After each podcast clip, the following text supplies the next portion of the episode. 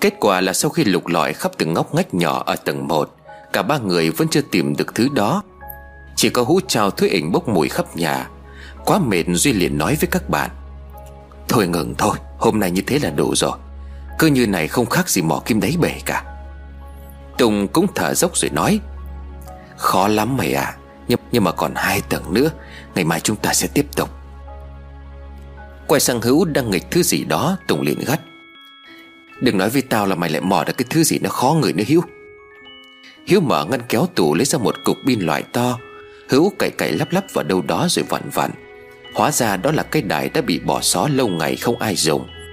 Bên trong đài vẫn phát ra những âm thanh rẻ rẻ Hiếu liền thở dài nói, Chắc ẩm IC hỏng mẹ nó rồi. Thay pin mới cũng chẳng có nghe được cái gì cả. Lau đi nhìn vẫn mới vậy mà. Nhìn thấy cái đài, Duy chợt lóe lên một suy nghĩ lạ lùng. Duy liền thốt lên Đúng rồi, tại sao không thử nhỉ? Tùng ngạc nhiên hỏi, Thử cái gì hả mày? Duy liền đáp, Tại sao chúng ta không thử hỏi đứa bé xem nó bị giấu ở đâu? Hiếu vẫn chưa hiểu ra nhưng Tùng thì hiểu. Tùng tiếp tục hỏi Hỏi bằng cách nào? Chẳng phải mày nói linh hồn đứa bé yếu dần, con búp bê đã từ lâu không còn phát ra tiếng gì hay sao? Ngay cả đến mơ mấy ngày gần đây, Mày cũng nói là chẳng mơ thấy gì nữa mà. Duy lắc đầu giải thích Duy gọi Hữu mang cây đài lại đặt lên bàn rồi bắt đầu phân tích. Lần mà mày thấy hồn ma của cậu bé là ở đâu hả Hữu? Hiếu liền trả lời, Trên sân thượng. Duy quay sang Tùng tiếp tục hỏi, Lần trước mày định tự tử cũng là trên sân thượng? Tùng liền đáp, Mày biết rồi còn hỏi. Duy gật gù nói, Vợ con ông chủ nhà này cũng từng có ý định tự tử trên sân thượng. Thêm nữa khi ở trên sân thượng, Ta có thể nghe thấy giọng nói phát ra từ con búp bê. Điều này phần nào khẳng định giả thiết, Khi ở trên sân thượng thì chúng ta có thể dễ liên kết được với linh hồn của cậu bé nhất. Tùng, Mày còn nhớ cái câu chuyện tao kể về tần số chết không? Những linh hồn giao tiếp với con người Có bước sóng hoặc là đại loại như vậy. Ta biết nói ra điều này hơi mơ hồ, Thậm chí là khó tin. Nhưng mà vì linh hồn của cậu bé ngày càng yếu, Nên là khó có thể liên kết qua búp bê Hay là những giấc mơ nữa. Tại sao chúng ta lại không thử tìm cách kết nối với cậu ta? Sau đó hỏi xem xác của cậu ấy bị giấu ở đâu. Hiếu nuốt nước bọt nhìn Duy, Tựa như Duy đang bị hoang tưởng nặng. Nhưng cho đến giờ này, Những chuyện đã xảy đến cũng quá sức tưởng tượng của một con người bình thường. Tâm linh ma quỷ vốn là thứ không thể giải thích bằng khoa học. Dù cho con người có áp dụng khoa học kỹ thuật tinh vi đến nhường nào, Thì đến giờ chẳng ai dám khẳng định Sự tồn tại của thế giới tâm linh là không có thật cả. Bởi vậy cách mà Duy nói không phải không có cơ sở. Hữu liền hỏi lại, Nhưng mày định làm cách nào để có thể nói chuyện được với người chết? Duy cười chỉ tay vào chiếc đài rồi nói, Cũng không chắc nhưng mà đáng để thử. Những cái chuyện xảy ra với chúng ta đa phần diễn ra vào lúc gần nửa đêm. Ở trên cao không gian thoáng đãng. Nhưng mà theo những gì mà tao biết, Thì còn một điều quan trọng nữa Là nơi diễn ra cái việc gọi hồn Cần phải có gì đó liên quan đến nước. Hiếu liền ồ lên, Hôm tao nhìn thấy hồn ma là tao đang đi tè bậy mà. Nhưng hôm Tùng định nhảy xuống, Thì trên sân thượng đâu có nước nhưng cả Duy và Tùng đều nhìn nhau đồng thanh nói. Ở dưới tầng hai nhà vệ sinh Khi ấy nước chảy tràn hết ra bên ngoài. Cả ba dần dần sắp xếp lại câu chuyện là một lần nữa. Trên một khoảng không thoáng đáng và lúc nửa đêm Cần một bộ phát âm thanh Nước, đất, vật chủ. Với tất cả những điều kiện đó Thêm một chút thủ thuật thì người sống sẽ có thể gọi hồn người chết trở về. Đó là những gì trong bộ truyện kinh điển tần số chết Mà Duy đã từng tìm hiểu. Trùng hợp thay mọi thứ đang ở trong ngôi nhà này Lại gần như đầy đủ điều kiện để chơi cái trò gọi hồn. Nghe Duy tả qua mà hữu nổi gáy ốc khắp người, Bởi đồng hồ lúc này cũng đã điểm 11 giờ tối. Còn một tiếng nữa là đúng nửa đêm, Tùng tái mặt hỏi, Vậy vậy phải làm gì để triệu hồn người chết? Duy làm bộ mặt đáng sợ trả lời, Phải chọc tức linh hồn đó, Mà cách chọc tức hiệu quả nhất chính là tái hiện lại cái chết của linh hồn. Điều này là vô cùng nguy hiểm bởi vì Hiếu liền gặng hỏi, Bởi làm sao? Duy im lặng một lát, Không gian bao quanh như đang trùng xuống, Đè nặng lên từng nhịp thở của tất cả những người đang có mặt. Duy thều thảo nói, Bởi trong chuyện tất cả những kẻ tham gia vào trò chơi gọi hồn Đều bị trả giá bằng những cái chết cực kỳ đáng sợ. Duy nói mà hai thằng bạn lạnh toát cả súng lưng. Đúng vậy, Đùa dẫn với ma quỷ chưa bao giờ là một trò chơi thú vị. Bất kể ma quỷ có tồn tại hay không nhưng những gì liên quan đến nó Luôn được khuyến cáo không nên thử Bằng bất cứ hành động nào. Tùng sợ hãi rồi nói, Vậy chúng ta sẽ chết hết Nếu như gọi được hồn của đứa bé lên sao? Lúc này khuôn mặt của Duy hơi giãn ra, Duy lắc đầu nói, Ta không biết, Nhưng mà rất có thể bởi chẳng ai nói trước được điều gì. Cơ mà với những kẻ tò mò Muốn thử thách tâm linh Thì phải chịu hình phạt. Vẫn còn một điều nữa là trong trò chơi gọi hồn này, Bởi vì nó được mang tên trò chơi gọi hồn nên sẽ có những cái sự thưởng phạt. Nghĩa là nếu bạn gọi được linh hồn đó lên Và thực hiện được ước nguyện của nó, Bạn sẽ được thưởng. Còn tất nhiên là không làm được, Cái giá phải trả chính là cái chết. Đó cũng là sự trừng phạt. Nhìn mặt hai thằng bạn cắt không còn hột máu, Duy khẽ cười rồi nói, Nào nào, Đấy chỉ là những gì mà trong cuốn chuyện nói lại thôi. Yên tâm đi, Mục đích của chúng ta là làm việc tốt, Chỉ cần tâm sáng thì không ai làm sao cả. Nói vậy thôi nhưng ai cũng sợ. Dẫu vậy cả ba nhanh chóng đưa ra quyết định cuối cùng. Đó là thử áp dụng cách mà Duy vừa nói Để kết nối với linh hồn của cậu bé. Đồng hồ vừa chỉ 11 giờ 14 phút tối Tất cả những đồ đạc cần thiết cho buổi gọi hồn đã được chuẩn bị Gồm có muối trắng, con búp bê, cây đài, một chậu nước Thêm nữa vòi nước trên sân thượng được xả ra linh láng. Tất cả đang chuẩn bị cho một trò chơi nguy hiểm trong ngôi nhà ma. 11 giờ 20 phút Duy bắt đầu tiến hành từng bước một. Trên sân thượng khoảng thời gian gần nửa đêm Cái lạnh của xương của gió Đang khiến cho ba con người thấy dùng mình. Bốn bề xung quanh tối om không lấy một ánh đèn Bởi bây giờ chẳng còn ai thức nữa. Tuy hai bàn tay run rẩy đang cầm lấy con búp bê Để chuẩn bị nghi thức Nhưng Duy vẫn cố gắng chấn tĩnh Rồi nhìn hai thằng bạn Vừa mỗi thằng một bên giải muối thành một vòng tròn vây kín cả ba người ở bên trong. Duy nói bằng giọng run rẩy Bắt, bắt đầu nhé.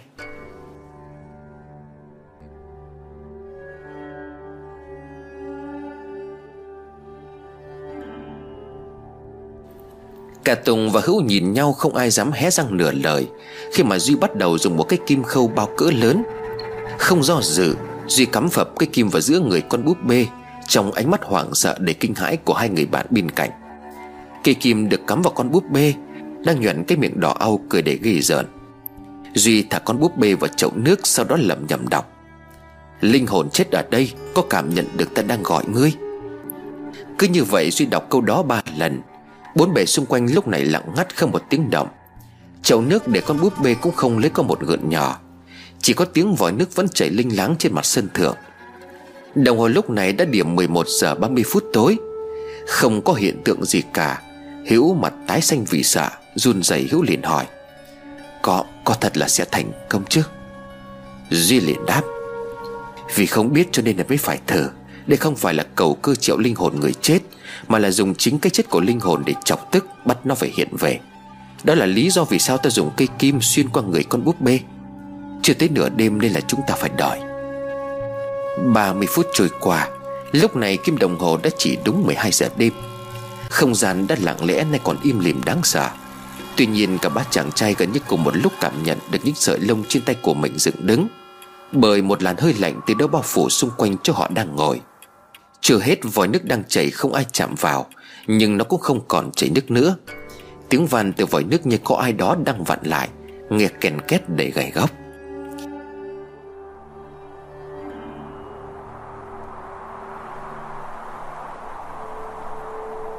Gió bắt đầu thổi lên, Khiến cho những vòng tròn muối trắng bị thổi nhẹ, Khẽ dịch chuyển một chút theo hướng gió. Vậy mà ba cây nến vẫn không hề bị gió thổi tắt. Duy vội cầm lấy cây đài rồi xoay nhẹ cái núm.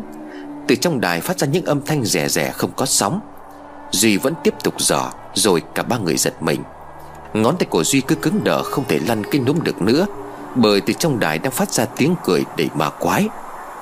Tìm thấy mọi người rồi. Chơi với con đi, Con buồn lắm. Tiếng gió mỗi lúc một mạnh hơn, Nhưng sau khi tiếng nói trong đài biến mất, Thì cũng là lúc gió ngừng thổi. Cả ba chàng trai vẫn chưa hết dùng mình Sau giọng nói ma quỷ vừa rồi. Không gian lại im lặng như tờ. Chậu nước nơi con búp bê đang ngồi bên trong. Hai giọt lệ máu chảy từ mắt con búp bê rơi xuống chậu, Biến màu nước chuyển sang dạng đỏ đậm. Xen lẫn vào đó là một thứ gì đó đen xì Đang dì ra từ cây kim. Con búp bê đang từ mặt cười tự dưng chuyển sang mặt đau khổ. Âm thanh rẻ từ đài lại phát ra. Đau quá, Tại sao lại bỏ rơi con? Mẹ ơi mẹ ơi, con đau lắm.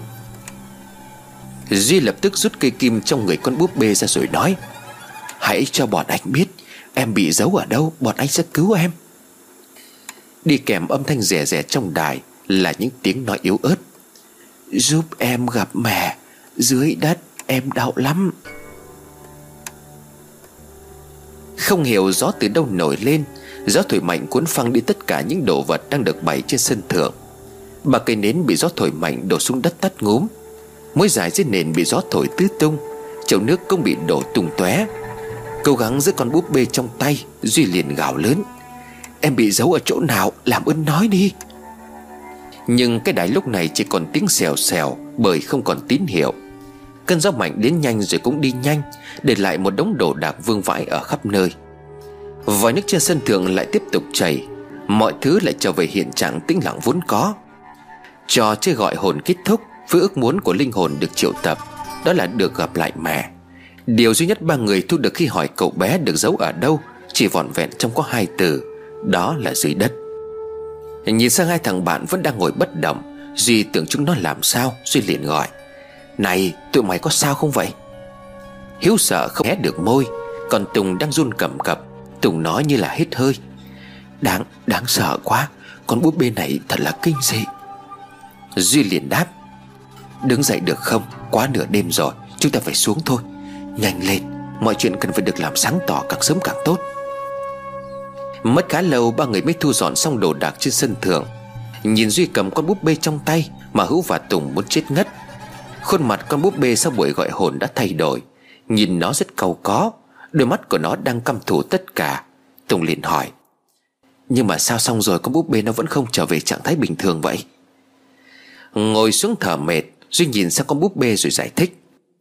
Tao nghĩ sau khi gọi hồn và nghe ước nguyện của linh hồn Thì chúng ta vô hình chung đã lập một giao ước với ma quỷ. Khuôn mặt con búp bê chỉ trở lại bình thường Khi mà chúng ta thực hiện được mong muốn của người chết. Hiếu ấp úng hỏi tiếp Vậy, vậy nếu không thì sao? Duy nghiêm trọng đáp Thì những người có mặt trong trò chơi gọi hồn Sẽ từng người từng người phải chết.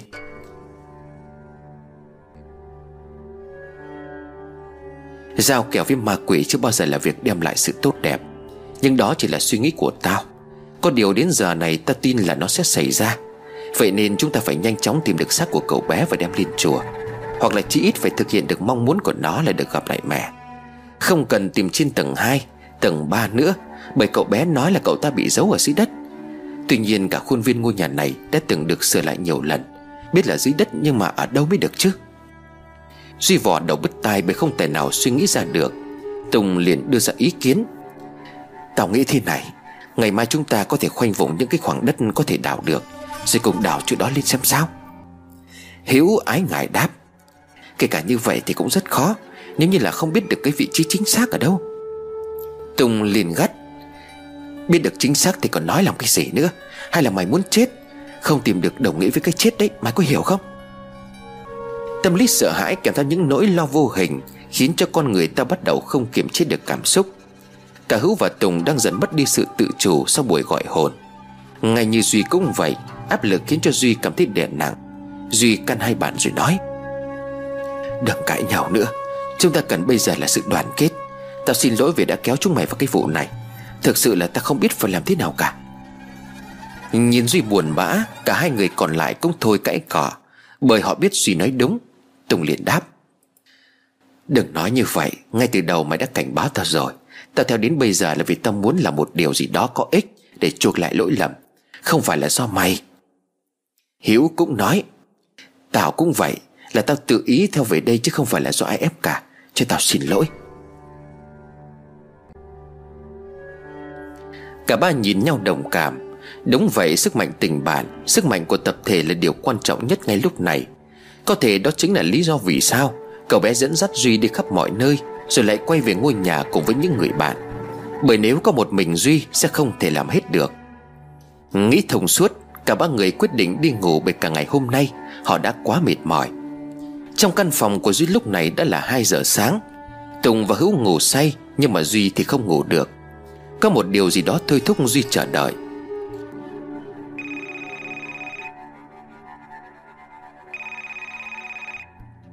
2 giờ 30 sáng, Tiếng chuông điện thoại của Duy bất chợt vang lên. Duy ngay lập tức bật dậy với lấy điện thoại, Bởi hình như đây chính là cuộc điện thoại mà Duy đang chờ đợi.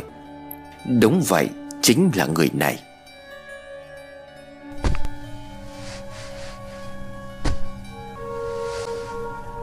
Hiếu giật mình tỉnh giấc bởi những tiếng động khá mạnh từ đâu vọng lại. Rồi mắt cố gắng lắng nghe, Thì Hiếu nghe tiếng va đập đang phát ra ở bên ngoài. Tùng nằm bên cạnh vẫn ngủ say như chết. Hữu liền gọi, Tùng Tùng, dậy đi mày, Có chuyện thì phải. Tùng ngáy ngủ tặc lưỡi, Khi mà mở mắt ra, Tùng nhìn qua cửa sổ, Thấy trời vẫn còn tối. Nhìn lên đồng hồ mới có 4 giờ sáng, Tùng liền gắt nhẹ, Mày gọi cái gì vậy? Trời còn chưa hừng cơ mà, Gọi cái gì? Cua tay sang bên cạnh rồi nhìn trong phòng một lượt.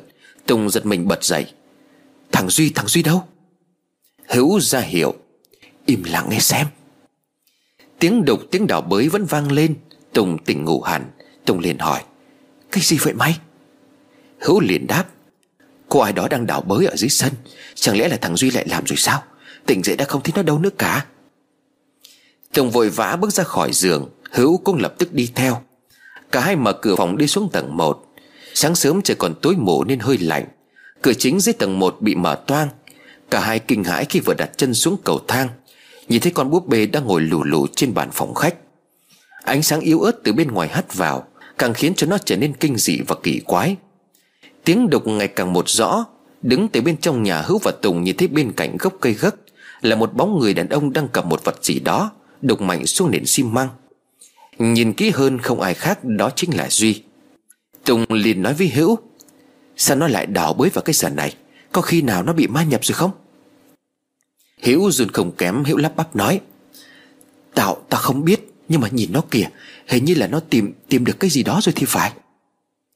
Nhìn nhau hai người, đồng thanh gọi lớn. Duy, làm gì đấy? Nghe tiếng gọi, Duy mới biết hai thằng bạn đã dậy. Mồ hôi túa ra đầm đìa, Mặc dù bên ngoài lúc này vẫn còn hơi sương. Sáng sớm mùa thu, không khí khá lạnh. Nhất là trong ngôi nhà này, Bầu không khí u ám đó còn làm cho người ta cảm thấy lạnh lẽo hơn bội phần. Nhưng Duy vẫn còn tỉnh táo, Duy liền đáp. Chúng mày dậy rồi sao? Lại đây nhanh lên, ta có cái này cần nói. Tuy nghe đúng giọng của thằng bạn mình, Nhưng hai thằng Hữu và Tùng vẫn còn ái ngại. Đồn đầy một hồi mới dám tiến đến gần Duy. Bật cây đèn pin lên, Duy chiếu thẳng vào gốc cây gấc rồi nói. Xác của cậu bé được chôn ở chỗ này. Hữu ngạc nhiên hỏi lại. Làm sao mày biết được? Cả cái sân to như thế này lại ở dưới gốc cây gấc Dừng tay lại một lúc, Khiến cho Duy cảm thấy hơi lạnh lạnh. Duy hắt xì một cái rõ mạch. Lúc này tiếng gà gáy bên nhà hàng xóm cũng vang lên từng hồi. Tùng đưa ra ý kiến. Vào nhà rồi nói, Ngoài này không khéo cảm lạnh. Đi vào trong này rồi giải thích cho bọn tao hiểu đã. Sau đó cả ba chúng ta cùng làm. Duy gật đầu, đóng chặt cửa lại, Bật đèn lên cho đỡ sợ. Tùng và Hữu chăm chú nhìn về phía Duy đang chờ đợi một lời giải thích. Không để cho các bạn đợi lâu, Duy bắt đầu nói. Gần sáng nay bố ta gọi điện, Cả đêm qua ta cứ bồn chồn nóng ruột không có thể ngủ được. Có gì đó thúc ép tao chờ đợi một điều gì đó đến bất chợt, Và đó chính là cuộc điện thoại của bố tao. Hiện tại ông vẫn đang ở trên vùng núi cao. Cuộc tìm kiếm hải cốt liệt sĩ năm nay khó hơn mọi lần. Mọi người phải đi vào sâu hơn trong rừng. Chuyến đi kéo dài hơn dự kiến, Cho nên thức ăn với nước mang đi không có đủ. Tất cả đành phải quay về nghỉ ngơi một ngày Sau đó tiếp tục. Lúc đó bố tao mới sạc pin được điện thoại. Ông gọi về cho mẹ tao ngay trong đêm. Chắc là mẹ tao nói có chuyện, Cho nên ông gọi cho tao hỏi han tình hình. Ta cũng đã kể với bố toàn bộ câu chuyện cho ông nghe rồi. Tùng xuất sáng hỏi, Sau đó có phải bố mày nói xác của cậu bé được chôn ở dưới gốc cây gấc không vậy? Duy lắc đầu nói, Không phải, Bố ta cũng rất lo lắng về cái chuyện này. Nhưng mà hiện tại ông không thể về được. Sau khi nghe tao kể hết, Ông chỉ thở dài rồi nói Mọi chuyện đều có duyên. Chứ bố hỏi con có muốn theo bố không, Con đã lắc đầu. Bố cũng không ép, Bởi bố biết sau này con sẽ gặp một điều gì đó Khiến cho con thay đổi suy nghĩ. Bởi ngay từ khi con khóc ở ngoài công viên, Mà bố ở nhà vẫn nghe được tiếng khóc của con. Rồi con khóc nằm đó, Nhưng mà chẳng ai nhìn thấy cả. Nghe thấy ngoại trừ bố Bố bế con lên. Nằm trong tấm vải cũ kỹ Mà con vẫn tỏa ra hào quang Là bố biết con sinh ra trên đời này. Ắt có sứ mệnh của riêng mình. Không phải ai cũng có thể liên kết được với thế giới tâm linh với thực tại. Chỉ có điều âm dương cách biệt, Những thứ mà linh hồn truyền đạt cho chúng ta Chỉ là những hình ảnh, Những câu nói mơ hồ không có rõ ràng. Tuy nhiên, chúng đều có liên kết với nhau. Có thể con cần suy nghĩ trái ngược lại Những cái điều mà con cảm nhận, Bởi con là người sống, Còn họ là người đã chết. Con cần suy nghĩ theo cách mà họ mong muốn. Giấc mơ của con luôn trùng lặp, Con đi trên một thảm cỏ xanh mướt, Nhưng mà mỗi khi con gần tỉnh thì đằng sau con lại chỉ là máu. Cậu bé rõ ràng là muốn báo cho con biết vị trí của mình. Trong ngôi nhà đó chỗ nào cây cối xanh mượt, Tươi tốt như là thảm cỏ xanh, Thì chính là nơi mà con cần tìm. Hiếu không giấu nổi sự sửng sốt Duy nhìn hai người bạn gật đầu. Ý bố tao chính là nhiều khi giấc mơ nó bị đảo lộn. Tao đi trên thảm cỏ xanh, Nhưng mà có thể thảm cỏ đó không phải là ở dưới đất. Hiếu chỉ ra dàn gấc bên ngoài rồi đáp, Đúng rồi Cả cái ngôi nhà này chỉ có dàn khắc đó là luôn xanh mượt tươi tốt. Nếu đứng từ trên cao sân thượng nhìn xuống, Thì nó cũng giống như một thảm lá màu xanh vậy. Rồi sao nữa hả Duy? Duy tiếp tục nói, Đúng vậy, Ta đã đứng từ trên sân thượng nhìn xuống bên dưới này Và cũng nghĩ như mày. Sau cuộc nói chuyện với bố Tao đi xung quanh dàn gấc để tìm kiếm. Còn một chi tiết nữa đó chính là con mèo đen. Nó luôn tha đồ chơi và con búp bê về để ở dưới gốc cây này. Từ đó tao mới tìm xung quanh cây gấc và tao phát hiện ra cái điều này. Gốc cây gấc có một thanh kim loại màu đen Đâm sâu xuống lòng đất. Có thể trước đây khi mà trồng cây gấc, Người ta đã cắm thanh kim loại xuống đó Để mà cố định cây, Cũng như là để cây leo lên giản sau này. Do vậy tao khẳng định được rằng, xác của cậu bé được chôn ngay dưới gốc cây gấc. Chỉ có điều xung quanh đã lát hết nền xi măng, Nên là việc đào bới nó hơi khó khăn. Tùng nắm chặt tay rồi đáp, Có gì mà khó, Đập nát lớp xi măng trên mặt rồi nhẹ nhàng đào xung quanh cái khu vực gốc cây là được thôi mà. Chuyện này cứ để tao, Mấy thằng chúng mày yếu nhất thì khó là đúng rồi. Hiếu vẫn còn điều thắc mắc. Cơ mà tại sao lúc họ đào đất trồng cây lại không phát hiện được điều gì nhỉ? Duy liền trả lời, Nhìn gốc cây gấc kia thì cũng không phải là mới trồng đâu. Nhiều khả năng cây gấc này đã có từ trước rất lâu rồi. Không ngoại trừ cây gấc này Đã có trước khi cậu bé bị chôn xác ở dưới đây. Nhìn đồng hồ đã là 5 giờ sáng Trời lúc này cũng đã dạng. Duy nhìn hai bạn rồi ra hiệu nói, Chúng ta làm thôi, Trước khi trời sáng chắc cho mọi người nhỏm ngó. Hiếu liền hỏi, Vậy bây giờ chỉ cần đào được cái xác lên là xong phải không? Hiếu nhắc đến khiến cho Duy mới sực nhớ ra một điều quan trọng. Duy liền đáp, Thôi chết rồi, ta quên mất cái điều này. Bố ta có dặn là khi tìm được cái xác Thì vẫn cần phải làm những điều sau. Ta vội vàng quá mà sơ ý mất rồi, May mà vẫn chưa quá muộn. Hữu Đợi trời sáng mới đi ra ngoài cái chỗ bán quan tài. Mua một cái tiểu sành loại nhỏ, Một tấm vải lụa màu đỏ, Rượu, gừng tươi, Thêm cả tiền vàng với nhang nữa. Hiếu sợ quên nên phải lấy điện thoại ra ghi nhớ từng thứ một. Hữu còn lo lắng hỏi, Nhưng mà chỗ quan tài người ta có bán mấy cái thứ này không? Tùng liền gắt nhẹ, Thì tiểu sành với vải đỏ mua ở chỗ bán quan tài Còn mấy thứ kia phải hỏi nữa à? Mà mày đi luôn đi. Hiếu liền rổ lên, Mày điên à? Chạy hòm cửa cái giờ này. Diệu với Cường thì ra chợ sớm mấy ra còn có. Tùng liền bày cách. Thì mày cứ gọi cửa bảo nhà có người mất cần ngay. Đập cửa mạnh và người ta mở cửa là được. Khóc lóc thảm thiết vào. Hiếu tiếp tục hỏi, Mà chỗ nào bán quan tài hả mày? Tùng liền điên tiết, Ra cái ngã tư đi thẳng lên cái lối vào mấy cái xưởng gỗ, Quẹo trái tầm khoảng 200 mét là sẽ thấy.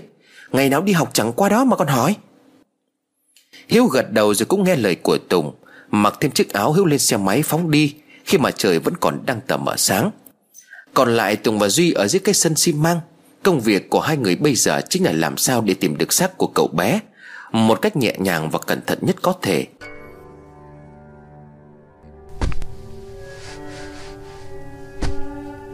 Năm giờ sáng, Tiếng đào bới từ trong ngôi nhà ba tầng vang lên trong con ngõ nhỏ. Hàng xóm xung quanh đã có người bị đánh thức bởi tiếng động lạ. Nhưng khi nghe từ phía ngôi nhà ba tầng Thì ngay lập tức họ đóng cửa không dám hé lấy nửa lời. Phía bên này hai cậu thanh niên vẫn đang miệt mài cậy từng lớp xi măng vụn Để chuẩn bị bới lên một sự thật. Một quá khứ vốn dĩ đã bị chìm sâu và quyền lãng.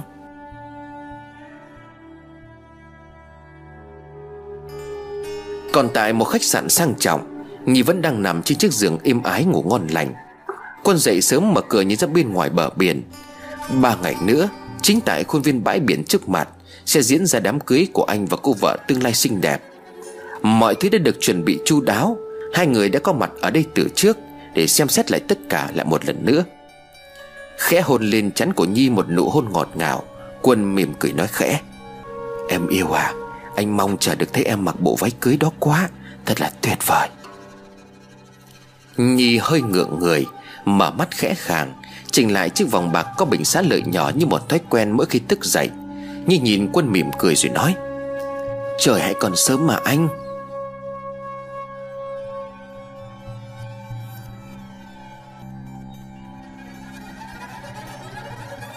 Năm giờ 30 phút sáng, Cả Duy và Tùng đang chậm rãi đào từng chút đất quanh gốc cây gấc. Hơi chích sang bên phía thanh kim loại màu đen đã bám cả rêu. Trời vẫn chưa sáng hẳn cho nên cả hai người phải rất tập trung vào công việc. Bất ngờ Tùng rụt tay lại. Sau khi cái bay của Tùng chạm phải cái vật gì đó cứng cứng, Tùng liền nói, Này này, Hình như là tao đào trúng cái gì thì phải. Duy soi đèn pin xem lại thì quả nhiên, Dưới cái hố sâu chưa đến một mét, Ánh sáng đèn pin soi được chính là một miếng sành có màu trắng độc. Duy ra hiệu cho Tùng không dùng bay đảo nữa, Mà cả hai dùng tay để bới khẽ từng mảng đất một. Dần dần sau đó Cây bình xứ bắt đầu lộ ra dưới màu đất đen xì ở xung quanh. Không chỉ vậy, Lớp đất đó bắt đầu bốc lên thứ mùi khó ngửi. Cây bình không còn nguyên vẹn, Nắp bình vỡ vụn bởi thanh kim loại đâm sâu xuống biển dưới. Nhưng lạ thay, Ngoại trừ cái nắp ra thì chiếc bình gần như là còn nguyên vẹn. Duy run run đôi tay nói như sắp khóc. Đây rồi, Chúng ta tìm thị nó rồi. Cậu bé, anh sẽ đưa em khỏi đây.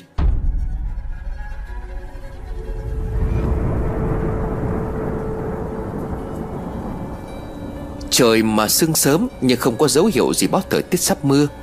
Vậy mà ngay khi cái bình được lộ ra Sau mấy năm chôn dưới lòng đất, Trời bỗng nhiên nổ tiếng sấm vang, Xét đánh xe dọc cả bầu trời, Khiến cho cả khoảng sân xi măng Cũng như chiếc lá xanh tươi của cây gấc Phải lóe lên từ ánh sáng màu bạc đầy ghê sợn Mưa rào đổ xuống giường như ngay lập tức, Nước mưa rơi xuống mặt đất giúp hai chàng trai thanh niên trẻ Rửa sạch lớp đất đen hôi thối đã bám vào chiếc bình. Chẳng biết trải qua mấy năm nhưng những giọt nước mưa đang dần khiến chiếc bình trở nên hiện trạng ban đầu. Duy đứng dậy, Hai bàn tay nắm chắc vào thanh kim loại đang cắm phập trong lòng đất. Duy liền nói, Để anh giúp em rút thứ này ra. Duy lấy hết sức bình sinh miệng thét lớn, Duy thẳng tay rút thanh kim loại ra khỏi mặt đất. Nó cắm không quá sâu, Dường như sau khi xuyên qua đáy của chiếc bình, Cũng là lúc người ta dừng lại để cố định.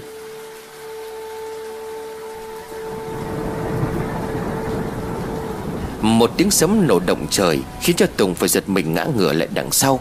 Khi mà thanh kim loại vừa được nhổ lên, Nước mưa rơi lóc tóc vào chiếc bình xứ Duy đứng đó cầm thanh kim loại gần như bất động. Tùng nói lớn, Giờ phải làm gì tiếp theo? Duy giật mình, Nhìn cái bình vẫn đang nằm ở đó. Duy vội cười áo rồi bảo với Tùng, Đặt cái bình vào đây, Sẽ chỉ còn đợi thằng Hữu về nữa thôi. Bê thứ này vào trong nhà đi. Ôm chiếc bình cả hai chạy vào bên trong. Cơn mưa đến bất chợt rồi cũng tan biến một cách nhanh chóng. Ngay sau đó trời quang mây tạnh, Đặt cái bình lên trên bàn phòng khách, Duy khẽ nhìn vào bên trong, Nhưng hình như nó đã bị phủ một lớp đất, Cho nên không nhìn thấy gì nữa. Ngoài chiếc lỗ nhỏ bằng ngón tay út Mà thanh kim loại đâm xuyên qua. Tuy nhiên chắc chắn dưới lớp đất đó, Trong cái bình xứ là xác của một sinh linh bé nhỏ, Vô tội, Đã bị bỏ rơi ngay khi vừa mới lọt lòng.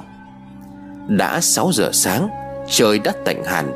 Ánh sáng ban ngày bắt đầu lan tỏa đi khắp nơi, Xua đuổi đi cái không khí u ám, ảm đạm, Lạnh lẽo mà cơn mưa rào vừa nãy mang lại. Những lọn cây xanh mướt vẫn đang đọng lại Và giọt nước mưa chưa kịp rũ xuống. Tùng đi đi lại lại bên ngoài nóng ruột. Sao thằng này nó mãi chưa về thế nhỉ?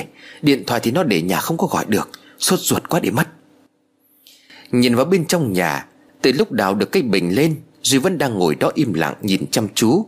Không nói lấy nửa lời. Tùng hơi sợ vì thái độ của Duy, Tùng lại gần vỗ vai rồi hỏi, Mày sao vậy? Lại có điều gì khó sao? Chẳng phải chuyện khó nhất cũng đã giải quyết xong rồi mà.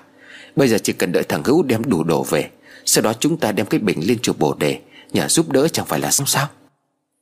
Duy buồn rầu rồi đáp lại, Bỗng nhiên khi mà tìm thấy nó, Tao lại thấy nhói ở tim mày à. Bởi vì ta cũng là đứa trẻ bị bỏ rơi. Ba năm qua tao vẫn không cảm nhận được nỗi đau này Một cách sâu sắc nhất, Bởi vì bố mẹ của tao nuôi dưỡng rất tốt. Họ chăm lo cho tao mọi thứ, Dạy tao thành người. Nhưng mà giờ đây nhìn cái bình bên trong đựng phần xác của cậu bé tội nghiệp vô danh kia Tao thấy đau lòng quá.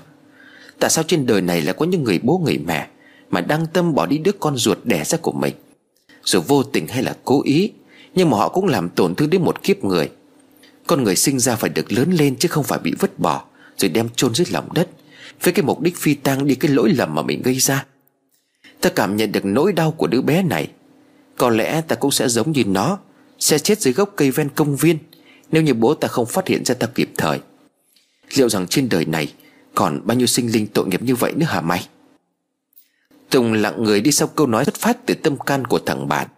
Có lẽ linh hồn của đứa bé tìm đến Duy cũng bởi điều này. Hai người ít nhiều cũng chung một cảm xúc khó diễn tả. Nhưng Duy nói đúng Thay vì được sống, được yêu thương Thì đứa bé đã phải chịu đựng cái chết có lẽ đến hai lần Khi mà thân xác của nó bị giấu kín Bị tổn thương mặc dù nó đã chết. Tùng chợt có một câu hỏi Liệu rằng những kẻ đang tâm bỏ rơi con mình Trong giấc ngủ họ có thể ngủ say được không?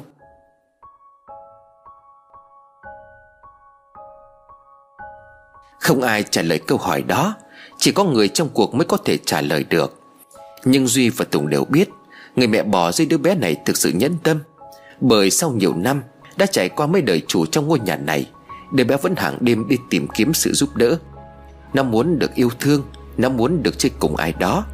Nó muốn ai đó có thể thấy nó hãy giúp nó tìm mẹ. Nhưng đáp lại nó vẫn là sự ruồng bỏ, Bởi nó không phải là con người. Nó chỉ là một hồn ma đầy đáng sợ.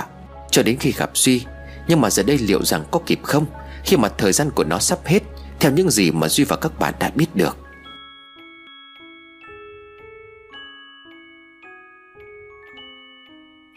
Sáu giờ 30 Bên ngoài cổng có tiếng xe máy.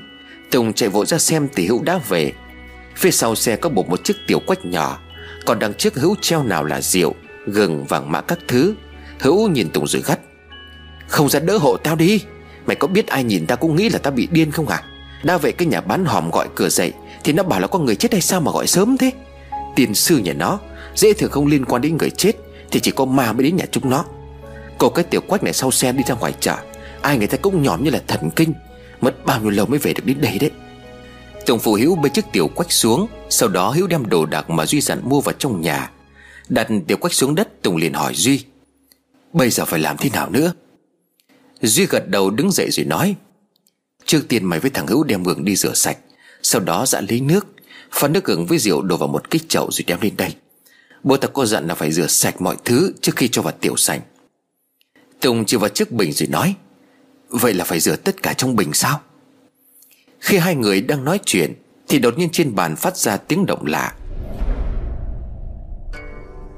Cái bình chẳng ai động chạm đến, Nhưng đang khẽ nứt ra, Rồi bất ngờ những mảnh sứ vỡ vụn rơi xuống, Để lộ ra một cục đất đen thôi ở bên trong bình. Tùng hoảng sợ trước sự lạ, Nhưng Duy thì không. Duy tiến lại gần nhìn cục đất đen xì, Định chạm vào những điều gì đó khiến cho Duy rụt tay lại. Duy liền nói, Nhanh đi là mọi thứ như lời tao nói, Mau lên. Tùng vội vã gọi Hiếu, Rồi cả hai cùng làm theo lời Duy dặn. 15 phút sau, chậu đựng rượu pha với nước giã gừng được bê lên. Cầu đất đen xì thùi lùi vẫn nằm trong mình. Kính cần thắp ba nén hương, Đốt vàng mã, Duy cũng không biết phải khấn thế nào. Suy lẩm bẩm nói, Mong cho em yên bình, Để anh rửa sạch lớp bùn đất đang bao phủ lên thân thể của em. Nếu được. Chưa nói xong, bỗng gió thổi mạnh, Hai cánh cửa chính đóng sầm lại Khiến cho cả ba người giật thót. Cả ba cùng cúi lại, Rồi cùng Duy run rẩy bàn tay khét chạm vào cục đất đen. Lớp đất đã khổ cứng, Nhưng chẳng hiểu sao khi chạm tay vào, Duy lại cảm nhận được một chút gì đó hơi ấm đang tỏa ra. Nhẹ nhàng đặt cả cục đất vào trong chậu rượu gừng. Hữu và Tùng cũng tò mò hồi hộp, Bởi ai cũng nghĩ trong cục đất đó, Sau khi được dúng nước, Lớp đất giã ra, Duy sẽ tìm được những khúc xương nhỏ, Hoặc có thể là không, Bởi Hải Nhi chôn cất khi vừa mới được sinh ra. Qua năm tháng, sợ rằng cái xác đã bị phân hủy. Nhưng không phải vậy, Khi mà cục đất ngập trong nước rượu gừng, Thì ngay lập tức lớp đất đen đã bị rã ra một nhanh chóng. Phần đất đó lắng xuống đáy chậu để lộ ra một cảnh tượng mà ngay đến người có trí tưởng tượng nhất, Cũng không thể ngờ được điều này. Nằm trong chậu nước là một cái xác Hải Nhi đã khổ đét, nhưng nó vẫn còn giữ nguyên hình dạng nằm co quắp. Cái xác vẫn còn giữ nguyên những bộ phận, Chỉ có điều ở giữa bị xuyên thủng một lỗ nhỏ Do thanh kim loại đâm qua. Tùng liền thốt lớn, Không thể nào!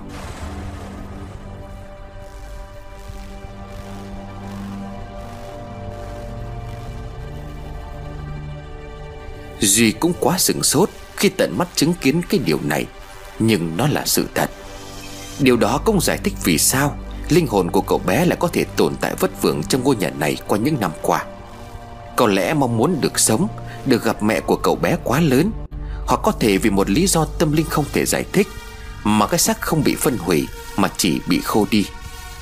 Nhìn cái lỗ trên xác của Hàn Nhi Mà Duy cảm giác như mình vừa trải qua một cảm giác này vậy Khe đặt xác Hải Nhi lên một tấm vải trắng Đã được chuẩn bị từ trước.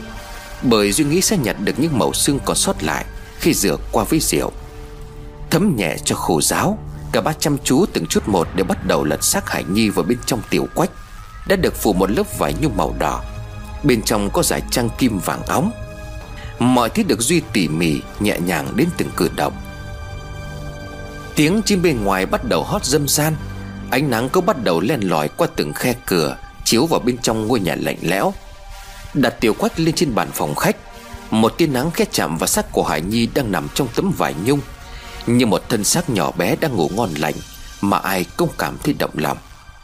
Ánh nắng kia như sưởi ấm những năm tháng cô đơn lạnh lẽo Mà cậu bé bị bỏ rơi nơi lòng đất tối tăm. Nước mắt của Duy bỗng dưng chảy xuống hai gò má một cách nhẹ nhàng.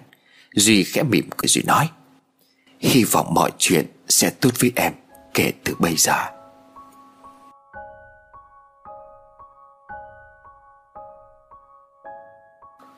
Có ai ở nhà không vậy?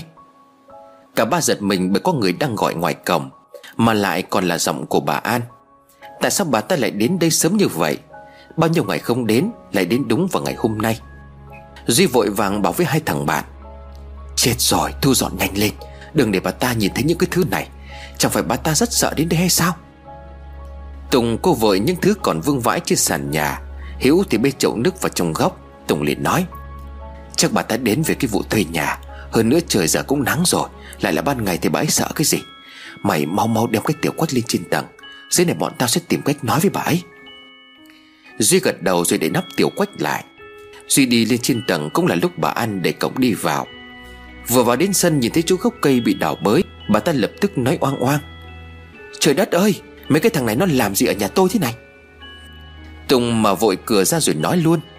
Ơ, chào cô Cô đến có chuyện gì vậy à Bà An chỉ tay vào cái hố nơi gốc gấc Rồi hất hàm hỏi. Mấy đứa chúng mày đảo bới cái gì ở đây vậy? Hiếu thò đầu ra ngoài nhanh trí rồi đáp. Hôm qua trong mua về con gà mà chưa có kịp làm Thì nó đã bị lăn đồng ra chết. Sợ gà bị bệnh cho nên định đem chôn. Mà cả nhà cô có mỗi cái chỗ đó là có thể đào lên được. Cho nên bọn cháu đào một cái hố nhỏ để chôn con gà thôi. Nhưng mà sau đó nghĩ gà chết mà chôn, Có khi lại mang dịch. Cho nên bọn cháu mang ra xe rác vứt đi rồi. Mệt quá chưa có kịp lấp lại cái hố. Lý do hơi bị chuối Và có phần bất hợp lý, Nhưng xem ra bà An không để ý cho lắm. Bà ta chỉ vào gốc gấc rồi đáp. Ta lại tưởng chúng mày định bứng cả cây gấc đi chứ. Không được làm gì cây gấc này đâu đấy. Bao nhiêu năm rồi đấy, Từ hồi mà chưa làm cái sân này đã có nó rồi. Bao người chặt đi nhưng mà ta không có chặt. Cuối cùng làm cái sân, Thiết kế cái giàn cho nó leo lên, Bây giờ có phải mát hơn không? Mà có cái chuyện này lạ lắm nhá. Ngày trước cây gốc này còi lắm, Gốc bé tí không có lớn được. Chẳng hiểu sao đợt làm xong sân, Nó lại lớn nhanh. Đâu gần 3 năm thì phải. Mà bây giờ nhìn thấy đẹp không? Lá cứ xanh mướt, Mỗi tội không năm nào ra được quả. Nhưng mà để cũng thích, cho nên là tao cấm không có được phá đâu đấy. Nghe bà An nói mà Hữu cũng thấy ghê ghê. Nói vậy hóa ra cái cây này Chỉ phát triển từ lúc thằng bé bị chôn ở dưới gốc. Lại còn bao nhiêu năm qua không còn ra quả. Nghĩ bụng sáng sớm nay, Duy và Tùng mới đào được cây bình chơi xác Hải Nhi lên. Hiếu trần nổi ra gà bởi suy nghĩ có khi nào Cái cây này cũng bị ảnh hưởng tới linh hồn cậu bé. Hiếu vội thúc tay của Tùng. Mày đi ra lấp cây gốc cây lại đi. Bà An liền hỏi. Ờ thế còn cái chuyện hợp đồng thuê nhà thì sao? Mới được quyết định chưa? Hôm nay cô mang cái bản hợp đồng mới lên đi này. Có đúng như yêu cầu của tự mày rồi đấy. Hiếu ngơ ngác bởi Hiếu không có rõ chuyện này. May sao Duy từ trên tầng đi xuống, Duy liền nói. Cô cứ vào trong nhà ngồi đấy chuyện đã. Bà An bước vào, Sộc lên mũi của bà là mùi rượu gừng. Bà An liền hỏi. Trong nhà có mùi gì lạ như là mùi rượu vậy? Chúng mày lại nhậu nhạt phải không? Duy liền đáp. À vâng. Hôm qua uống hơi say, cho nên là mới giả giả đi đào gốc cây. Bọn cháu đang dọn nhà thì cô đến. Sau đó Duy nháy mắt hữu dọn dẹp tàn cuộc, Bê hết ra bên ngoài. Ngồi xuống ghế, Duy lên la dò hỏi. Cô này, Nhà này cô cho nhiều người thuê lắm rồi phải không? Bà An gật đầu. Tất nhiên rồi, Lúc nào mà chẳng có người hỏi thuê, Nên là mấy đứa quyết định nhanh lên để cô còn biết. Duy tiếp tục. Cháu thì ok rồi, Nhưng mà vướng cái chỗ thằng Phước, Nó vẫn đang nằm viện vì tai nạn chứ có tỉnh, Nên là cũng hơi khó. Tại thuê chung mà cô. Thế cô có nhớ những ai đã từng thuê nhà không ạ? À? Bà An bắt đầu khó chịu nói, Này, chúng mày đang âm mưu điều gì đó phải không? Lần trước thì dò hỏi hợp đồng của người thuê trước đây, Bây giờ lại hỏi những ai thuê? Bọn mày là công an mật hả? Duy cười rồi đáp, Đâu có. Tại bình thường bọn cháu đi thuê nhà Mà qua nhiều người ở thì bẩn lắm. Thường còn mỗi nơi một màu, Kiểu như người này ở, người kia sửa lại linh tinh đó. Vậy mà nhà cô ba tầng chỗ nào cũng sạch. Bà An đắc chí nói, Tất nhiên rồi, Mỗi lần cho thuê xong tôi đều phải sửa lại sạch sẽ, Rồi mới cho thuê tiếp đấy. Và lại có mỗi chúng mày ở đông, Còn ngày trước toàn kiểu cặp vợ chồng người ta thuê ở đây Nên là sạch sẽ lắm. Mà tao nhìn phải sạch sẽ tao mới cho thuê, Chứ bẩn là không có thuê mướn gì hết cả. Duy giả bộ nhằm nhở, Đã từng có cô gái nào xinh xinh mà thuê ở đây chưa cô? Bà An nói luôn không hề suy nghĩ, Có đây phải ba năm hoặc ít hơn một tí Có con xinh lắm, Xinh ơi là xinh. Nó về đây nó ở. Mấy ông quanh đây cứ phải gọi là thèm nhỏ nhãi. Cơ mà nó không ở một mình, Nó ở với thằng người yêu giàu lắm. Chúng nó làm hợp đồng phải hai năm một cơ. Vậy mà chẳng hiểu sao sau này chẳng thấy người yêu nó đâu cả. Còn con bé cũng lúc ẩn lúc hiện, Cuối cùng trả nhà rồi lâu lâu mới thấy quay lại. Duy ngay lập tức phát hiện ra đây chính là người mình đang cần tìm. Duy không kiềm chế nổi cảm xúc, Bất ngờ đứng dậy Duy trợn mắt hỏi Cô Tạm cô ta bây giờ ở đâu à? Bà An giật mình khi thấy Duy lần đầu tiên như vậy. Nhận ra mình hơi quá đà, Cho nên Duy gãi đầu giải thích. Cô thông cảm, Thấy gái sinh để cháu cứ như vậy đấy. Mày làm tao hết cả hồn. Sinh thì nó cũng hơn chúng mày đến cả chục tuổi cơ mà. Mà ở đâu bố ta cũng chẳng biết. Bao nhiêu năm rồi chứ có phải mới đây đâu. Tại nó sinh thật với chúng nó thoáng cho nên tao mới nhớ. Chứ còn ngày đó người yêu nó đứng ra thuê nhà, Và lại ta cũng vứt hết hợp đồng đi rồi. À mà bây giờ có thuê thêm không để ta còn biết? Duy thở dài rồi nói, Nhưng mà bọn cháu chưa có đủ tiền cọc cho cô đâu. Bà cười rồi đáp, Không sao không sao, Cứ ký hợp đồng rồi sau này tiền cũng được. Nói đến mức ấy bà ta vẫn cố nài, Chắc bà này mới vỡ hội hay sập lô để gì đó, Cho nên cần tiền bất chấp. Duy cũng đành ngậm ngùi ký vào bản hợp đồng mới. Nhưng ít ra lần này, Bà An cũng đem đến một chút thông tin về đối tượng mà Duy đang cần tìm. Dẫu sao nếu có mọi chuyện được giải quyết ổn thỏa, Thì ngôi nhà này vẫn là nơi lý tưởng cho mọi người ở cùng. Bà An sau khi xong việc thì vội vã ra về. Lúc này Duy cùng Tùng và Hữu mới nhìn nhau, Như đã hiểu ý từ trước. Cả ba gật đầu rồi cùng nói, Quay lại cho bồ đề thôi.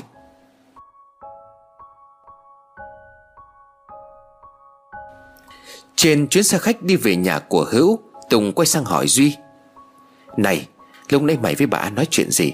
Mà tao tự dưng, Mà tự dưng tao thấy mày to tiếng như vậy. Duy liền nói À lúc ấy bà có nói đến cái chuyện Một cô gái xinh đẹp ở cùng người yêu tại ngôi nhà đó. Nhưng mà sau này tên người yêu đi đâu không có thấy. Một thời gian sau, cô gái cũng trả nhà. Người này còn ở đây trước cả vợ chồng của anh Thiện cơ. Đột nhiên tâm nghĩ cô ta chính là mẹ của đứa bé bị bỏ rơi này này. Chẳng phải mong ước của đứa bé là muốn được gặp lại mẹ hay sao? Sẽ tốt hơn nếu chúng ta tìm được mẹ của nó Và trao trả lại cô ấy thứ này. Vừa nói Duy vừa nhìn vào chiếc thùng được đặt ở ngay dưới chân. Bên trong thùng chính là tiểu quách đựng xác của Hải Nhi. Đường đi xa xôi, Không thể nào cứ để lộ cái tiểu ra như vậy. Cho nên Duy quyết định cho vào chiếc thùng giấy, Rồi để ngay ngắn bên cạnh mình. Cũng may Hiếu biết suy nghĩ một cái tiểu không quá to, Cho nên việc đem theo cũng không mấy vướng bận. Tuy nhiên Tùng có một chút thắc mắc.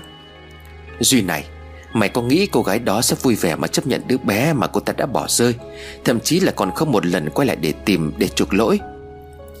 Đây cũng chính là điều mà Duy suy nghĩ Từ lúc đào được chiếc bình lên. Tùng nói không sai, Ước muốn của Vong là được gặp mẹ, Nhưng liệu rằng Vong Thai có biết mẹ nó Không hề nhớ đến sự tồn tại của nó trên cõi đời này? Không biết vì lý do gì Mà cô gái đã nhẫn tâm đến như vậy, Nhưng chẳng lẽ những năm qua Chưa bao giờ cô ta ý thức hay hối hận về việc mình đã làm? Chắc chắn là không. Bởi nếu có thì cô ấy đã quay lại đây Để đào chiếc bình lên, Sau đó đem chôn cất tử tế thì mới phải. Đằng này chỉ khi Duy cùng các bạn đến ngôi nhà đó, xác của vong thai mới được tìm thấy. Điều mà duy lo lắng hơn nữa chính là tuy đào được chiếc bình, rút thanh kiếm đó ra khỏi phần xác, đã rửa sạch sẽ thân thể còn lại của hải nhi. Nhưng tại sao từ đó đến giờ, Duy không cảm nhận được điều gì nữa? Phải chăng linh hồn của đứa bé đã bị tan biến? Không còn hiện hữu nên không cảm nhận được. Sư trụ trì chùa Bồ Đề có nói mọi chuyện cần phải làm nhanh chóng Bởi sợ rằng thời gian đã sắp hết. Duy cho rằng tất cả đã quá muộn, Không còn có thể cứu vãn được nữa. Bây giờ chỉ còn cách duy nhất, Đó là nhờ cậy vào sự giúp đỡ của nhà chùa mà thôi. Một phần để giải thích tại sao, Xác của vong thai sau khi bị thanh kim loại xuyên qua, Thì linh hồn dần dần tan biến. Đó là vì thanh kim loại đó không phải là sắt bình thường. Lúc ra lớp ải chiếc hố Tùng có cầm lên và xem thử. Và Tùng nhận ra nó không hề bị hăn gì, Cho dù bao nhiêu năm qua nó vẫn màu đen tuyền đặc trưng. Rửa sạch nó đi có phần bóng hẳn lên Và có cả hoa văn chạm trổ. Và Tùng cho rằng thanh kim loại đó là đồng đen, Chứ không phải là sắt. Ai không biết đã cắm nó xuống đất Để cố định lại gốc cây, Vô tình đã gây tổn hại đến đứa bé. Chắc hẳn mọi người ai cũng từng nghe về giá trị của đồng đen. Người ta nói đồng đen còn quý hơn cả vàng. Có những điển tích cho rằng đồng đen có tác dụng trừ ma, trừ tà Thậm chí là chữa bệnh. Không hiểu tại sao thanh kim loại kia Lại cắm xuống đất một cách lãng phí như vậy. Cây sắt của Hải Nhi nhiều khả năng bị khô không có thối giữa Là do bị thanh kim loại xuyên qua. Mọi chuyện quá khó để có thể giải thích một cách rõ ràng. Việc quan trọng nhất bây giờ chính là đem tiểu quách lên chùa bồ đề Để mong được sự giúp đỡ Chỉ lối của sư thầy trụ trì. Mặc dù cả ba chưa ăn uống gì nhưng sau khi xuống xe, Hiếu lập tức gọi chiếc taxi với điểm đến là chùa bồ đề. Giữa trưa nắng, Ba cậu thanh niên đi bộ lên chùa. Mới chỉ cách đây hai ngày họ còn ở đây, Với sự vô ưu vô lo, Thì bây giờ họ quay lại với nỗi ngổn ngang, Nỗi lo lắng tột cùng.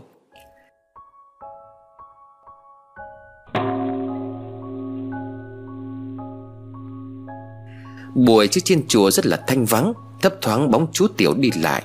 Duy liền bê cái thùng giấy bên trong đựng Tiểu khuất tiến lại lễ phép thưa. A-di-đà Phật, Chú Tiểu cho tôi hỏi là sư trụ trì hiện đang ở đâu à Chú Tiểu liền đáp, Anh có hẹn với sư thầy chứ? Thầy tôi đang niệm kinh ở chính điện E là không có tiện tiếp các anh lúc này đâu. Duy liền đáp, Vậy nhờ cậu nói với sư thầy, Có người thanh niên hai ngày trước đã nói chuyện với thầy Ở dưới gốc cây bồ đề. Chúng tôi sẽ đứng đợi ở đây, Làm phiền cậu. Suy nghĩ một lát, chú Tiểu liền gật đầu. Vậy được, để tôi báo lại với thầy xem sao. Các anh cứ đợi ở đây nhé. Cả ba chắp tay cúi khẽ cảm ơn chú Tiểu. Một lát sau, chú Tiểu chạy ra rồi nói, Các anh đi theo tôi Thầy bảo tôi dẫn các anh đến khu nhà phía sau để nói chuyện. Mời đi theo tôi. Chú Tiểu dẫn ba người đi vòng ra phía sau chùa, Đến trước vườn rau xanh mát của nhà chùa. Bên trong vườn có một cây tròi nhỏ lợp bằng lá cỏ Sư thầy trụ trì đã ngồi đợi từ trước. Ông đang pha trà chở khách. Chú Tiểu đứng bên ngoài rồi cúi đầu chỉ tay vào bên trong. A-di-đà Phật, Mời các anh vào thì tôi đang đợi. Ba người cùng cúi đầu chào chú Tiểu, Rồi hồi hộp bước vào bên trong. Đi qua vườn, ai cũng phải trầm trồ Bởi những luống rau xanh tốt của nhà chùa. Vị cao tăng đáng kính Luôn giữ được thần thái hiền hậu khẽ nói, Chào cậu, Nhà chùa vẫn đang đợi cậu suốt hai ngày qua. Đến đây được chứng tỏ cậu đã tìm thấy thứ mình đã muốn. Duy cúi đầu chào sư trụ trì Duy liền nói Dạ thưa thầy, đúng như vậy. Trên tay của con đang giữ tiểu quách bên trong đường xác của Hải Nhi tội nghiệp. Mong thầy xem qua rồi cho con biết phải làm gì tiếp theo. A-di-đà Phật Vị cao tăng mời mọi người ngồi. Trên bàn đã có bánh bao chay và nước uống. Đang đói cho nên Tùng và Hữu xin phép xong là ăn luôn. Thấy sư thầy và Duy không ăn, Nên cả hai cười trừ rồi cầm bánh đi ra ngoài ăn cho đỡ ngại. Vị cao tăng hỏi Cậu không ăn chút gì sao? Duy liền khẽ đáp. Thưa thầy, con không đói. Dạ mời thầy xem. Nói xong Duy mở cái hộp. Tiểu quách lộ ra, Nhẹ nhàng mở nắp tiểu quách trước mặt của sư thầy. Vị cao tăng cũng hơi nheo mày, Bởi thứ ông vừa nhìn thấy trong tiểu quách Không phải là những màu xương vỡ vụn, Mà là một thân hình đã khổ quắt, Nhưng vẫn giữ được hình dáng của con người. Vị cao tăng nhắm mắt, Ông chắp tay lẩm nhẩm đọc kinh.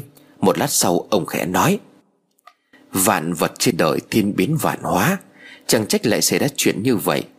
Chưa quá muộn, Nhưng e là nhà chùa cũng không thể hóa giải được nỗi thống khổ của vong thai này. Nhà chùa cảm nhận được sự đau đớn, Sự buồn tủi Bi thương giận hờn, Oán ghét từ phần thi hài này. Đến thân xác còn không thể trở về với cát bụi, Thì chỉ e rằng suốt đời này Phong thái cũng không thể tìm được cõi siêu sinh. A-di-đà Phật. Thiện tai thiện tai Duy không giấu nổi nỗi buồn trên gương mặt, Duy liền hỏi, Như vậy là sao à Chẳng phải con đã giúp phong thai tránh khỏi nỗi đau khổ về thể xác hay sao? Sao giờ thầy lại nói vong thai không thể siêu sinh? Vị cao tăng vẫn nhắm mắt, Ông điểm tĩnh đáp lại, Có những chuyện trên đời chúng ta không thể tự mình quyết định. Nhà chùa cũng không ngờ rằng Vong thai này lại chịu nhiều đau đớn đến vậy.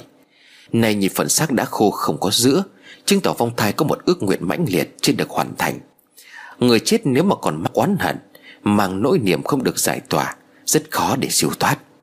Hơn nữa, có điều này cậu nên biết, Những vòng thai bị bỏ rơi Sẽ mất rất nhiều năm mới có thể được cầu siêu. Phong thai luôn cần sự yêu thương, Chấp nhận từ những người sinh ra mình. Có như vậy, vong thai mới có thể đầu thai chuyển kiếp. Cậu từng nói mong ước của đứa bé này Chính là được gặp lại mẹ. Ước nguyện đó lớn đến nỗi dù cho linh hồn sắp phải tan biến, Phong thai cũng không thay đổi. Nhà chùa có thể giúp cho phong thai được cư ngụ ở đây, Ngày ngày nghe kinh Phật, Hương khói thành tâm. Nhưng cũng không thể làm nguôi ngoai nỗi hận thù lâu nay, Nếu như chính mẹ của đứa bé không chấp nhận con của mình. Duy liền nói, Như vậy có nghĩa là cách duy nhất vẫn phải tìm mẹ của thai nhi này Để cô ta chấp nhận. Như vậy linh hồn của đứa bé mới có cơ hội đầu thai. Vị cao tăng nói Nhà chùa có thể giúp cậu chăm lo cho Hải Nhi này. Chỉ biết bao nhiêu năm, Nhưng mà đã có duyên gặp mặt, Thì đây cũng là trách nhiệm của nhà chùa. Tại đây hàng ngày nhà chùa sẽ hương khói, Tụng kinh cho Hải Nhi nghe. Hy vọng Hải Nhi sẽ cảm nhận và thấu hiểu Giúp bỏ oán niệm mà chuyển kiếp đầu thai. Vị cao tăng nói đúng, Lúc này đây Duy không thể nào cứ mãi rong ruổi khắp nơi Để tìm kiếm cô gái kia được. Sư thầy trụ trì là người tốt, Hoàn toàn có thể tin tưởng được. Để Hải Nhi ở đây Biết đâu chính là sự lựa chọn tốt. Nhưng khi Duy vừa định chấp nhận Thì trong đầu của Duy lại vang lên Giọng trẻ con đầy yếu ớt. Đừng, đừng bỏ rơi em. Em muốn gặp mẹ em Em không ở đây đâu. Đừng bỏ lại em.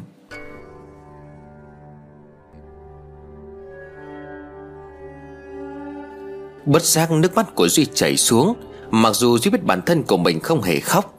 Duy nhìn vào tiểu quách Hải Nhi nằm đó thật đáng thương. Nó cổ quắp, Thân xác còn bị thủng một lỗ. Nước mắt cứ rơi lã chã không ngừng. Duy cũng không nói được gì. Vị cao tăng đứng dậy, Ông cúi đầu trước tiểu quách rồi khẽ nói. A-di-đà Phật, Nhân duyên không thể chia cắt. Dường như nhà chùa đã sai. Cậu có thể cảm nhận được cảm xúc của Hải Nhi. Điều này chứng tỏ hai người có một sợi dây vô hình. Nếu đã là như vậy Thì càng cố thay đổi E lại càng khó chấp nhận. Hải Nhi này đã chọn cậu chứ không phải nhà chùa. Chị e sau này cuộc đời của cậu sẽ phải thay đổi. Chị e rằng oán niệm không thể giải trừ Sẽ mang đến tai họa. Tại nơi đây, nhà chùa hy vọng Cậu sẽ có lựa chọn của riêng mình.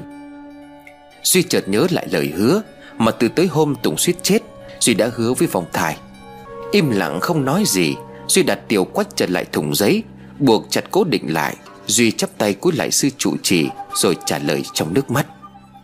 Cảm ơn thầy, Nhưng con sẽ thực hiện lời hứa của mình. Vị cao tăng khẽ lắc đầu, Ông thở dài đỡ Duy đứng dậy.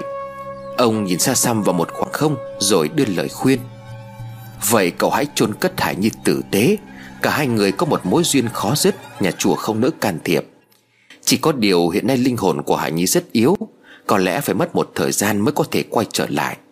Trong lúc này hàng ngày cậu nên nhàng khói, Chăm lo mộ phận của Hải Nhi nhưng mà nhà chùa cũng có điều muốn khuyên cậu. Đưa Hải Nhi đi tìm mẹ chứ hẳn đã là điều tốt. Nhà chùa không giữ chân cậu nữa. A-di-đà Phật, thiện tai thiện tai. Duy cảm ơn sư trụ trì, cúi đầu chào sư thầy Duy tiếp tục bê tiểu quách. Rồi cùng hai người bạn của mình là Tùng và Hữu, Một lần nữa rời khỏi chùa Bồ Đề. Tuy nhiên, từ lúc nghe thấy giọng nói yếu ớt của vong thai, Duy đã biết mục đích cuối cùng của mình là gì. Nhớ lại lời nói của bố trong cuộc điện thoại gần sáng ngày hôm nay. Khi bế con lên, bố đã biết Con có một sứ mệnh của riêng mình Và con sẽ hoàn thành được điều đó. Chưa rõ câu nói đó mang ý nghĩa gì, Nhưng lời hứa của Duy với phong thai là điều mà Duy cần phải làm. Phải chăng đây chính là duyên?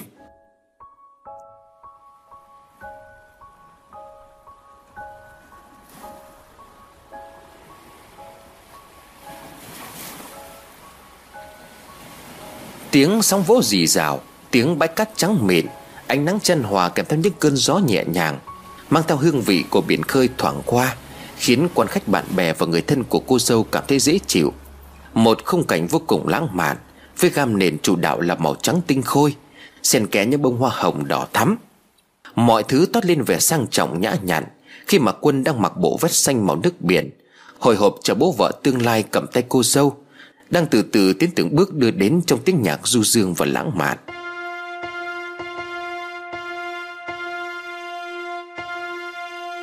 Nhi khoác lên mình chiếc áo cô dâu lộng lẫy, Lấp lánh kim sa. Trên tay của cô cầm bó hoa cưới rực rỡ. Nhi e thẹn khi đi qua từng người. Cô cảm nhận thấy mình thật hạnh phúc, Bởi trong tiếng reo hò, Những tiếng vỗ tay chúc mừng không ngớt. Dưới sự chứng kiến của mọi người, Của bố mẹ hai bên Chú rể quân khẽ quỳ một chân xuống. Hai tay anh nhẹ đưa nhẫn cưới đeo vào ngón tay mượt mà của người yêu. Không cảnh đó giống trong một câu chuyện cổ tích, Khi mà hoàng tử cầu hôn công chúa. Mọi thứ đang được tái hiện giữa đời thật. Những ai chứng kiến mà hơi mong nước mắt, Có lẽ cũng phải rơi lệ khi quân nói với Nhi. Đời này em là cô gái mà anh trao chọn con tim. Hãy cùng anh sánh vai, Chung bước trên suốt quãng đời sau này em nhé. Anh yêu em. Bên dưới mọi người hét lên Bởi có hâm mộ tình yêu của hai bạn trẻ. Nhẫn cưới trao tay Là những tiếng đồng thanh vang vọng. Hôn đi hôn đi. Khe vén mái tóc cô dâu gọn lại Nhi và quân nhìn nhau âu yếm. Cô khẽ mỉm cười gật đầu. Ngay sau đó là một nụ hôn sâu, Nồng ấm cháy bỏng, Được cả hai trao cho nhau Trước sự hân hoan của tất cả mọi người. Khẽ ngượng ngùng như quay sang tung bó hoa lên trời, Những người bạn cô tranh nhau chụp lấy. Bởi ai cũng mong muốn tiếp sau Nhi, Chính họ sẽ có những hạnh phúc viên mãn như vậy. Trong tiếng vỗ tay Quân ấm Nhi trong đôi vòng tay rắn chắc, Tất cả cùng tiến vào trong hội trường Bắt đầu bữa tiệc hoành tráng, Với ánh đèn pha lê, Với nến, với rượu vang, với những bản nhạc tình cảm, dù dường như tiếng biển dịu dàng của bầu trời yên ả. Tiếng cười, tiếng chúc mừng không ngớt, cô dâu nhi cười rất tươi. Khi cười, cô gái ấy lại càng xinh đẹp bội phần nhi quá hạnh phúc. Cô khẽ xoa lên bụng rồi thì thầm vào tay người chồng của mình. Em và con cũng yêu anh nhiều lắm. Quân đỏ ửng bởi sung sướng, quân khẽ ôm nhi rồi đáp. Hãy thể hiện tình yêu đó vào tuần trăng mật sau đây của chúng ta vợ yêu của anh à.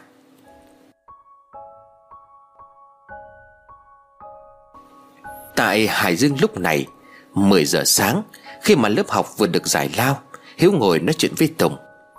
Có nên gọi điện thoại cho nó không? Tùng thở dài rồi đáp. Hôm qua ta gọi rồi, Nhưng mà xem ra nó không quay lại đây học nữa đâu. Từ hôm sau đó nó cứ ôm tiểu quách bảo là về nhà, Tìm nơi chôn cất đứa bé. Chắc mọi chuyện ổn thôi, Bố Duy là thầy cống Chuyện này ông ấy sẽ giúp được nó. Hữu khẽ cười rồi đáp. Ở cũng đúng, Mà có tin vui này chúng ta nên gọi điện để thông báo cho nó. Thằng Phước tỉnh lại rồi, Bác sĩ nói là chỉ cần nghỉ ngơi độ 3 tháng là có thể xuất viện. May mà nó không sao, nếu không thì tao ân hận cả đời. Tùng vỗ vai của hữu động viên. Chuyện cũng đâu phải là lỗi của mày đâu. Thôi để tao gọi điện cho thằng Duy. Chắc nó cũng biết rồi đó. Nhà tụi nó gần nhau mà. Có khi bố mẹ thằng Phước gọi thông báo trước cả mình ấy chứ. Hiếu gật đầu, Cả hai chờ đợi tiếng chuông điện thoại. Phải mất mấy hồi chuông mới có người bắt máy. Nhưng giọng không phải của Duy. Người nghe điện thoại liền hỏi. Alo, ai đấy à? Tùng vội nói. Ờ dạ đây có phải là số của Duy không à Người trong điện thoại trả lời. Ờ đúng rồi, tôi là bố của Duy đây Tùng liền đáp. Dạ cháu chào bác, cháu là bạn của Duy à Duy có ở đó không bác? Bố Duy liền trả lời. Có, thằng bé đang ở ngôi mộ. Để bác đưa điện thoại cho nó rồi cháu nói chuyện nhé. Duy, còn có điện thoại của bạn này. Vẫn ngồi gần ngôi mộ nhỏ mới đắp Duy đang cẩn thận nhổ đi từng lọn cỏ sót lại trên nền đất. Nhận điện thoại từ tay của bố Duy liền nói, Tùng à có chuyện gì không? Tùng bật loa ngoài rồi liền hỏi, Mày định không đi học thật à? Chẳng lẽ bỏ ngang như thế? Mà thằng Phước tỉnh lại rồi đấy, Sức khỏe đã ổn định dần. Duy khẽ cười rồi đáp Ở hôm tao về cũng đã nói với tụi mày còn gì. Tao giờ còn phải có việc làm. Hơn nữa ở trên đó không có đất để chôn đứa bé tử tế. Chuyện thằng Phước ta cũng biết rồi. May mắn là không có chuyện gì đáng tiếc xảy ra cả. À ngôi nhà có xảy ra chuyện gì lạ nữa không? Tùng liền đáp, Không, Từ hôm đó đến giờ mọi thứ đều ổn. Mà nói thật là vắng mày với nó, Bây giờ bọn tao lại thấy trống trống kiểu gì ấy. Chẳng còn cảm giác sợ hãi gì cả, Mà chỉ thấy thiếu thiếu cái điều gì đó. Vậy cái chuyện chôn cất thế nào rồi? Duy trả lời, Ổn cả rồi, Cũng may là bố tao đã về rồi. Bố tao đã lo chu toàn mọi việc. Bây giờ hàng ngày tao sẽ ra mộ cậu bé để thắp hương, Nhặt cỏ. Có thể là tâm sự với cậu ta nữa. Hữu liền nói chen vào. Thế còn việc tìm mẹ, Người đã bỏ rơi đứa bé thì sao? Duy liền nói, Sư trụ trì chùa bồ đề con nói Là hiện nay linh hồn cậu bé rất yếu, Trước mắt chôn cất xong đã. Việc tìm mẹ để sau rồi tính. Bồ tát cũng bảo cái gì đến rồi sẽ đến, Mọi chuyện cứ để cho nó tự nhiên. Cảm ơn và xin lỗi đã gây ra rắc rối cho bọn mày. Tùng cười nhẹ rồi đáp Xin lỗi gì, Mày đã quyết vậy thì ta cũng không có nói nhiều nữa. Nhưng mà cuối tuần nghỉ bọn tao về đó đó, Mày dẫn bọn tao thăm mộ của cậu bé nhé. Hai đứa chúng ta cũng muốn thắp hương cho cậu ta. Hàng ngày trước khi ngủ, Bọn ta cũng luôn cầu nguyện, Mong sao cho cậu bé có thể thực hiện được mong muốn gặp lại mẹ. Và được mẹ chấp nhận. Thôi vào học rồi, Bọn tao lên lớp đây, Khi nào về bọn tao sẽ gọi. Tùng vội cúp máy, Bố Duy đứng bên cạnh nhìn con trai gật đầu. Còn có những người bạn rất tốt đấy. Khi nghe chuyện của con, bố cũng không thể ngờ Các con lại đi được xa như vậy. Nếu con không mang sắc Hải Nhi về đây, Chắc có lẽ bố cũng khó mà tin nổi. Nhưng mà mọi chuyện bây giờ tạm ổn rồi, con trai. Suy nhìn lại ngôi mộ nằm giữa bát đất trống một lần nữa, Duy liền hỏi bố, Liệu chôn cất ở đây có ổn không bố? Bố Duy liền đáp, Con yên tâm đi, Mảnh đất này là của gia đình mình, Truyền lại từ đời cụ nội con. Trước này bố cũng không biết để làm gì. Nhưng mà xem phong thủy thì đây là đất tốt. Khi mà con mang tiểu quách về đây, Bố nghĩ ngay đến nơi này. Cậu bé đó sẽ ổn thôi, Mà con trồng gì trên mộ vậy? Duy khẽ cười rồi nói Dạ là một cây hải đường bố à Mỗi ngày con sẽ đều đến đây để chăm sóc cho nó. Bố Duy liền hỏi, Là hoa đỏ hay là hoa trắng? Duy lắc đầu đáp Dạ con cũng không biết. Điều này thì chúng ta phải đợi đến khi cây hải đường này lớn thôi bố à một làn gió nhẹ thổi qua bờ vai của Duy. Cơn gió không lạnh mà mang một thứ gì đó ấm áp. Nó ấm giống như hơi ấm phát ra từ cục đất bao phủ sắc của Hải Nhi, Mà lúc Duy chạm vào ngày trước. Duy khẽ quay đầu lại nhìn ngôi mộ. Không có gì xảy ra cả. Chỉ có một chiếc lá của cây hải đường mới trồng đang khẽ rung rinh.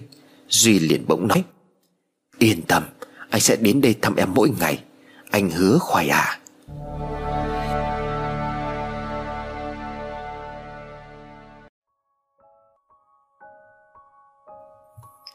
Tại nhà của quân, Vừa dừng xe lại, Quân lập tức đã mở cửa cho vợ và đỡ xuống. Từ từ, thôi em, Bây giờ không phải chỉ có một mình em đâu đó. Nhi cười một cách lém lỉnh. Ra là anh chỉ quan tâm đến con thôi phải không? Giờ em hết giá trị với anh rồi chứ gì? Quân cười rồi đáp lại. Đâu có, Với anh em hay con đều rất quan trọng trọng. Vào nhà thôi, Để đồ đó anh xách vào cho. Kỳ nghỉ 10 ngày đã kết thúc. Chào mừng em đến với ngôi nhà của chúng ta. Mẹ đã chuẩn bị rất nhiều đồ ăn ngon để đón em rồi đó. Ngày nào mẹ cũng gọi điện hỏi thăm sức khỏe của em thế nào. Anh là anh ghen tị rồi đấy. Từ hôm nay ngôi nhà này cũng chính là nhà của em. Nhi mỉm cười hạnh phúc. Tuần trăng mật tại Đà Nẵng Cứ như một giấc mơ giữa đời thực. Chưa bao giờ Nhi cảm thấy ngọt ngào và mãn nguyện đến vậy. Đứng trước ngôi nhà khang trang rộng rãi này, Cô càng vui hơn bởi cô được mẹ chồng rất mực yêu quý. Điều đó còn tăng lên gấp nhiều lần. Khi bà Tâm biết như có bầu, Một đứa cháu nội bà ngày đêm ảo ước. Cánh cửa nhà được mở ra, Bà Tâm nhìn hai con về mà trong lòng sung sướng, Bà liền hỏi, Về rồi hả con? Mẹ đếm từng ngày đấy các con à? Nhi, con có thấy mệt mỏi gì không?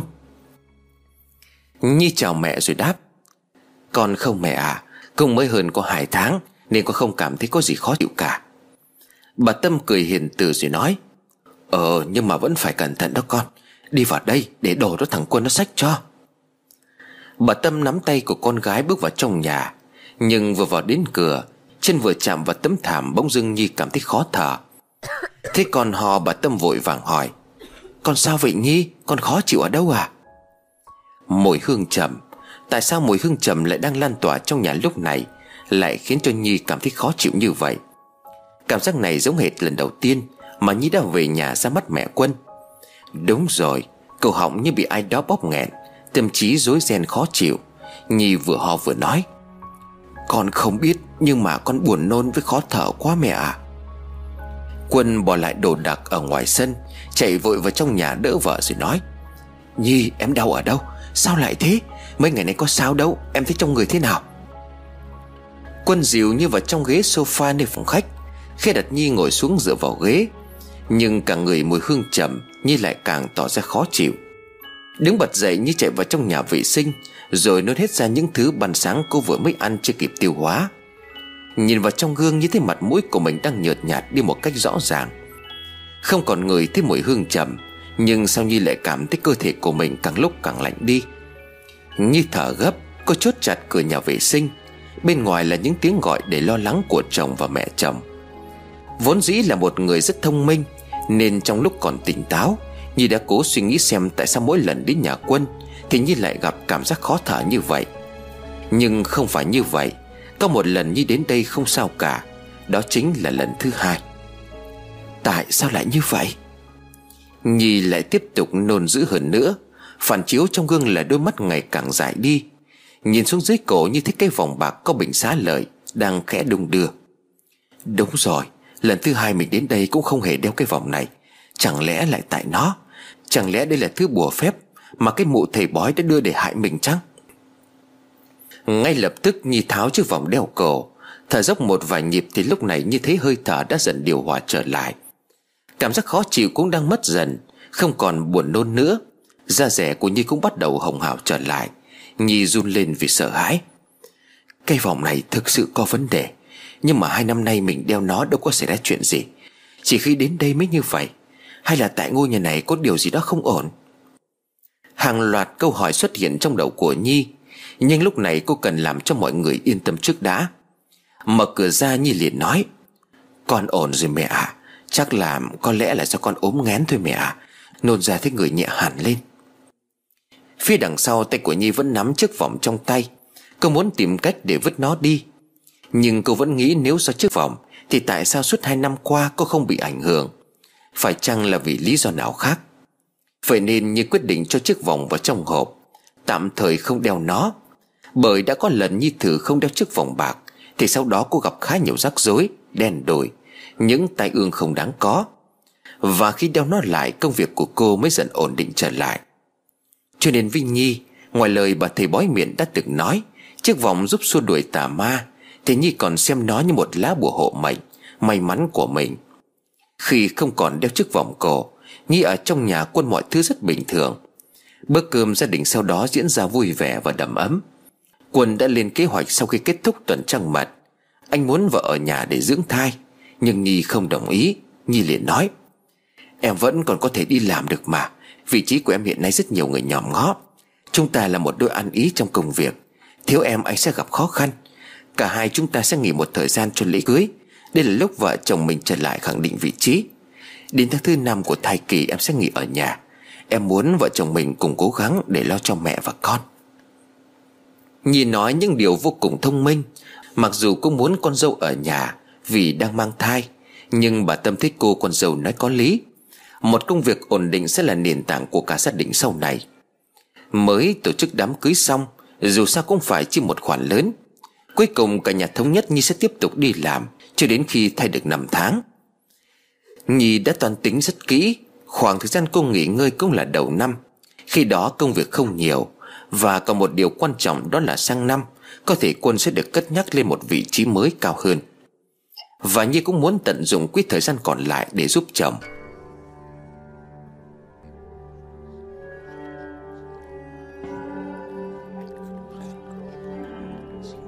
11 giờ tối, Nhi bỗng thức giấc bởi những âm thanh lạ. Những tiếng gõ mõ đang phát ra ở trong nhà. Nhi ở tầng 2 Bên kia là phòng của mẹ Quân. Mở cửa ra như thế cửa phòng mở, Tiếng gõ mõ phát ra từ trên tầng 3 Bỗng dưng cô giật mình bởi giọng nói của chồng. Em mất ngủ à? Mẹ ngày nào cũng ở trên gian thờ gõ mõ, Niệm kinh hai tiếng đồng hồ. Một lát nữa là mẹ ngủ thôi. Đóng cửa lại đi em. Nhi chép miệng thở dài. Em thấy khó ngủ quá anh à. Em quen yên tĩnh rồi. Bây giờ thế này sao em ngủ được? Còn con nữa chứ. Quân yêu vợ lo cho con, Nên dù tiếng gõ mõ không hề lớn, Bởi trong phòng cũng khá kín. Nhưng nghĩ vợ mang bầu khó ở Cho nên quân liền đáp. Ẩm để mai anh nói chuyện với mẹ. Giờ cố gắng một chút em nhé.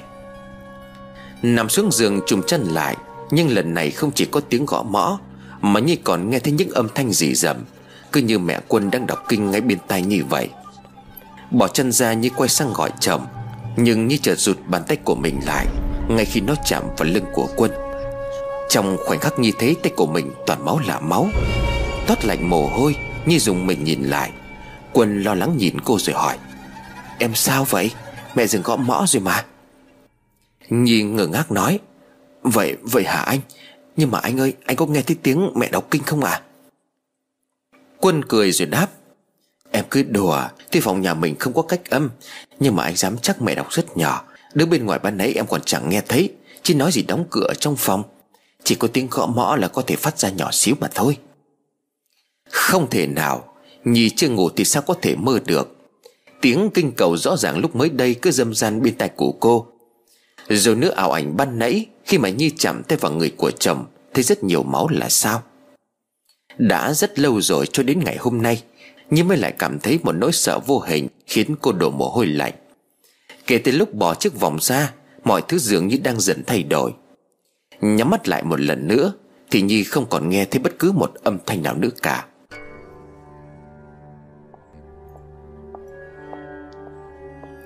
Bà Tâm từ trên tầng 3 bước xuống, Bước vào trong phòng bà Tâm thở dài.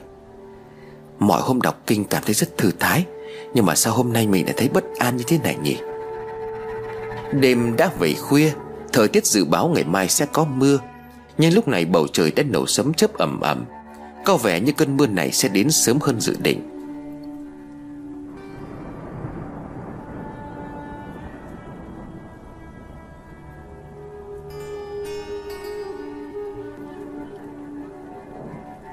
Một tuần sau Kể từ khi kết thúc tuần trăng mật để quay trở lại với công việc, Thì mọi chuyện dường như không được suôn sẻ cho Nhi.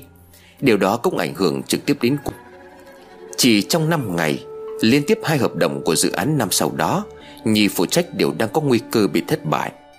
Mặc dù trước đó họ gần như đồng ý đến 80% Chẳng hiểu sao chỉ trong một vài ngày, Nhưng Nhi lại mắc những lỗi rất cơ bản. Điều kiện ngoại cảnh cũng khiến cô gặp rắc rối bởi những chuyện không đáng có khi đi trên đường. Hôm thì như gặp phải tai nạn ở giữa đường, Chứng kiến cảnh máu me đáng sợ. Hôm chuẩn bị ký hợp đồng, Chẳng hiểu sao như lại đang lái ô tô. Đường không đông nhưng trời xuống đất khiến thế nào? Một con chim màu đen xì từ đâu bay đến? Nó lao thẳng vào kính trước làm cho Nhi hoảng sợ. Lạc tay lái, Chỉ một chút nữa thôi Nhi đã đâm thẳng lên vỉa hè, Nơi có mấy người đang đi bộ. Kết quả Nhi đến trễ và làm mất lòng tin từ phía đối tác một lỗi mà bất cứ ai làm kinh doanh liên quan đến dự án đều phải kiêng kỵ. Nguyên tắc về thời gian làm việc. Phía đối tác không ký vội Mà họ cần thêm thời gian để suy nghĩ, Bởi trong hợp đồng Nhi mang đến bị thiếu mất một trang. Mà thứ vận xuôi đeo bám Nhi một cách để bất ngờ. Công việc không tốt dẫn đến áp lực lớn khi cả phòng cũng như xếp tầm Đang rất kỳ vọng vào hai vợ chồng Nhi. Trong công ty bắt đầu xuất hiện những lời dèm pha, Đồn đại rằng Nhi không đủ năng lực. Nhờ chồng nên mới leo nhanh lên như vậy. Bà thân Nhi cũng cảm thấy khó chịu. Cô cảm giác mình đang phải trải qua điều này trước đây. Chính là lúc cô thử không đeo sợi dây chuyền bạc. Khi không đeo nó, mọi chuyện vẫn bình thường. Nhi vẫn ngủ ngon, Ăn uống tốt.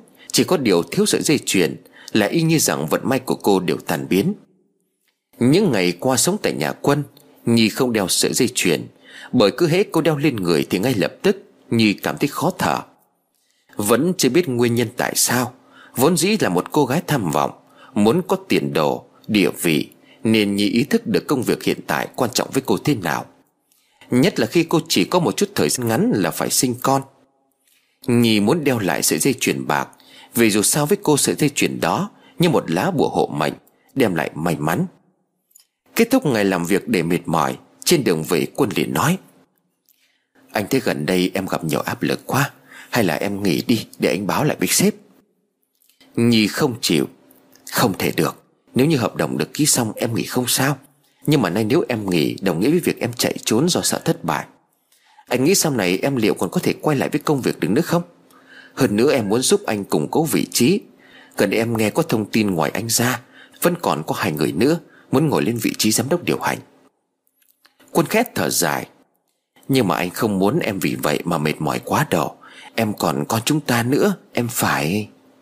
Nhi liền cắt ngang. Chính vì chúng ta có con, Cho nên em càng muốn anh liền chức. Bởi em muốn con chúng ta sau này được sống trong điều kiện tốt. Anh phải nghĩ đến tương lai sau này. Đó là điều đầu tiên. Còn điều thứ hai chính là khi người ta ngồi cao hơn, Thì anh sẽ bị dìm xuống. Thương trường là chiến trường. Mọi thứ không hề yên bình như cách họ cúi chào anh, Hay là bắt tay anh mỗi khi gặp mặt. Muốn tránh điều này thì bản thân mình phải vượt lên trước đã. Quân gật gù đồng ý. Trước này Quân luôn nghĩ bản thân chỉ cần làm tốt công việc của mình là đủ. Nhưng quả nhiên từ khi gặp Nhi, Quen biết Nhi, Anh được cô vợ xinh đẹp dẫn dắt rất nhiều trong suy nghĩ. Nếu là quân của ngày trước, Thì chưa chắc cái ghế phó giám đốc hiện nay anh đang ngồi đã là của anh. Từ khi lên chức, Cảm nhận về sự đấu đá, Phe cánh trong công ty, Đúng như lời của Nhi đã nói. Quân vẫn nhớ Nhi nói một câu mà anh khi nghe xong cũng cảm thấy lạnh người, Bởi lời đó lại phát ra từ miệng của một người phụ nữ. Nếu anh mà nhân từ, Thì chính anh đang tự giết chết bản thân của mình. Đó là một câu nói có phần đáng sợ Vì chủ nghĩa cá nhân, Nhưng nó đúng trong hoàn cảnh của công ty quân hiện tại.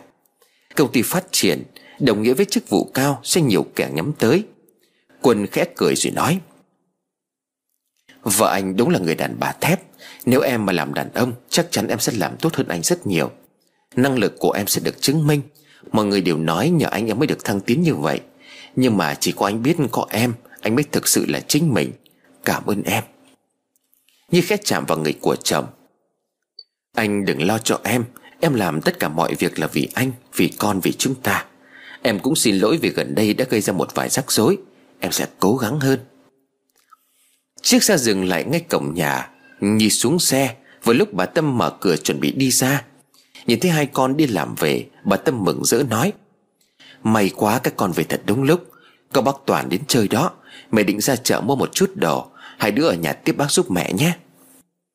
Quân liền nói, Thôi mẹ mua gì để con đi mua cho, Lâu ngày mới gặp mẹ nói chuyện với bác ấy hợp hơn. Bọn con biết chuyện gì đâu mà nói. Mẹ ghi ra ngoài giấy, Rồi chúng con đi mua cho nó nhanh. Bà Tâm thấy con nói đúng cho nên đọc những thứ cần mua cho quân ghi lại. Xong xuôi bà cẩn thận mở cửa cho con dâu vào trong nhà. Nhi nhìn thấy bác Toàn, Cô lễ đầu cúi phép chào. Bác Toàn cũng chào cô, Rồi khen cô nít na xinh đẹp. Nhi đi pha nước mời bác và mẹ. Sau đó cô cũng ngồi luôn ở ghế để tiếp chuyện với bác Toàn. Giới thiệu xong xuôi, Bác Toàn cái nhắm mắt lại, Rồi khẽ hít một hơi thật dài. Mỉm cười bác Toàn liền nói. Nhà cô thanh tịnh thật đấy. Mùi hương trầm phẳng phất người rất là dễ chịu Thư thái lắm. Bà nãy cô dẫn chị lên thắp hương cho chú. Chị thấy gian thờ rất là tôn nghiêm. Chắc là cũng không tốn ít tiền của và công sức Để nhờ thầy thỉnh Phật bà về thờ phụng nhỉ? Bà Tâm liền trả lời Dạ chuyện tiền nong không có đáng tính chị ạ. À. Nhưng mà cũng phải nhà sư trụ trì mới dám làm thờ Phật bà trong nhà bác ạ. À. à, Mỗi ngày em đều tụng kinh, niệm Phật. Mong sao ông ấy ở bên kia sớm được đầu thai chuyển kiếp. Bác Toàn khẽ gật đầu nhấp một ngụm nước. Nhìn sang bên Nhi, đột nhiên bác Toàn dừng lại vài giây, Khẽ quay đi bác Toàn liền nói, Được như thế, chú ấy cũng yên lòng. Chỉ có điều nhà thờ Phật cần kiêng kỵ, Tránh đem những cái đồ vật có tà khí vào trong nhà. Mà nói thế chứ mà quỷ chẳng dám bước chân vào đây đâu. Phật bà ngự trên cao âm binh, Quỷ quái sao dám tiến lại gần? Nghe đến đây Nhìn nghĩ ngày đến sợi dây chuyền. Lời của bác Toàn nói hình như có chút gì đó Có liên quan đến sợi dây chuyền. Bởi như cũng cho rằng sợi dây chuyền bạc Có bệnh sát lợi nhỏ kia Chính là một thứ bùa bà thầy bói đã đưa cho cô. Mà xưa nay bùa phép đa số đều liên quan đến phần âm. Nãy bác Toàn có bảo âm binh ma quỷ mà vào đây sẽ bị trừng trị. Như vậy phải chăng khi Nhi đeo sợi dây chuyền vào, Công chính là đang chống lại sự tôn nghiêm trong ngôi nhà mà có tượng Phật bà? Chính vì vậy cô mới có cảm giác khó thở, Khó chịu đến như vậy. Nhi nghĩ ở trong đầu. Đúng rồi, không còn nghi ngờ gì nữa. Ngôi nhà này chính là nguyên nhân dẫn đến mọi chuyện. Lần đầu tiên khi đến đây, Mình đeo sợi dây chuyền cũng có cảm giác y như vậy. Lần sau không đeo thì mọi chuyện bình thường. Đến gần đây nhất, Tất cả tiếp tục lặp lại. Có nghĩa là ở trong ngôi nhà này, Mình không thể đeo cái sợi dây chuyền. Nhưng mà nếu mà không đeo nó, Vật đen sẽ đèo bám Gia đình quan trọng nhưng mà tương lai, Con cái của mình còn quan trọng hơn. Ngay lập tức, không quá một phút suy nghĩ, Nhi đã đưa ra một quyết định để dứt khoát. Mình phải rời khỏi đây cho đến khi sinh con. Nếu đúng như những gì mình suy nghĩ Thì ngôi nhà này đang cản trở công việc của mình.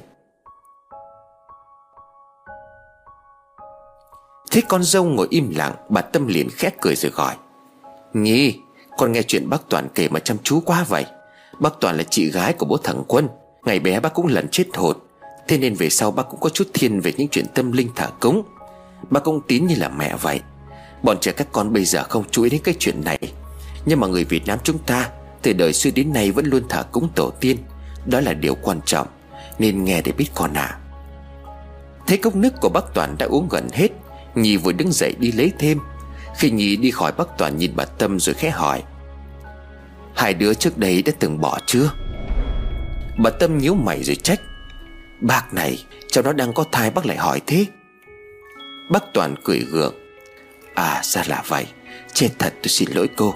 Tại tôi thấy một bóng người nhỏ ẩn hiện quanh con bé. Ra là đang mang thai, Sợ ý quá. Đúng là chết hụt nên là nhìn đâu cũng ra chuyện lạ. Tới hôm đó, ăn cơm xong, Bác Toàn trong cả nhà rồi ra về. Mặc dù ai trong nhà cũng bảo bác ở lại chơi vài hôm, Nhưng bác Toàn đã có việc cần phải về gấp. Qua đây tiền vào thắp cho em cái nén hương, Rồi chào gia đình, Chào các cháu. Giờ hồn lễ bác không thể đến dự. Tiến bác Toàn xong, Lên trên phòng như bắt đầu tỉ tê về chuyện, Cứ muốn hai vợ chồng ra ngoài ở riêng. Lý do Nhi đưa ra tại lại nhà Nhi khó ngủ Áp lực công việc như muốn yên tĩnh một thời gian. Và lại mẹ hàng ngày đọc kinh gõ mõ, Nhi cũng cảm thấy hơi khó chịu. Nhưng không muốn mẹ buồn, Nên Nhi đưa ra ý kiến hai vợ chồng tạm ra ngoài. Ở cho đến khi nào Nhi gần sinh thì sẽ quay về. Quân sợ nói ra mẹ sẽ buồn Tuy nhiên điều này Quân lại lo cho vợ nhiều hơn. Sau khi nói chuyện với mẹ xong, Không ngoài như dự đoán, Bà tâm mặt buồn thiêu Bà còn sợ hay do mình làm điều gì Khiến cho con dâu phật ý. Nhưng bản thân của Nhi cũng ngon ngọt đưa ra lý do thuyết phục, Nên bà Tâm đã đồng ý. Vì con vì cháu, Vì sự nghiệp của các con. Chỉ mất có hai ngày, Vợ chồng Nhi đã thuê được một căn hộ không khá xa nhà cũ. Vừa tiện cho việc qua lại Lại vừa hợp ý của Nhi. Tất nhiên Nhi lại tiếp tục đeo sợi dây chuyền. Cô coi nó như vật bất ly thân, Và sợi dây chuyền như một lá bùa may mắn. Một lần nữa nó tiếp tục giúp Nhi thành công. Nhưng Nhi không hề hay biết Nơi bình xá lợi chẳng hiểu sao Đã xuất hiện những vết nứt nhỏ. Cứ qua mỗi ngày vết nứt đó lại lan rộng ra hơn. Năm tháng sau Quân lên chức giám đốc. Nhi cũng đã yên tâm nghỉ ở nhà, Bởi theo dự kiến gần hai tháng nữa là cô sẽ sinh. Chiều theo ý của con dâu, Bà Tâm ngày càng sang chăm lo cho con dâu, Chứ không bắt Nhi về nhà nữa. Bà thân Nhi cũng không muốn quay lại nhà, Bởi cô sợ ngôi nhà sẽ khiến cho những thứ cô đạt được sẽ biến mất.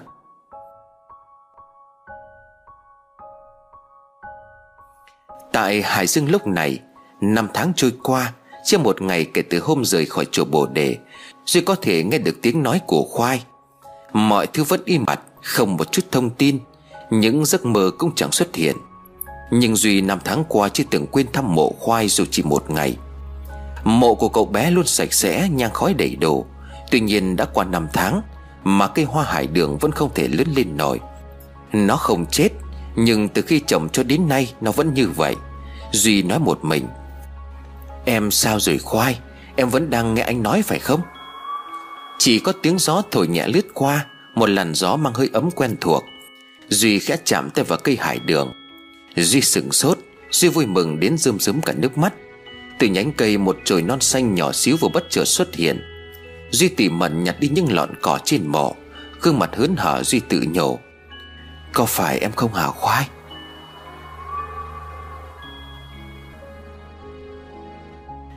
Tại nhà Duy lúc này, Mẹ Duy nói chuyện với chồng, Anh xem con nó thế nào, Chứ mãi như vậy thấy không có ổn đâu. Bố Duy liền trả lời, Em đừng lo, Những cái chuyện như thế này em không hiểu được đâu. Tất cả những chuyện đều là do duyên số. Không giống như việc hàng năm anh theo đoàn Đi tìm hải cốt liệt sĩ vậy.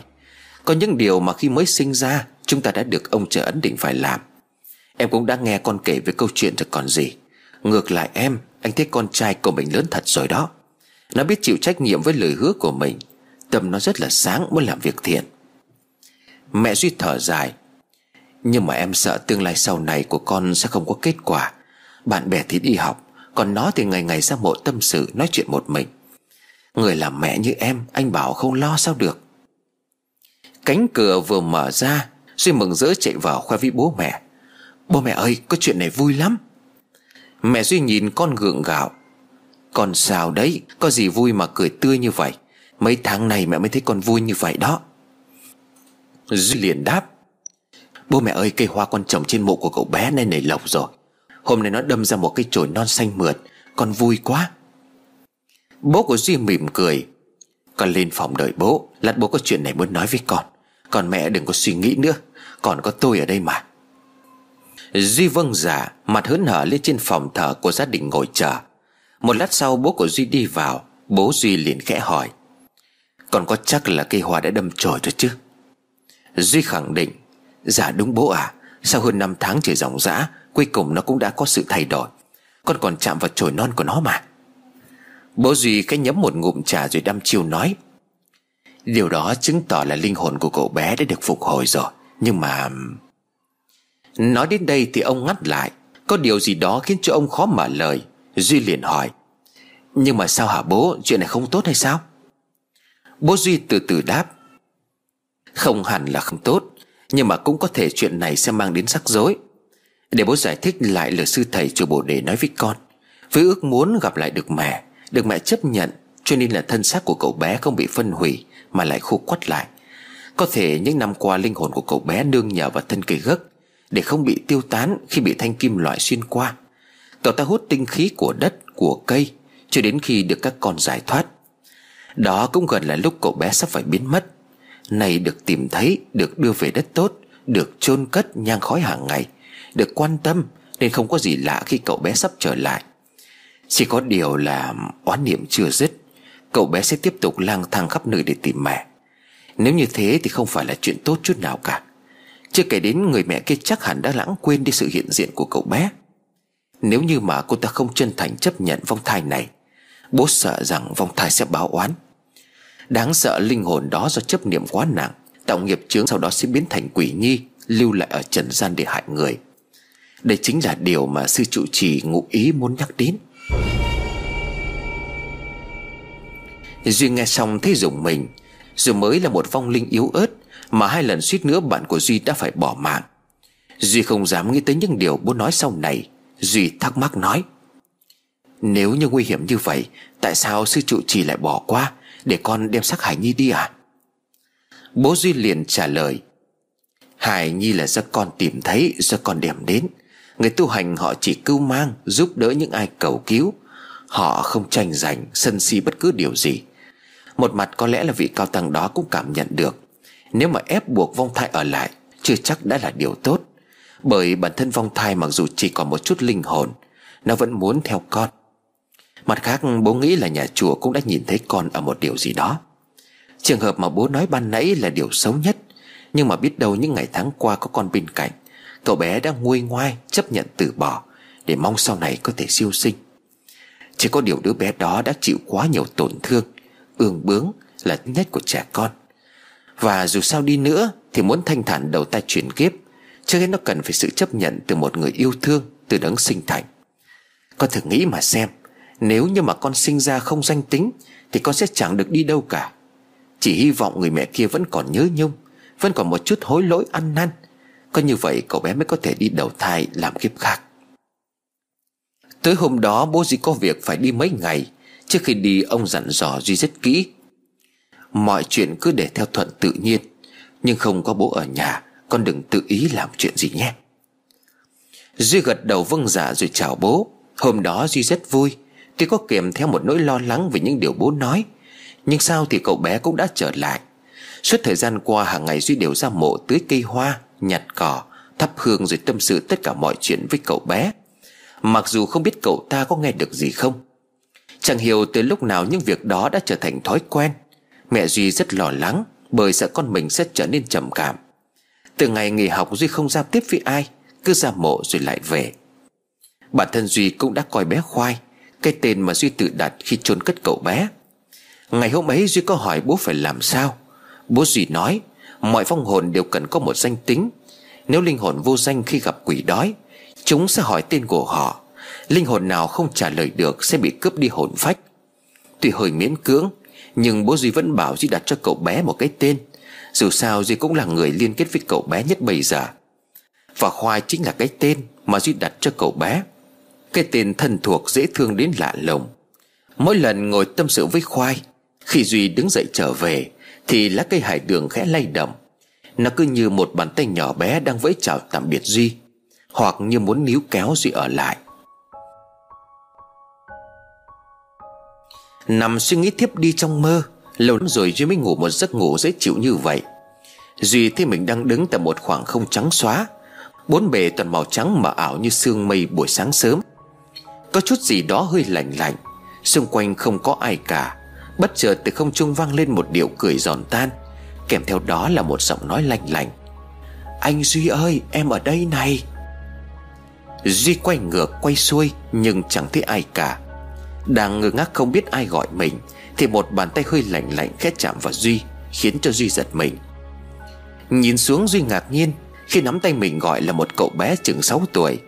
Cậu bé mặc bộ quần áo màu xanh lá cây. Bộ quần áo này có hoa văn giống như những gì mà Duy đã đốt cho bé Khoai mấy ngày trước. Gương mặt hơi nhợt nhạt, Nhưng đôi mắt cậu bé nhìn long lanh. Cậu bé mỉm cười rồi nói, Anh Duy, em đây mà. Anh không nhận ra em sao? Nói xong cậu bé đưa bàn tay lên vẫy vẫy. Chẳng hiểu sao nhìn cậu bé, Duy nghĩ ngay đến chiếc lá hải đường rung rinh mỗi ngày. Duy cười lớn rồi bế bổng cậu bé lên. Là khoai phải không? Sao em lại lớn nhanh như vậy? Lớn quá làm anh không có nhận ra. Đúng rồi, đây là quần áo anh mua cho em này. Cả giày nữa, mũ nữa. Đúng là khoai rồi. Cậu bé cười vang nhưng chẳng cười sảng khoái Khi được Duy bế bổng lên cao. Là em đây, em trở lại rồi. Em cảm ơn anh nhiều lắm. Nhờ anh mà em mới có thể trở lại. Duy đặt cậu bé xuống, Ngồi xếp bằng nhìn cậu bé tung tăng chạy đùa. Trong khoảng không gian trắng mở hơi sương Hình như cậu bé rất vui. Đã gần nửa năm Duy mới lại được nhìn thấy cậu bé. Khác với những lần trước, Lần này cậu ta đã lớn hơn nhiều. Không còn trần như nhậm, Đôi mắt đỏ au đẫm lệ cũng đã biến mất. Bất chợt cậu bé chạy lại chỗ Duy, Cậu bé nhìn Duy khuôn mặt buồn bã. Anh Duy ơi, em sắp phải đi rồi. Duy vội vàng hỏi, Em đi đâu? Ở lại đi với anh, Hàng ngày anh sẽ chăm sóc cho em. Cậu bé rơm rớm nước mắt Em biết điều đó, Nhưng em muốn đừng gặp lại mẹ. Em cũng muốn mẹ bế em. Em muốn được mẹ chấp nhận em. Duy buồn bã nói, Nhưng mà em biết tìm mẹ em ở đâu hả khoai? Cậu bé nắm lấy tay của Duy, Bất chợt giữa khoảng không hiện ra một hình ảnh mờ ảo. Duy nhìn thấy một người phụ nữ đang mang thai, Nằm trên chiếc giường lộng lẫy. Có điều Duy không thấy được mặt. Cậu bé buông tay của Duy ra Khe vẫy tay như chiếc lá hải đường. Từ từ cậu bé biến mất. Đâu đó chỉ còn tiếng nói vọng về. Em đã nhìn thấy mẹ rồi. Em đi đây.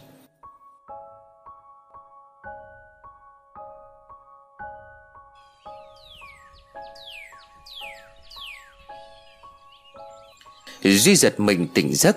Lúc này trời đã sáng. Bên ngoài tiếng chim đang hót líu lo trong ngày mới. Một giấc mơ kỳ lạ. Vội mặc áo vào. Duy lấy xe chạy ra bên ngoài mộ củ khoai. Mọi thứ vẫn như vậy, không hề có gì thay đổi. Nhưng khi lại gần Duy nhìn thấy, Trên mộ củ khoai, Một chiếc lá từ cây hải đường đã rụng xuống.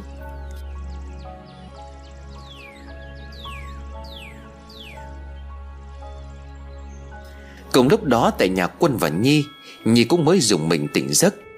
Cô nổi ra gà, Một cảm giác lạnh lẽo vừa mới xuất hiện trên người của cô. Sợ lại trên cổ Sợi dây chuyền có bình xá lợi vẫn còn, Nhưng từ chiếc bình nhỏ đang chảy ra một thứ nước sền sệt Đen xì có mùi khó ngửi. Thứ nước đen đó chảy ra từ bình xá lợi. Nhi lo lắng đem sợi dây chuyền đi rửa lại bằng nước sạch, Nhìn mình trong gương Nhi tự nhủ. Chẳng lẽ đây là điểm báo chuyện gì sao? Khi này Nhi đang mang bầu tháng thứ bảy, Có thể đi không nhớ, Nhưng cũng vào thời kỳ thai này Cô đã bỏ rơi đứa con đầu tiên của mình. Và đứa bé đó đang đi tìm cô suốt những năm qua. Bây giờ thì nó đã tìm được.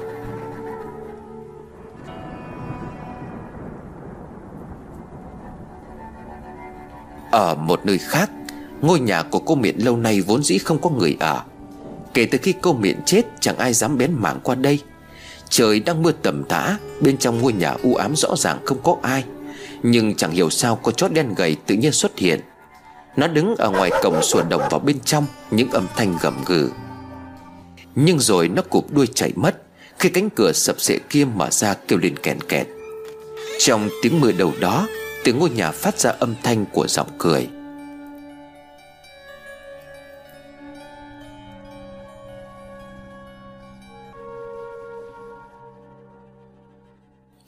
Nhi, anh đi nhé. Chuyến công tác này dài khoảng một tuần. Vì vắng em cho nên anh phải cáng đáng thêm một số việc. Em chỉ còn hơn một tháng nữa là sinh, Mà anh không thể ở nhà anh lo quá. Quân nói với vợ trước khi đi ra khỏi phòng. Nhi cười nhẹ rồi nói, Anh đừng lo, Có mẹ ngày nào cũng sang đây mà. Anh cứ yên tâm đi đi nhé. Nhớ điện thoại về cho em là được rồi. Mà mẹ cũng sắp sang rồi đó anh. Anh đi đi không có muộn giờ. Quân bịn dịn không muốn xa vợ, Nhưng cũng không thể nào ngừng lại công việc. Đúng lúc này bà Tâm gõ cửa đi vào. Bà Tâm suýt xoa nói, Nhi, hôm nay thế nào à con? Con sắp sinh cho nên là tránh vận động mạnh. Cứ ở trên giường, Cần gì mẹ sẽ lo. Nhìn hai mẹ con vui vẻ chăm sóc lẫn nhau như vậy, Phần nào quân cũng an tâm. Quân chào mẹ rồi rời khỏi nhà. Lúc này mới có khoảng 7 giờ sáng, Bà Tâm chuẩn bị đồ ăn sáng cho Nhi. Đang ăn bỗng dưng Nhi giật mình, Bởi cô vừa nghe tiếng ai đó gọi rất nhỏ hai từ. Mẹ ơi! Nhi ngơ ngác xung quanh Rồi nhìn xuống bụng của mình. Nhi nói với mẹ chồng. Mẹ, mẹ ơi Hình như con vừa nghe thấy tiếng gọi mẹ ơi. Mẹ có nghe thấy gì không à Hình như là con con đang gọi con đó. Bà Tâm vội chạy lại chỗ con. Bà khẽ xoa lên bụng của Nhi rồi cười đáp.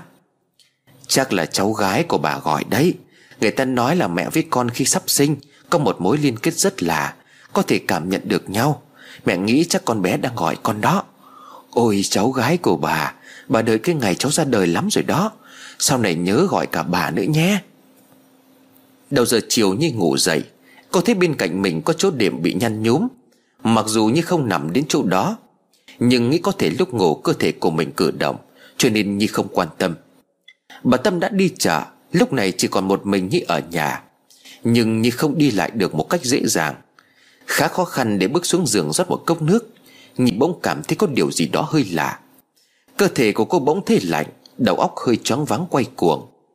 Nhi loạn choạng làm dưới cách cốc, những mảnh thủy tinh rơi xuống khiến cho cô hốt hoảng. Đúng lúc đó mẹ chồng của Nhi là bà Tâm về. Nghe tiếng vỡ, bà vội mở cửa. Cô đỡ lấy Nhi, bà Tâm lo lắng nói, Còn sao đấy, chết thật đó. Mẹ mới đi chợ có một lát thôi mà đã xảy ra chuyện rồi. Con nghỉ đi để đó mẹ dọn cho. Đi lại kéo rách chân ra bây giờ. Mẹ ơi! Lại một lần nữa Nhưng nghe thấy tiếng ai đó văng vẳng ở trong đầu. Tiếng gọi mẹ ơi yếu ớt Nhưng chắc chắn là có người đang gọi Nhi. Nhi lại tiếp tục hỏi mẹ. Mẹ, mẹ có nghe thấy gì không à Hình như là có ai đang gọi con mẹ à Bà Tâm đang nhặt mảnh thủy tinh Thì vội rụt tay lại Bởi ngón tay của bà vì bị thủy tinh cắt đứt Chảy máu. Nhà đang có người mang thai, Bỗng nhiên lại đổ vỡ ly cốc. Xong con dâu liên tục nghe tiếng ai đó gọi mình. Một lần thì không sao, Nhưng đây đã là lần thứ hai.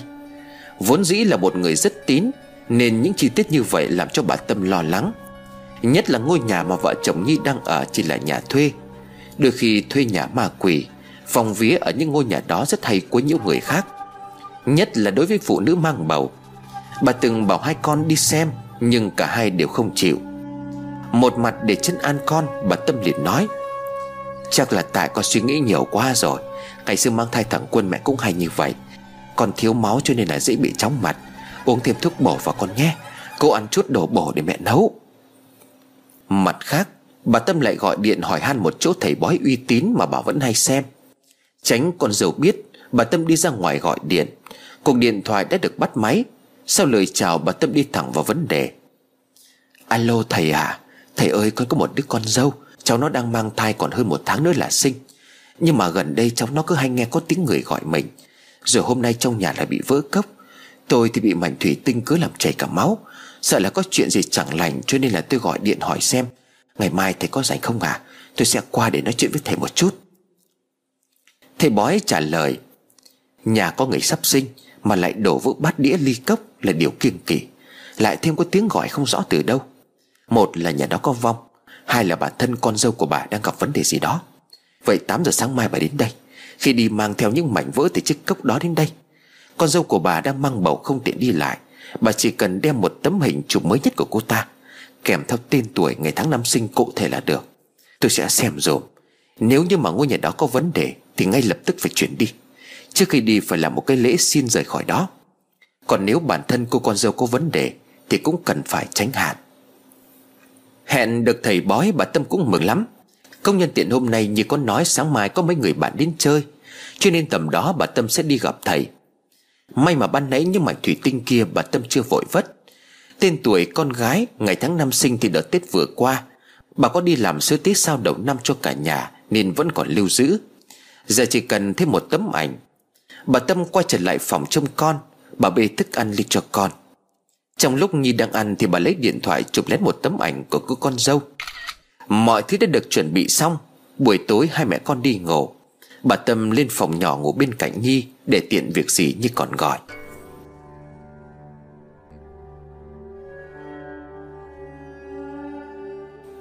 Đang đêm hôm đó, Bà Tâm giật mình vì tự nhiên cơ thể của bà lạnh cóng. Căn phòng kín bưng không một chút gió, Mà hơi lạnh từ đâu lùa vào Khiến cho bà nổi cả da gà. Thế không yên tâm, Bà đi sang phòng bên của con dâu. Hé mở cửa phòng Ở tâm thế nhì vẫn còn đang say giấc. Linh tính có dự cảm không lành, Nên cả đêm hôm đó bà Tâm không dám ngủ. Bà thức để trông cô con dâu. Sáng hôm sau khoảng 7 giờ 30 phút Thì Trinh đến nhà thăm Nhi. Tiền đó bà Tâm liền nói, Cháu ở nhà chứ với Nhi, Rồi có gì trông con bé dùm bác. Bác đi ra chợ mua ít đồ tươi về nấu cho nó. Khổ thân sắp sinh rồi mà ăn uống kém lắm. Trinh vội vâng dạ rồi đóng cửa phòng lại, Ngồi nói chuyện với Nhi. Gặp bạn thân cho nên Nhi vui vẻ hẳn lên. Về phần của bà Tâm, Thực ra bà đã đi chợ từ sáng sớm, Để đồ vào trong nhà, Bà Tâm lên xe máy đi thẳng tới chỗ của thầy. Lễ vật cũng chỉ có bánh kẹo với tiền vàng nhang khói. Bà Tâm rất nóng ruột muốn biết liệu rằng Con dâu cũng như cháu của mình có vấn đề gì không. Trong túi của bà đã đủ những thứ mà thầy bói yêu cầu. Đúng 8 giờ bà Tâm có mặt trước cửa nhà thầy bói. Có người dẫn bà Tâm vào luôn, Bởi bà Tâm cũng là khách quen ở đó.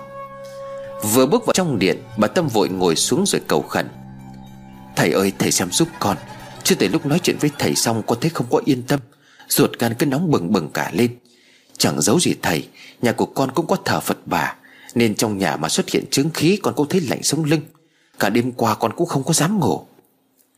Nhìn sắc mặt của bà Tâm, Ông thầy bói gật đầu rồi đáp. Trước hết thì cứ thắp ba nén hương, Thành tâm cầu khẩn vấn đề muốn biết. Cho tấm ảnh con dâu của bà vào bên trong phong bao đỏ này. Phong bao còn lại đổ những mảnh thủy tinh vỡ vào đó. Đặt hai bên hai đĩa rồi thắp hương. Một lát nữa tôi sẽ xem cho nhà chị. Bà Tâm tin tưởng ông thầy bói này lắm. Có những chuyện ông ta xem rất đúng. Như lần trước, từ chùa trở về, Sau khi họ ý kiến sư trụ trì, Được sư thầy nói chuyện cưới xin của con trai bà là do duyên số. Có duyên ắt sẽ về cùng nhau.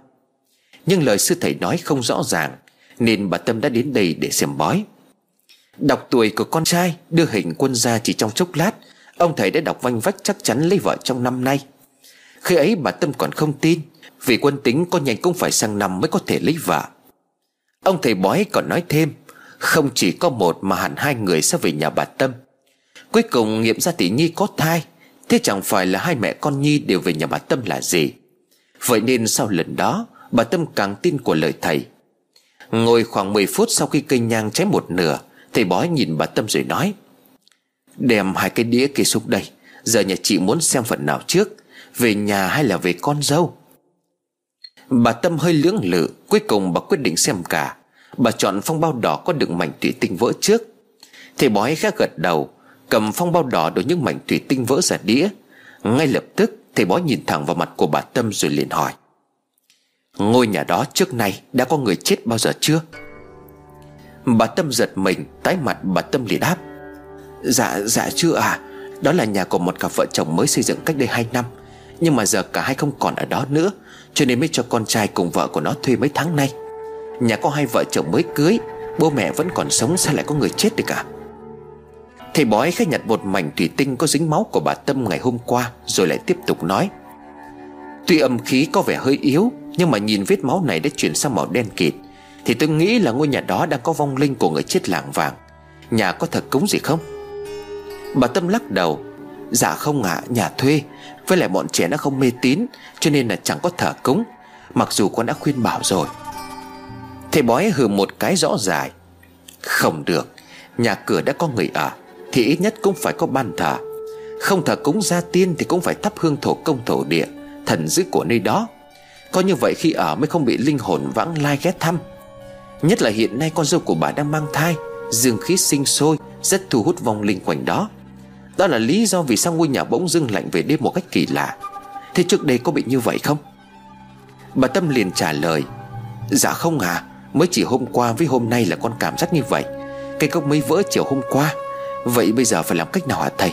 Hay là con bắt chúng nó về ở nhà cũ? Ở nhà cũ con nghĩ là ma quỷ không có vào mà quấy phá được đâu. Thầy bói gật đầu. Đó cũng là một cách tốt.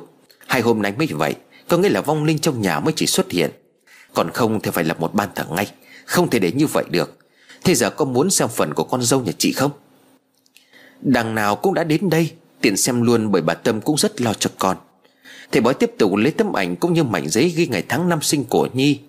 Nhìn tấm ảnh một lúc khá lâu, Do thầy bói cứ nhìn bức ảnh không nói gì, Cho nên bà Tâm liền hỏi. Sao, sao vậy thầy, có chuyện gì không à Thầy bói nhau mày rồi đáp. Khó nói lắm.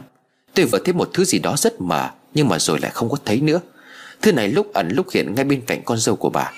Nhưng mà không rõ đó là thứ gì. Nhưng mà này Có cái chuyện này không biết là tôi có nên nói cho bà hay không? Bà Tâm sừng sốt đáp. Dạ có gì thầy cứ nói để nhà con còn tránh. Con cảm ơn thầy. Thầy bói chấp miệng lắc đầu. Thắp một nén nhang cắm ngay bát hương nhỏ gần chỗ ông ngồi. Ông ta liền nói, Nếu mà tôi không nhầm, Thì con dâu của bà đã từng bỏ đi một đốt. Nếu mà chuyện này mà đúng, Thì tôi e là cái thứ không định hình kia Chính là vong thai. Điều đáng sợ ở đây Là cô ta đang mang thai sắp sinh. Nếu mà không cẩn thận, Cái thai sẽ chết trước khi được sinh ra.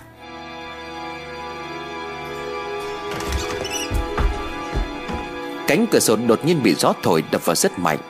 Lời thầy bó như tiếng sét ngang tai Khiến cho bà Tâm buồn rùn cả chân tay. Bà Tâm toát mồ hôi lạnh, Nhi đã từng phát thai Và cháu của bà sắp phải chết, Nếu như chuyện đó là có thật.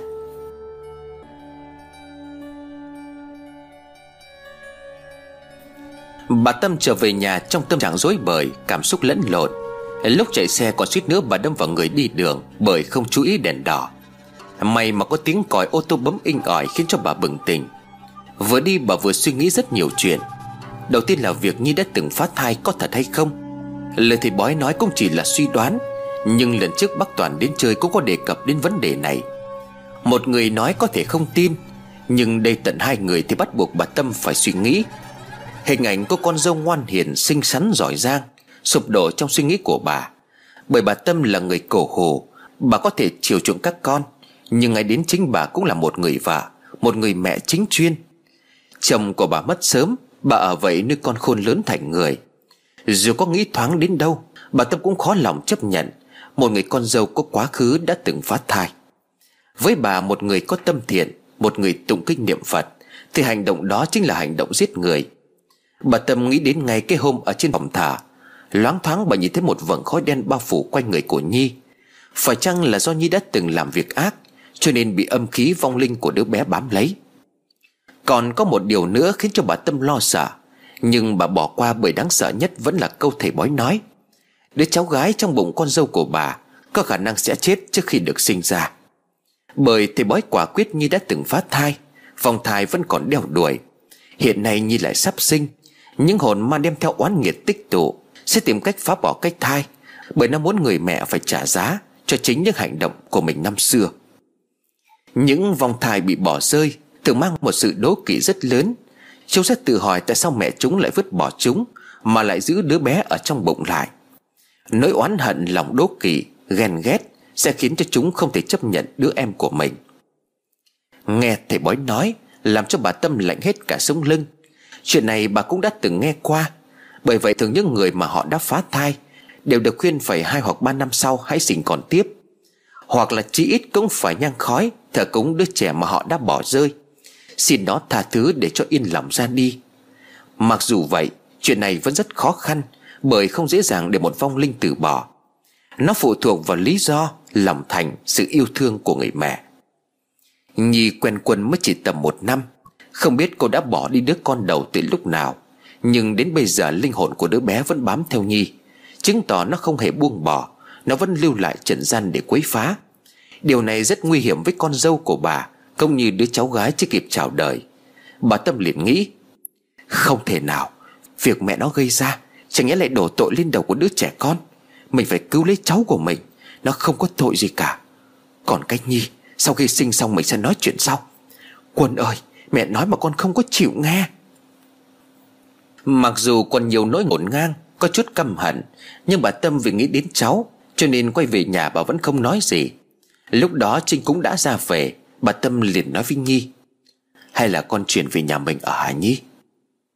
Ngơ ngác nhìn mẹ, Bởi đã từ lâu như không muốn về ngôi nhà đó. Ngôi nhà cho Nhi một cảm giác khó chịu, Nhi liền đáp, Thôi mẹ ơi Con chỉ còn hơn một tháng nữa là sinh rồi. Bao nhiêu đồ đạc ở đây, Bây giờ mà chuyển đi chuyển lại không có được đâu mẹ à. Với lại ở nhà này cũng tốt mà. Chứ mẹ cũng chẳng nói là từ khi ở ngôi nhà này, Công việc của anh Quân thăng tiến là gì. Bà Tâm chép miệng bởi đúng là trước bà có nói như vậy. Nhưng khi đó nói chuyện chưa xảy ra, Còn nay theo cảm nhận của bà Thì nơi này không hề ổn. Tuy nhiên nghĩ lại thì dù có đem con dâu về nhà, Cũng chưa hẳn là việc tốt, Bởi vong thai sẽ bám theo mẹ đến cổng. Mẹ đi đâu nó sẽ theo đó, Suốt ngày này sang ngày nọ, Năm này sang năm khác, Trừ khi nó chấp nhận buông bỏ Để đi đầu thai chuyển kiếp. Quá đau đầu trong khi không biết phải làm thế nào, Bà Tâm quyết định đưa tấm bùa mà bà thầy bói làm cho Nhi. Bà Tâm lấy ra một mảnh giấy màu vàng được gấp vuông vắn, Đưa cho con dâu bà nói, Vậy thì con giữ cái này bên mình. Mẹ nghe nói là phụ nữ sắp sinh hay bị ma quỷ nó chiều nghịch. Con cứ đeo vào cho mẹ yên tâm. Nhi cảm thấy khó chịu với mẹ chồng. Bao tháng qua không phải sống gần mẹ chồng, Không còn phải nghe tiếng tụng kinh gõ mõ vào ban đêm, Khiến cho Nhi đã cảm thấy thoải mái. Nhưng nay chồng vừa đi vắng, Mẹ chồng lại bày ra cái trò mê tín dị đoan. Điều này làm cho Nhi bực mình. Nhưng biết tính của mẹ chồng vốn mê tín, Nên nhìn miễn cưỡng cầm lấy, Bà Tâm còn dặn dò. Còn phải kẹp nó ở cặp quần ấy. Đấy, đúng rồi, Đi ngủ cũng nhớ phải đeo nhé. Nhi nhăn mặt đáp Vâng con biết rồi. Từ hôm đó, bà Tâm trở về nhà đem quyển kinh Phật, Cùng với bộ mõ sang bên nhà con dâu. Lúc Nhi ngủ thì bà bắt đầu gõ mõ tụng kinh. Bởi bà Tâm nghĩ đọc kinh cầu siêu thì vong hồn đứa bé sẽ tha cho con gái của mình. Nhưng ma quỷ chưa đi Thì bà đã bị cô con dâu liền tiếng. Sau hai ngày đầu tiên, Nhi cố gắng chịu đựng. Đến ngày thứ ba Nhi không chịu đựng nổi nữa, Vì cứ đến đêm tiếng đọc kinh gõ mõ lại vang lên ở trong nhà. Điều này làm cho Nhi khó ngủ, Cứ nhắm mắt lại Nhi lại nghe tiếng gì rầm bên tai. Từ hôm nay đã gần 11 giờ, Nhưng mẹ chồng cô vẫn chưa chịu dừng lại. Quá bực mình, Lấy cái thân bầu 8 tháng Nhi sang bên phòng của mẹ gõ cửa. Mẹ ơi, mẹ có trong đó không? Bà Tâm đi ra mở cửa rồi hỏi. Con không ngủ sang đây làm gì? Nhi cười nhạt. Mẹ bảo con ngủ trong khi mẹ cứ lầm rầm đọc kinh với gõ mõ như vậy. Làm sao con có thể ngủ được? Mẹ không thương con thì mẹ phải thương cháu chứ ạ. À? Bà Tâm liền nói. À mẹ xin lỗi. Mấy hôm nay ở bên này cho nên mẹ không có thời gian đọc kinh. Ngày nào mẹ cũng dành 2 tiếng để đọc. Cũng là mong cho linh hồn bố con sớm được đầu thai chuyển kiếp. Sao cũng là mong trời Phật phù hộ cho gia đình chúng ta. Với lại mẹ cũng nghe thử rồi, Không có vọng lắm đâu con. Chưa nói hết câu, Bà đã bị Nhi đáp trả. Vâng mẹ không có nghe rõ, Nhưng mà con nghe đến điếc cả tai rồi đây này. Chúng con bảo thuê ô xin thì mẹ không chịu, Cứ để cho mẹ làm. Giờ mẹ lại nói do con không có thời gian. Mà con sắp sinh, xin mẹ đừng có nhắc đến mấy cái chuyện linh hồn. Với đầu thai gì nữa đi. Cháu nó còn nhỏ chưa ra đời Mà mẹ toàn nói cái chuyện xui xẻo. Đến đây thì bà Tâm không chịu đựng nổi nữa. Bà liền nói, Cô dám nói với tôi như vậy sao? Cô có biết vì sao mà tôi lại phải làm như vậy không? Chính là vì cô đấy. Vì cô đã từng phá thai, Cho nên mới ra cái cớ sự này. Cô còn dám nói.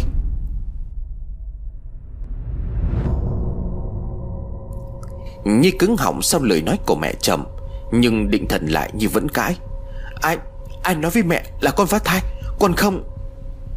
Bà Tâm liền nói, Bố mẹ cô chứ còn ai nữa. Ban đầu tôi cũng không có dám tin. Nhưng mà tôi mới gọi điện về nói chuyện thử với bố mẹ cô, Thì tôi biết chuyện trước kia của cô rồi. Anh ở họ vội vàng xin lỗi dối rít, Rồi kể cho tôi nghe tất cả. Tôi không thể ngờ có loại con gái như cô, Lại có một quá khứ chơi bời như vậy. Tôi đã nhẫn nhịn cô vì con trai của tôi nó yêu thương cô thật lòng. Vì cháu tôi đang ở trong bụng cô. Con bé chưa sinh ra đã phải gánh nghiệp cho cô rồi đấy. Nếu cô là người mẹ thương con, Thì phải trân trọng những gì mà tôi đang làm mới đúng chứ? Nhì choáng váng, Cô chống tay lên tường để khỏi ngã. Giấy không gói được lửa. Cuối cùng thì những chuyện mà cô sống chết giữ kín Này đã bị phát hiện. Không còn lời nào để bảo chữa Nhi đứng dậy như trời trồng. Tâm nhận ra mình cũng hơi quá đà. Dù sao thì Nhi cũng đang mang bầu Bà Tâm chạy lại đỡ Nhi rồi nói ngọt. Ờ mẹ, xin lỗi, Mẹ cũng không nên nói với con như vậy. Nhưng mà trước mắt điều quan trọng nhất chính là con của con, Cháu của mẹ. Con nên nghỉ ngơi đi, Chuyện gì để sau bình tĩnh rồi lại nói. Vừa ấm ức vừa nhục nhã, Nhi nhận ra cuối cùng thì người ta cũng chỉ quan tâm đến đứa bé trong bụng bà thôi. Những lời nói lúc nóng giận ban nãy mới là thật lòng. Chẳng trách hai hôm nay bà Tâm dừng dưng khi nói chuyện với cô. Bà chỉ chăm lo cho cái thai mà cô đang mang trong bụng. Bởi vì quá khứ của cô Khiến cho mẹ chồng cảm thấy khinh bỉ.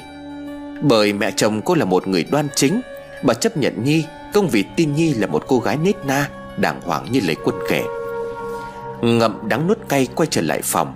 Đã 12 giờ đêm, Bà Tâm cũng không còn đọc kinh nữa. Nhi nằm trên giường vừa khóc ướt đẫm cả gối, Bất chợt Nhi nghe có tiếng trẻ con đâu đó. Mẹ ơi, sao mẹ khóc? Nhi nổi cả gai ốc. Nằm im không dám động đậy, Nhi sờ lên bụng rồi hỏi, Có phải con không? Đáp lại Nhi vẫn là tiếng nói đó, Không không phải nó đâu, Là con đây. Mẹ ơi mẹ ơi, Tìm được mẹ rồi.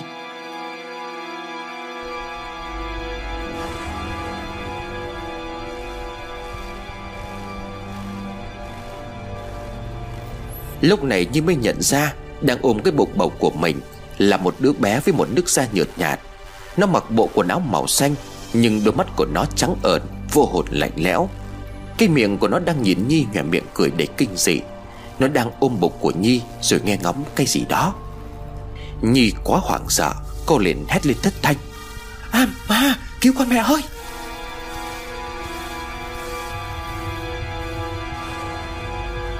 Sau tiếng la, Nhi bất tỉnh không còn biết gì nữa.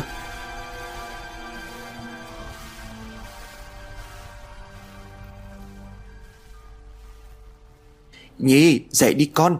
Sao hôm nay con ngủ muộn như vậy? Đã gần chưa đến nơi rồi. Dậy còn ăn sáng. Mẹ nấu hết rồi chỉ đợi con dậy thôi. Nghĩ con đêm qua mệt cho nên là không có dám gọi. Nhi bàng hoàng mở mắt. Ánh nắng mặt trời đã chiếu vào trong phòng. Vội vàng nhìn xuống bụng của mình. Nhi thở phào nhẹ nhõm bởi cái thai vẫn còn.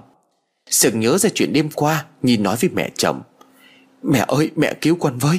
Nó nó bám theo con mẹ ạ. à. Hình như nó không muốn con sinh đứa bé này ra. Mẹ cứu con. Bà Tâm tái mặt khi con dâu nói những lời như vậy. Bà Tâm ấp úng hỏi Sao sao con lại nói như vậy? Nhi khóc lóc van xin Con biết lỗi rồi là lỗi của con. Nhưng mẹ hãy tìm cách giúp con Cũng như là cứu lấy cháu. Mẹ làm ơn đuổi nó đi dùng con. Nó, nó hiện về rồi mẹ ơi. Vậy là những lời nói của bà thầy bói đã ứng nghiệm. Nhi có phá thai một lần. Giờ đây vong thai đó theo bám Nhi để quấy phá. Bà Tâm cả đêm cũng đã suy nghĩ mọi cách Và bà đã quyết định tìm thầy về để trừ ma, Xua đuổi vong thai. Đó là cách duy nhất để cứu con dâu Cũng như là cháu chưa chào đời của mình. Thầy bói kia cũng là một người cao tay ấn. Hôm đến xem bà Tâm cũng có hỏi qua thì được thầy cho biết chỉ còn cách trục vong ra khỏi người của Nhi. Bà Tâm lúc này đang trở nên mù quáng Bởi con dâu, cháu gái đang gặp nguy hiểm. Bà Tâm nhìn Nhi rồi nói con, con đừng sợ. Mẹ sẽ tìm cách. Khi ngủ con có đeo lá bùa mẹ đưa cho không Nhi lắc đầu nói Dạ không Ngủ đeo nó rất là vướng víu Nên hôm qua con tháo ra rồi ạ. Mẹ chồng của Nhi liền đáp Con phải đeo vào ngay đi Để mẹ đi tìm thầy về làm lễ. Nếu không được sẽ phải dùng biện pháp khác. Con đừng sợ mẹ đã tính cả rồi. Dứt lời Bà Tâm ra ngoài gọi điện nói chuyện với ông thầy. Sau một hồi kể lại toàn bộ sự việc mà con của bà nhìn thấy. Thầy liền nói Ta đã nói với nhà chị rồi, Nhưng mà nhà chị ban đầu không có tin ta. Giờ tận mắt thấy mới sợ hãi. Nhưng mà đừng lo, Ta sẽ giúp cho nhà chị. Nhưng mà làm được điều này cái giá không hề rẻ đâu. Bởi vong thai theo con dâu của nhà chị rất ương bướng. Nó đã bám lấy mẹ của nó nhiều năm, Không dễ gì đuổi nó đi được đâu. Bà Tâm liền rối rít Dạ chỉ cần thầy giúp gia đình con yên ổn, Bao nhiêu tiền con cũng chịu, Con độ ơn thầy. Thầy bói khét cười rồi đồng ý. Ông ta hẹn hai ngày sau sẽ đến nhà của vợ chồng Nhi. Không quên dặn thêm phải nhớ đeo lá bùa ông ta đã làm cho bên mình. Bà Tâm nói lại với con dâu toàn bộ điều mà ông thầy dặn dò. Quả nhiên hai ngày sau khi đeo lá bùa bên người Nhưng không còn nhìn thấy cái gì ban đêm nữa. Hai ngày nay bà Tâm cũng đã trải chiếu ngủ luôn trong phòng của con dâu. Cứ nửa đêm bà lại nghe tiếng có âm thanh đi lại ở trong phòng. Nhắm mắt đọc kinh niệm Phật một lúc Thì không nghe thấy gì nữa. Rõ ràng trong nhà đang có hồn ma. Thời hạn hai ngày trôi qua. Đến ngày thứ ba, tay thầy bói có mặt ở nhà Nhi từ lúc sớm. Ông ta liền nói, Khi gà gáy là khoảng thời gian vong linh rất yếu. Ta ngay lập tức bày trận ngũ hành trong căn phòng này. Kê một cái ghế cho con dâu của nhà chị ngồi vào giữa bát quái. Trận bùa được gã thầy bói lập ra, Với các điểm được đóng những cây đinh dài hơn một gang tay xuống sàn nhà. Trên mỗi cây đinh được căng những chỉ đỏ liên kết lại với nhau. Tất cả đều kèm theo lá bùa màu vàng Được dán chi chít xuống sàn nhà. Tiếp đó thì bói dùng mực tàu Và trùng với một thứ nước đỏ như máu. Mài mực xong, ông ta lấy một chiếc bút lông loại lớn, Rồi thấm vẽ một cái hình bát quái Ở chính giữa căn phòng. Khi hình bát quái được vẽ xong, Lập tức ánh lên một bên vàng, một bên đỏ. Cuối cùng, chính giữa vòng tròn bắt quái, Ông ta đặt một chiếc ghế nhỏ cho Nhi ngồi vào trong. Nhắm mắt bấm đột, Miệng lầm nhầm những tiếng gì dầm không ai biết. Lát sau thì bói mở mắt ra nhìn bà Tâm với Nhi khẽ gật đầu. Đôi mắt của ông ta lúc này biến sắc Như trở thành một con người khác. Ông ta liền nói Đây là cách trục vong rất đáng sợ Hai người phải tin vào ta.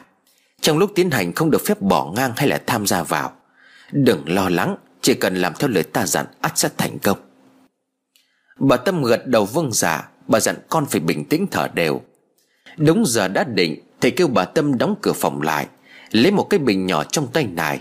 Ông thầy cầm một cái bát rồi đổ từ bình ra một thứ nước đỏ hơi sền sệt. Nhìn như là máu động vật. Không nói năng gì. Ông ta giải thứ nước đó một vòng xung quanh cái vòng bát quái. Mùi tanh nồng nặc đặc trưng của máu bốc lên trong phòng kín. Như hơi tái mặt, bởi không biết sau đó Ông ta sẽ làm gì. Mặt thầy bói lúc này cũng rất căng thẳng. Ông ta chăm chú vào từng giọt máu đang loang lổ phía bên ngoài vòng tròn bát quái. Tự nhiên bà Tâm thấy tóc gáy của mình dựng ngược, Thầy bói nhìn Nhi ra lệnh Gọi tên nó ba lần, Nếu không có tên hãy gọi con ơi ba lần. Nhi dùng mình lắp bắp Nhi gọi, Con ơi Con ơi Con ơi. Lồng từ trên tay của bà Tâm lập tức dựng đứng, Một cảm giác sờn lạnh đang toát ra khắp căn phòng. Nhiệt độ thay đổi khiến cho bà Tâm nổi cả gai ốc.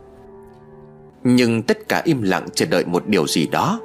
Lúc này chỉ có một mình Nhi là nghe được những âm thanh từ đâu đó vọng lại. Mẹ ơi Mẹ ơi, gọi con, Mẹ ơi. Không một ai dám thở mạnh trừ Nhi, Có lẽ cô đang nhìn thấy thứ gì đó bất thường. Bà Tâm cũng tròn mắt kinh hãi, Bởi dù không hề nhìn thấy, Nhưng chỗ máu mà ông thầy bói vừa tưới ra sàn nhà Đang xuất hiện những dấu chân nhỏ như của trẻ con. Những dấu chân ấy đang từ từ tiến lại chiếc ghế mà Nhi đang ngồi. Thầy bói lập tức lấy ra một chiếc chuông bạc. Ông ta nhắm mắt lẩm bẩm đọc bùa chú, Rồi lắc chuông liên hồi. Sau đó những tấm bùa được dán, Sau đó những tấm bùa được dán dưới sàn nhà bốc cháy. Vòng tròn bắt quái công hiện lên hai màu đỏ vàng. Bàn chân nhỏ kia đến đó không bước tiếp được nữa. Nó cũng không thể quay lại Vì bùa phía sau lưng đang cháy rực. Còn lại chút máu ở trong bình, Gã thầy bói đổ ra bát rồi hất thẳng vào bên trong trận đồ. Chỉ một khoảnh khắc nhưng bát máu vừa hắt vào không rơi xuống sàn nhà, Mà lại bám lại trên khoảng không, Hiện ra nguyên hình một đứa bé. Kèm theo đó là những tiếng rít đầy gai góc, Những tiếng nghiến răng kẹn kẹt không biết từ đâu. Chưa dừng lại ở đó, Khi mà máu loang lổ khắp sàn, Thì thầy bói lấy một cây roi dâu được quấn những lá bùa trắng. Cứ như vậy, ông ta đánh vào vũng máu. Một tay lắc chuông, Một tay ông ta dùng roi quất liên tục, Khiến cho máu bắn ra tùng tóe. Nhi mặt tái xanh không còn chút cảm giác. Cô hét lên ở mỹ Không biết Nhi đang nhìn thấy gì, Nhưng ánh mắt của cô toát lên sự sợ hãi tột độ. Trong đầu của Nhi vang lên những tiếng khóc. Cứu con mẹ ơi, Sao lại đánh con? Con đau quá mẹ ơi. Nhưng Nhi toàn thân run rẩy, Cô không dám hé răng nửa lời. Thầy bói vẫn chưa chịu dừng tay lại. Những cú quất roi càng về sau càng mạnh, Đến khi cả cây roi nhuốm đầy máu, nhi bỗng hét lớn. Đừng, đừng, đừng để nó lại gần đây. Thầy bói mở chừng chừng mắt quát lớn Nếu ngươi không bỏ đi Ta sẽ đánh cho ngươi hồn siêu phách tán Đừng bao giờ quay lại đây nữa. Những tiếng roi quất vào giữa khoảng không đập xuống sàn nhà Vang lên để chát chúa. Những tiếng rít như chuột kêu lúc nửa đêm cũng dần biến mất. Nhi nghe thấy Mẹ ơi cứu con. Trong tiếng chuông bạc đang vang lên từng hồi không gian trong căn phòng dần trở lại bình thường. Thầy bói rực tay Nhưng lá bùa cũng không còn cháy nữa.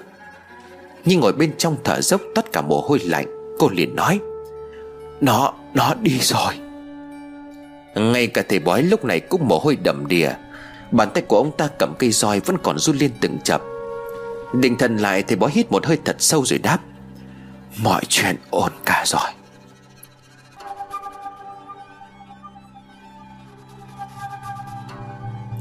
Không cảnh kinh hoàng khiến cho bà Tâm từ lúc nãy đến giờ không dám mở mắt. Cả đời của bà ăn chay niệm Phật, Đây là lần đầu tiên bà chứng kiến một cảnh tượng trục vong đáng sợ và dã man đến vậy. Nhưng thứ mà bà chứng kiến chỉ là người bên ngoài. Còn như cả ngày sau đó, cô vẫn chưa hoàn hồn, Bởi hình ảnh cô nhìn thấy vô cùng đáng sợ. Cô nhìn rõ một đứa trẻ con, Thân bị tưới đầy máu tanh. Nó quằn quại đau đớn bởi những đòn roi giáng xuống người. Nó hướng đôi mắt trắng nhìn về phía cô cầu cứu. Nó liên tục gọi mẹ ơi cứu con, Nhưng Nhi đã không làm như vậy. Dù cho bị đánh đến tan nát cả nhục thể, Nhưng nó vẫn cố bỏ về phía cô, Đưa bàn tay nhỏ nhắn dưới máu ra cầu cứu. Nhìn lúc đó còn đáng sợ hơn gấp nhiều lần trước đây. Đến cuối cùng nó khóc trước khi biến mất. Nhi đặt ra câu hỏi, Liệu nó đã đi đâu? Câu hỏi đó được thầy bói trả lời một cách ấp ống Ta đã cắt đi mối duyên tiền kiếp của cô với vòng thai. Nó, nó sẽ không tìm được cổ nữa. Dù trải qua những giây phút kinh hoàng Nhưng tin lời thầy bói Con dâu và cháu của bà bình yên vô sự Nên bà Tâm cũng chấp nhận. Số tiền mặt rất lớn được bà Tâm chuẩn bị trả công cho thầy Được bà tận tay dâng lên. Thầy bói nói bà Tâm thu dọn những thứ còn lại đem đi đốt. Đốt luôn cả cây roi nhuốm máu mà ông ta dùng để đánh vong thai. Mọi chuyện có lẽ đã ổn bởi sau đó hai ngày nhưng không còn thấy hay nghe được những âm thanh lạ lùng nữa. Bà Tâm chắc mầm nhờ ơn thầy cho nên mọi chuyện đã xong. Nhưng có một điều hai mẹ con bà không biết. Đó là lúc rời khỏi nhà, Gã thầy bói mặt tái xanh, Cắt không còn một giọt máu. Cây roi mà ông ta dùng để đánh vong thai, Lúc nhìn lại còn dính một chút thịt Không rõ từ đâu. Điều này ông ta chưa gặp bao giờ, Nhưng trước khi vong thải biến mất, Nó đã nhìn thầy bói bằng ánh mắt của quỷ dữ. Và thầy bói biết nó chưa hề biến mất. Nó vẫn ở trong ngôi nhà này, Trục vong đã thất bại.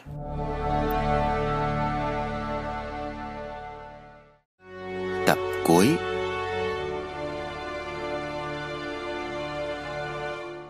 Tại nhà của Duy, Sáng hôm ấy Duy giật mình thức giấc, Mặc dù trời vẫn còn đang nhá nhem. Giấc mơ kinh hoàng khiến cho Duy sợ hãi. Trong mơ Duy thấy bé Khoai bị đánh đập rất tàn nhẫn. Thằng bé với cơ thể bị đánh đến dướm cả máu, Bộ quần áo màu xanh rách nát. Khoai khóc rất nhiều, Nhưng rồi không thấy nó đâu nữa. Nghĩ ngay đến chuyện chẳng lành, Mặc dù mới 4 giờ sáng, Duy vội mặc quần áo chạy xuống dưới nhà. Thấy có tiếng động, Mẹ Duy rụi mắt đi ra. Nhìn con trai chuẩn bị mở cửa đi đâu đó, Mẹ Duy lo lắng hỏi. Con định đi đâu? Trời vẫn còn chưa sáng mà. Duy nhìn mẹ rồi đáp. Con ra mộ cậu bé, Con vừa mơ thấy một giấc mơ rất là tội nghiệp. Mẹ ngủ đi, đừng có lo cho con. Dứt lời, Duy chạy nhanh ra khỏi cửa. Mẹ Duy lắc đầu buồn rầu. Bà không biết tại sao con mình lại thay đổi nhiều đến vậy. Lúc nào cũng gắn chặt lên ngôi mộ. Tuy chồng là thầy cúng, Nhưng những chuyện Duy đang làm khiến cho mẹ Duy thấy sợ. Chẳng người bình thường nào mỗi ngày đều ra ngôi mộ vô danh Để nói chuyện một mình, Ngày mưa cũng như ngày nắng. Nửa đêm nửa hôm, Không biết Duy nằm mơ thấy gì, Mà cứ khóc sướt mướt. Duy khóc thành tiếng mặc dù vẫn đang ngủ. Đêm hôm nay, Trời vẫn còn chưa sáng. Gà mới gáy mà con trai của bà đã vội đi ra ngôi mộ đó. Bố mẹ của Duy thương Duy như con đẻ Tình cảm hai người dành cho Duy không thua kém những bậc cha mẹ với con ruột của mình. Nhưng biết làm sao khi Duy cứ một mực quyết định như vậy. Ra đến ngôi mộ, Trời đang còn hơi sương cá lạnh. Bãi đất trống của gia đình chỉ có duy nhất một ngôi mộ của bé Khoai, Đang nằm ở đó bơ vơ, cô đơn một chỗ. Tiếng gió thổi rầm rì Như tiếng khóc ai oán từ nơi xa thẳm. Soi đèn pin chiếu thẳng vào ngôi mộ, Duy hoảng hốt khi cây hoa hải đường đã rụng gần hết lá. Nó trơ trụi, Nó đang héo khô dần đi. Mấy hôm nay chỉ có hai chiếc lá vàng rụng xuống. Ngày hôm qua cây hải đường vẫn còn xanh tốt. Vậy mà chỉ qua một đêm nó đã héo tàn đến không còn sức sống. Chuyện gì đã xảy ra vậy? Tại sao lại như thế? Hàng loạt câu hỏi cứ như vậy ẩn hiện trong suy nghĩ của Duy. Cộng thêm mưa mới đây khiến cho Duy luận ra rằng Bé Khoai đang gặp nguy hiểm. Nhưng khốn nỗi, Cậu bé đi đâu Duy không hề biết. Khoai nói nó mới tìm thấy mẹ. Nhưng người phụ nữ ấy hiện nay đang ở nơi nào? Tại sao Duy lại mơ thấy giấc mơ cậu bé bị đánh đập dã man như vậy? Một chiếc lá trên cây hoa hải đường tiếp tục rơi xuống. Trên cây lá vẫn còn xanh, Nhưng khi chạm đất lập tức ngả màu vàng úa. Cây hải đường đang chết dần chết mòn. Khoai ơi, em gặp chuyện gì vậy?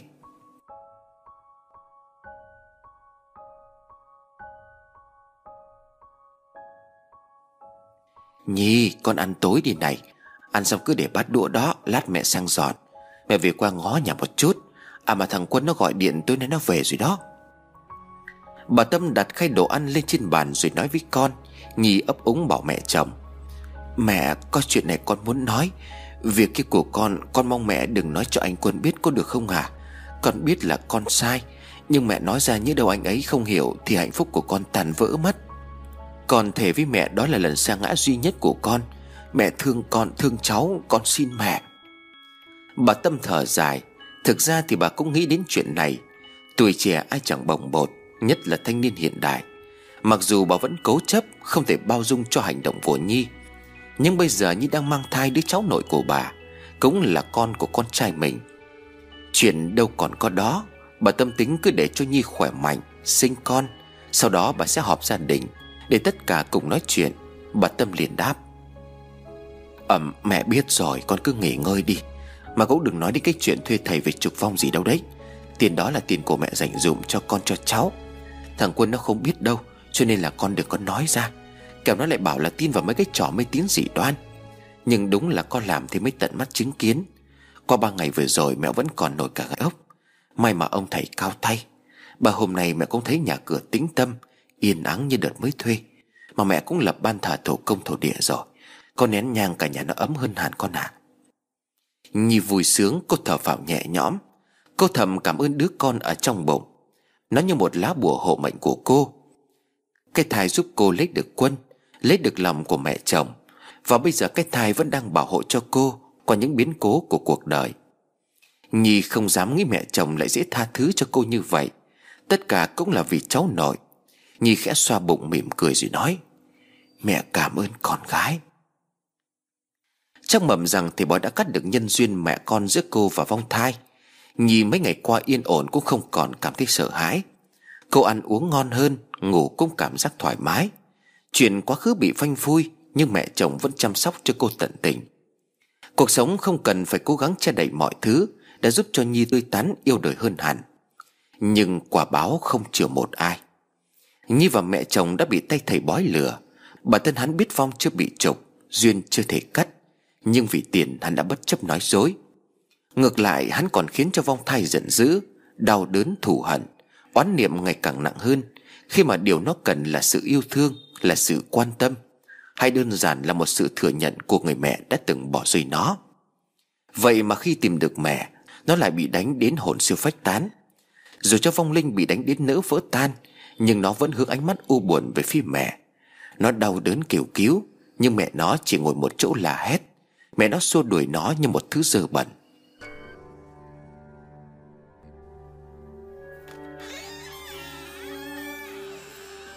Bà Tâm vừa đóng cửa nhà đi ra Nhi cũng bắt đầu ăn bát cháo thịt ngon lành nóng hổi Mà mẹ chồng vừa nấu. Nhi xúc từng xìa cháo cho lên thổi nguội, Rồi chậm rãi thưởng thức. Nhưng cô không hề hay biết rằng, Bên ngoài hành lang lúc này, Đang có một cái bóng nhỏ bỏ lê bỏ lết dưới sàn nhà.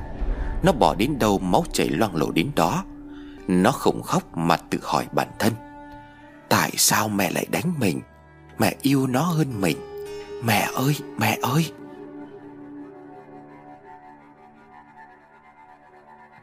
Ở trong phòng Nhi dừng lại mất 3 giây, Bởi rõ ràng cô vừa nghe thấy tiếng gọi quen thuộc.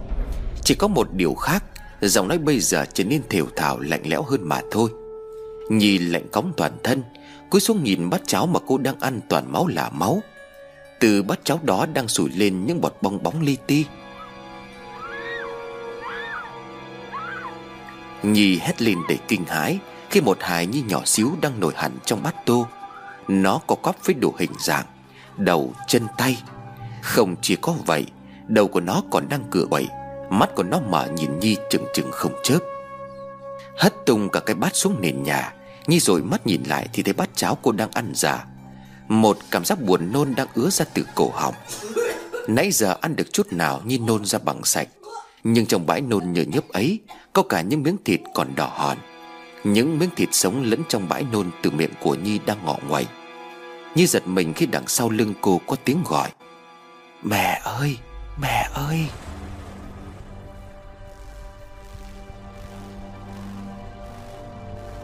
Nhi quay lưng lại. Cái vòng thai mà ba ngày trước cô nhìn thấy, Bị đánh đến tan nát cả cơ thể, Đang đứng phía sau lưng của cô, Nhìn cô bằng ánh mắt vô hồn. Thân người của nó nhuộm đầy máu tươi, Những giải thịt do roi của thầy bói đánh đang rơi lả trà Kèm theo những mảnh giấy bùa màu trắng từ cây roi lần trước. Nó đau đớn hỏi Nhi, Sao mẹ lại đánh con? Nhi kinh hãi không dám nói lời nào, Cô sợ đến tiêu cả da quần bởi cô đang nhìn thấy con quỷ đáng sợ. Xô đổ ghế, Lấy hết sức còn lại, Nhi mở mắt chạy ra bên ngoài kêu cứu. Có ai không? Cứu con với mẹ ơi! Nhưng ngôi nhà bây giờ chỉ còn lại một mình Nhi. Bà Tâm đã quay lại ngôi nhà cũ. Quân đi công tác chưa về. Từ trong phòng, vong thai vẫn đang bỏ lê bỏ lết dưới mặt sàn. Theo bước chân của Nhi sẽ đến cửa. Vừa bò nó vừa với tay gọi Nhi. Mẹ ơi, con đây! Sao mẹ lại đánh con? Nhi bám vào lan căn hành lang, cô ra sức chạy. Nhưng cái bụng bầu sắp sinh Khiến cho cô bước đi từng bước nặng nề. Cô quay lại xua đuổi. Cút cút đi, Tao không phải là mẹ của mày. Đồ ác quỷ kinh tởm Có ai không? Cứu tôi với. Vòng thai nghe xong bỗng nhiên dừng lại. Nó bật khóc. Máu từ mắt của nó chảy ra dòng dòng hai bên. Mẹ của nó nói nó không phải là con mẹ nó.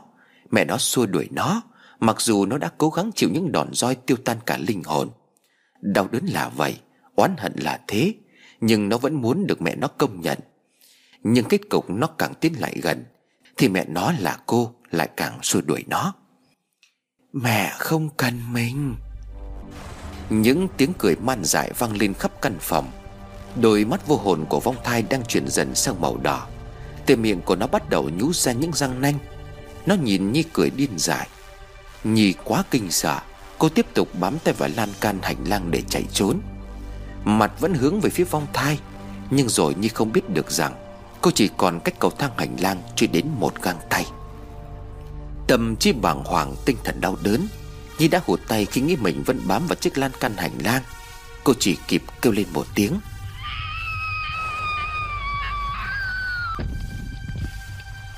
Nhi ngã từ trên cầu thang tầng 2 xuống tầng 1 Cô nằm bất động trong vũng máu không một ai biết.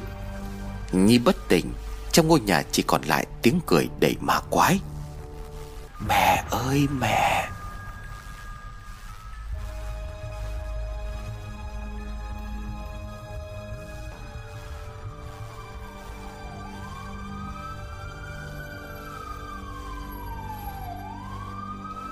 Tiếng còi xe cứu thương kéo dài suốt một quãng đường chở Nhi đến bệnh viện.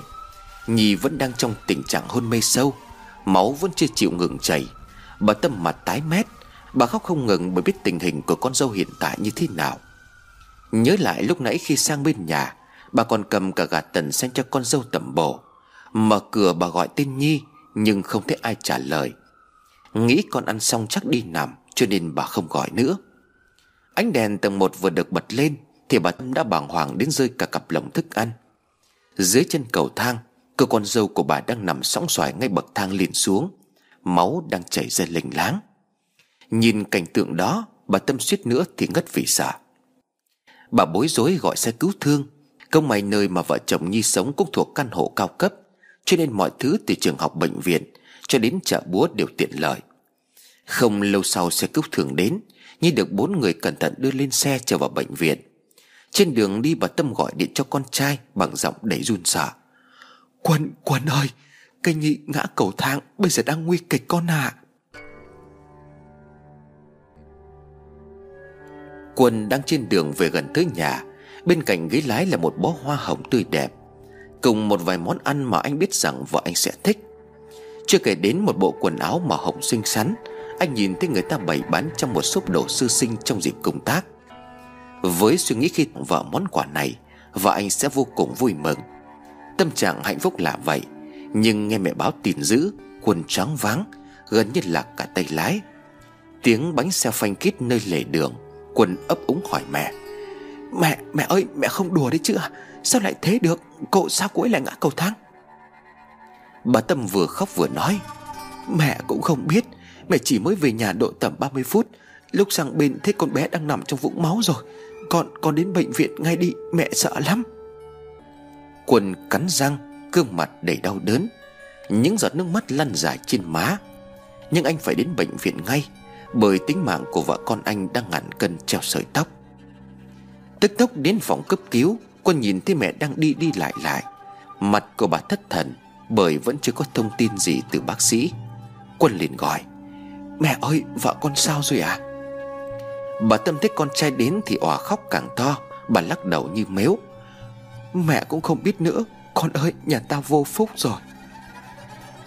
Cánh cửa được mở ra, Một vị bác sĩ mặc áo trắng bước tới, Tháo khẩu trang ông ta nhìn bà Tâm rồi nói, Bác là mẹ của bệnh nhân có phải không à Bà Tâm vội gật đầu Quân hỏi luôn, Đúng rồi, còn tôi là chồng của cô ấy. Vợ tôi bây giờ sao rồi hả bác sĩ? Họ vẫn ổn phải không? Bác sĩ lắc đầu buồn rầu rồi đáp, Anh là chồng, Anh có mặt ở đây là tốt rồi. Chúng tôi đã hết cách Nhưng mà không thể nào cứu được cả hai. Tôi ở đây là để anh đưa ra một quyết định, Cứu mẹ hay là cứu đứa bé. Chỉ một trong hai mà thôi, Thời gian không có còn nhiều, Nhưng mà tôi cũng phải nói trước. Sau lần này, vợ anh rất khó để mang thai tiếp.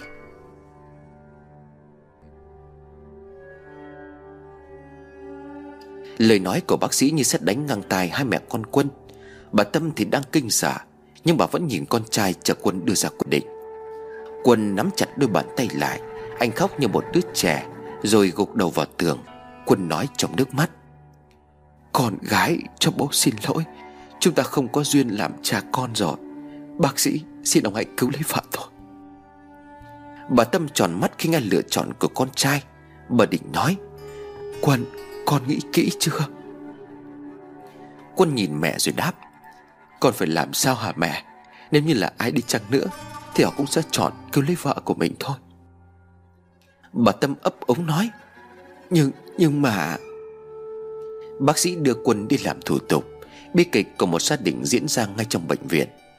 Nhi đang nằm trong phòng phẫu thuật Và một lần nữa cô lại được đánh đổi mạng sống của đứa con Để cứu lấy bản thân mình. Phía bên ngoài bà Tâm gào lên trong đau đớn. Ông trời ơi, Sao gia đình tôi lại phải chịu những điều này? Nghiệp chướng Đông là nghiệp chướng. Con ơi là con. Tiếng khóc như xé cả ruột gan Những người đang đi lại trong bệnh viện. Có người cũng nghe được qua câu chuyện của gia đình bà Họ liền an ủi.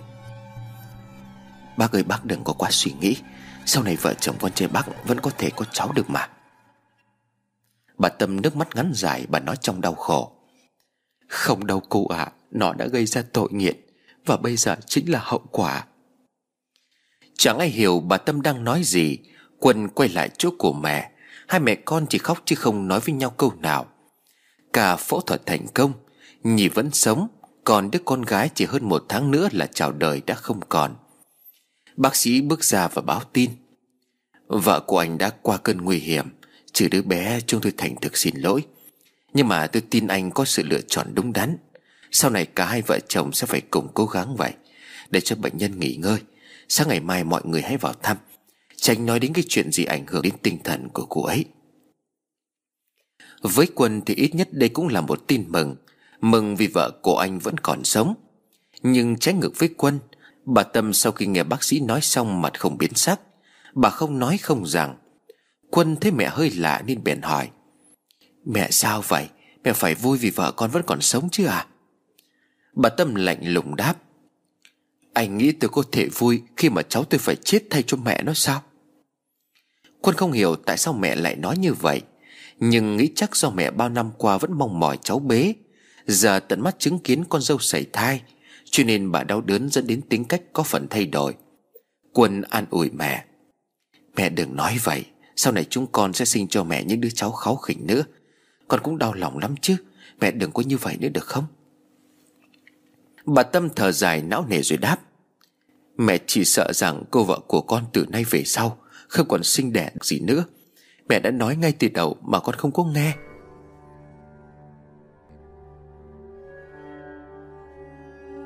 Bà Tâm bỏ đi.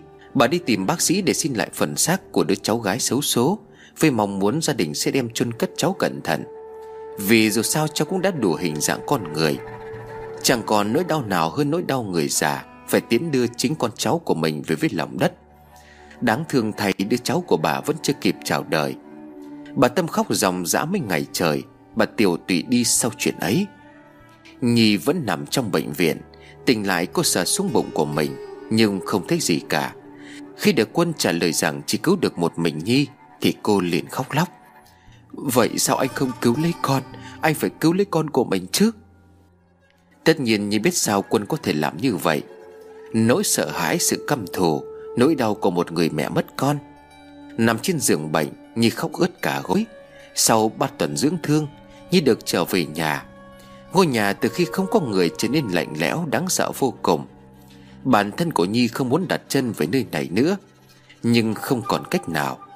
Bởi Nhi biết mẹ chồng cô không còn yêu thương cô nữa. Thời gian ba tuần cô nằm viện, Bà Tâm không hề vào dù chỉ là một lần. Cô nói mẹ bận việc lo chôn cất Nhang khói cho thai nhi chưa kịp chào đời, Cho nên không đến. Nhưng vốn là một cô gái thông minh, Nhi biết được rằng việc Nhi còn sống, Đồng nghĩa với việc bà Tâm sẽ đổ hết mọi tội lỗi lên đầu của cô. Bởi vì mẹ chồng cô là một người mê tín, Bà tin vào nhân quả. Với chuyện Nhi làm trong quá khứ, Mẹ chồng cô tin rằng cô mất con là do quả báo. Quân liền nói với vợ, Em vào nhà đi chứ, Đứng ngoài gió lạnh lắm. Trên tầng 2 bỗng dưng có những tiếng động lạ. Những tiếng sục sạo đang khẽ phát ra từ căn phòng của Nhi. Nhi tái mặt níu lấy tay của chồng chỉ lên trên tầng. Anh, anh ơi trong nhà có tiếng gì vậy? Mẹ ơi, mẹ ơi! Quân vội đi vào bên trong. Đúng là ở trong căn nhà đang có tiếng cười phát ra. Quân liền nói với vợ Em đi theo sau anh Cửa nhà vẫn còn khóa mà. Tại sao trong nhà lại có người để cứ chứ? Nhi sợ hãi run rẩy từng bước theo chồng đi lên tầng 2 Đi được nửa chừng cầu thang, Thì cửa phòng vợ chồng Nhi bất chợt mở ra. Người vừa đi ra bên ngoài không ai khác, Đó chính là bà Tâm, mẹ của Quân. Trên tay của bà Tâm cầm một con búp bê nhỏ. Hóa ra giọng nói, giọng cười vang lên khi nãy Là từ con búp bê đồ chơi này. Không chỉ có vậy, Bà Tâm còn xách hai cái túi. Nào là quần áo sơ sinh mà Nhi mua cho con, Nào là những đồ chơi nhỏ nhắn mà bà chuẩn bị cho cháu sau này. Quân thở phào hỏi mẹ. Ra là mẹ, Làm con cứ tưởng nhà có trộm, Mẹ đang cầm cái gì vậy? Bà Tâm nhìn Nhi bà ánh mắt lạnh lùng, Bà liền đáp. Cháu tôi chết rồi, Tôi phải mang những thứ này đốt đi, Để cho cháu nó còn có cái mà mặc, Có cái để mà chơi. Để đây rồi chắc mẹ nó cũng đem vứt bỏ đi ấy mà. Tôi nói có đúng không chị Nhi? Nhi mặt biến sắc Cô cúi gằm không dám ngẩng đầu lên trả lời. Bà Tâm đi ngang qua hai vợ chồng, Rồi nói một câu khiến cho Nhi nổi ra gà. Đổ vô phúc.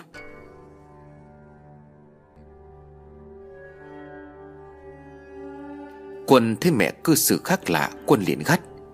Kể mẹ, sao mẹ lại nói như vậy? Vợ con cũng đâu có muốn như vậy. Chuyện không may xảy ra mẹ đừng có sát muối vào nỗi đau của chúng con nữa. Tiếng cười từ con búp bê lại vang lên sau đó bà Tâm dí thẳng con búp bê đang cười về phía Nhi rồi nói lớn. Kìa, nói đi chứ. Nói ra những chuyện xấu xa mà cô đã làm đi chứ. Nhi hoảng hốt kêu lên. Đừng đừng, làm ơn dừng lại đi. Con xin mẹ. Con sợ lắm. Quân hất tung con búp bê từ tay của mẹ xuống đất. Quân nhìn bà Tâm. Hình như có cái gì đó khác lạ. Đôi mắt của mẹ anh lúc này đang ngây dại. Cái đầu cứ ạt sang một bên. Khuôn miệng thì nhuận cười một cách đầy kinh dị. Còn búp bê rơi xuống nhưng nó vẫn phát ra âm thanh. Quân liền nói, Mẹ sao thế mẹ ơi? Mẹ bị ốm à? Có phải mấy hôm nay vì đau buồn chuyện của cháu Mà mẹ trở nên như thế này phải không à? Quân quay lại thì Nhi đã bỏ lên trên tầng, Đứng từ trên Nhi chỉ tay xuống dưới. Cút đi cút đi, đừng quay lại đây nữa. Anh Quân, anh chạy nhanh đi, Đó không phải là mẹ đâu. Quân càng không hiểu chuyện gì còn búp bê ngừng cười. Bà tâm mặt cũng cau lại. Bà cười như một kẻ điên. Cô lại xua đuổi cả tôi ư? Cô dám sao? Tôi ở đây là để đợi cô đó. Nhi hét lên để kinh hãi. Nó kìa anh Quân. Anh đuổi nó đi đi. Nó đang ở đây đó. Quân ngoái đầu lại nhìn Nhi. Thì Quân đã bị hai bàn tay gầy guộc của bà Tâm túm cổ siết mạnh. Không thể tin nổi một bà già như mẹ. Lại có sức khỏe gây gớm đến vậy. Quân bị chặn học không thở nổi. Anh ho khủ khụ mặt tím tái Nhưng vẫn cố gỡ tay của mẹ mình ra được. Bà Tâm vừa bóp cổ con vừa cười. Chết đi, chết đi. Bất ngờ sợi dây chuyền ngọc bích có hình Phật bà đeo trên cổ của quân lóe sáng. Bà Tâm lập tức là người đi. Mắt của bà chuyển sang màu trắng dã Hai tay của bà dần buông cổ của con. Không may nhờ có quân kéo lại Thì bà Tâm mới không bị ngã lộn cổ xuống cầu thang. Đứng bên trên như ôm miệng kinh sợ. Nó, nó đi rồi. Quân cũng thở hổn hển Suýt nữa thôi quân đã bị mẹ mình làm cho tắt thở. Bà Tâm ngất xỉu không còn biết gì. Quân bế vội mẹ vào trong phòng. Nhi không dám lại gần Nhưng nhìn Nhi quân tin chắc vợ mình có biết gì đó. Phải một tiếng sau bà Tâm mới tỉnh lại Mở mắt ra thấy con trai đang ngồi bên cạnh. Bà Tâm liền hỏi Mẹ đang ở đâu? Quân liền đáp Mẹ đang ở nhà con, Mẹ không nhớ gì sao? Bà Tâm gượng dậy trả lời, Mẹ nhớ mẹ có sang đi thu dọn đồ đạc sư sinh của cháu, Sau đó mẹ tưởng là mẹ về nhà rồi cơ mà. Quân đau đớn nói tiếp, Mẹ ơi, suýt nữa là mẹ giết con rồi đó. Nhìn trên cổ của con trai, Vẫn còn hẳn lên hai vết bàn tay, Bà Tâm chợt như bị cơn đau đầu hành hạ. Trong cơn đau mơ hồ nhìn thấy, Cảnh mình bóp cổ của con trai Bà hoảng sợ rồi ngồi dậy. Con, có phải con đi không? Không, không được ở đây nữa. Nhìn sang cuối phòng Cô con dâu vẫn đang đứng nép vào tường. Bà Tâm chỉ vào mặt Nhi rồi mắng nhiếc. Là do cô. Tất cả mọi chuyện đều là do cô mà thành. Cô hại chết cháu tôi. Cô còn khiến tôi suýt nữa giết cả con của mình. Đồ quỷ cái. Quân ngăn mẹ lại. Mẹ, sao mẹ lại nói như vậy? Rốt cuộc những ngày con đi vắng đã xảy ra cái chuyện gì? Tại sao lại không ai nói cho con vậy? Nhi đứng đó khóc lóc. Bà Tâm run rẩy đôi bàn tay. Dường như bà nhớ ra tất cả.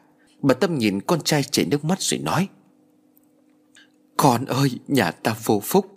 Nhà ta vô phúc nên mới dứt cái loại mẹ độc ác này về đây. Con của con, cháu của mẹ, Không phải tự nhiên mà mất đâu. Là do nó. Chính nó đã gây ra cái nghiệp chướng này.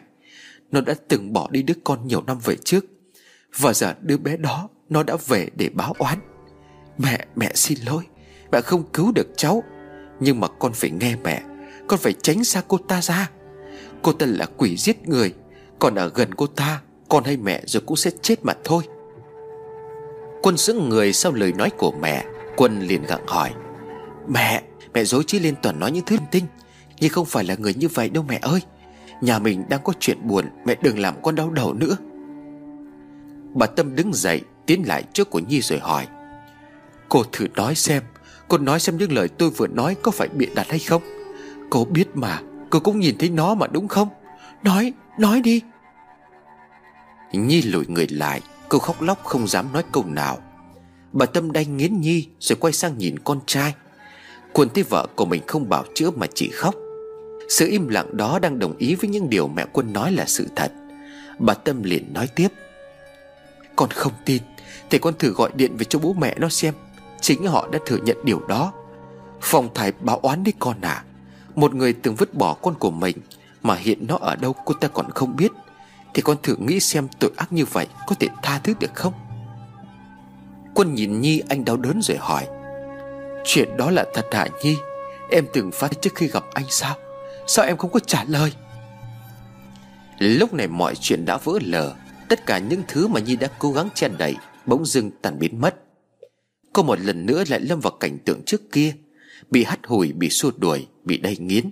Nhi cúi mặt rồi đáp. Anh cho em xin lỗi Em không cố ý. Em biết em sai rồi. Lời thú nhận của Nhi Như một tiếng sét đánh ngang tai người đàn ông tội nghiệp. Mới đây đã phải ký vào tờ giấy từ bỏ con của mình. Nhưng Quân vẫn yêu Nhi nhiều lắm. Lòng đau như cắt Nhìn người vợ của mình lúc này Quân chẳng biết phải làm sao. Bà Tâm kéo tay con trai lại rồi nói Đi, đi về với mẹ. Con cũng thấy mẹ đã làm gì rồi đó. Còn ở trong cái ngôi nhà này Mẹ con mình sẽ chịu chung số phận với cô ta mà thôi. Nhanh về thôi con. Quân rớt nước mắt Mẹ, mẹ về đi Con sẽ ở lại đây. Bà Tâm liền gào lớn. Quân, con không nghe lời mẹ nữa sao? Nó đã lừa con Nó đã hại chết con của con Mà con vẫn còn bênh nó được nữa sao? Thôi được Nếu con không đi về với mẹ Mẹ sẽ chết cho con xem. Mẹ sẽ chết cho con xem. Dứt lời Bà Tâm định lao từ ban công tầng 2 nhảy xuống. Quân kinh hãi chạy theo giữ mẹ lại. Bởi quân biết mẹ anh nói là sẽ làm. Cả cuộc đời của bà ở vậy chăm lo cho con thành người. Hơn ai hết bà mong mỏi con của mình được hạnh phúc. Mong có một đứa cháu nội để bế. Câu chuyện ma quỷ mà bà vừa kể Thật hư chưa biết như thế nào. Nhưng bao năm qua con chưa từng nhìn thấy mẹ mình như vậy. Rõ ràng lúc đó bà ta bị một thứ gì đó khống chế. Con sợ mẹ làm liều cho nên vội đồng ý. Con về, con sẽ về với mẹ, Nhưng mà còn Nhi. Nhi cũng biết giờ đây cô không còn được chấp nhận nữa. Cô nói trong nước mắt. Anh đi đi, đừng lo cho tôi. Đi đi, Hai mẹ con các người đi khỏi đây đi.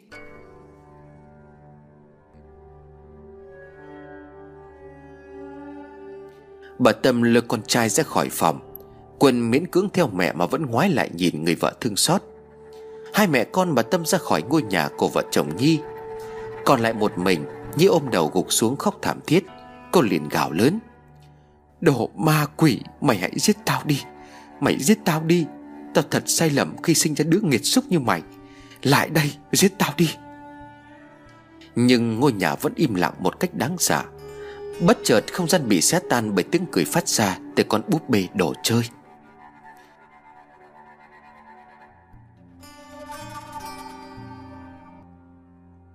Khoảng 3 ngày sau, Bà Tâm cấm con trai không được ra khỏi nhà.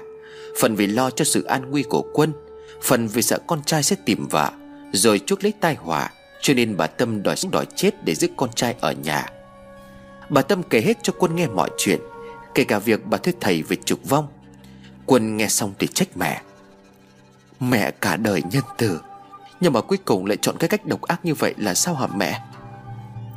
Bà Tâm sợ hãi đáp, Tại cái thầy bói đó nó cũng không nói cách trục vong như thế nào, Chỉ đến khi tiến hành mẹ mới biết.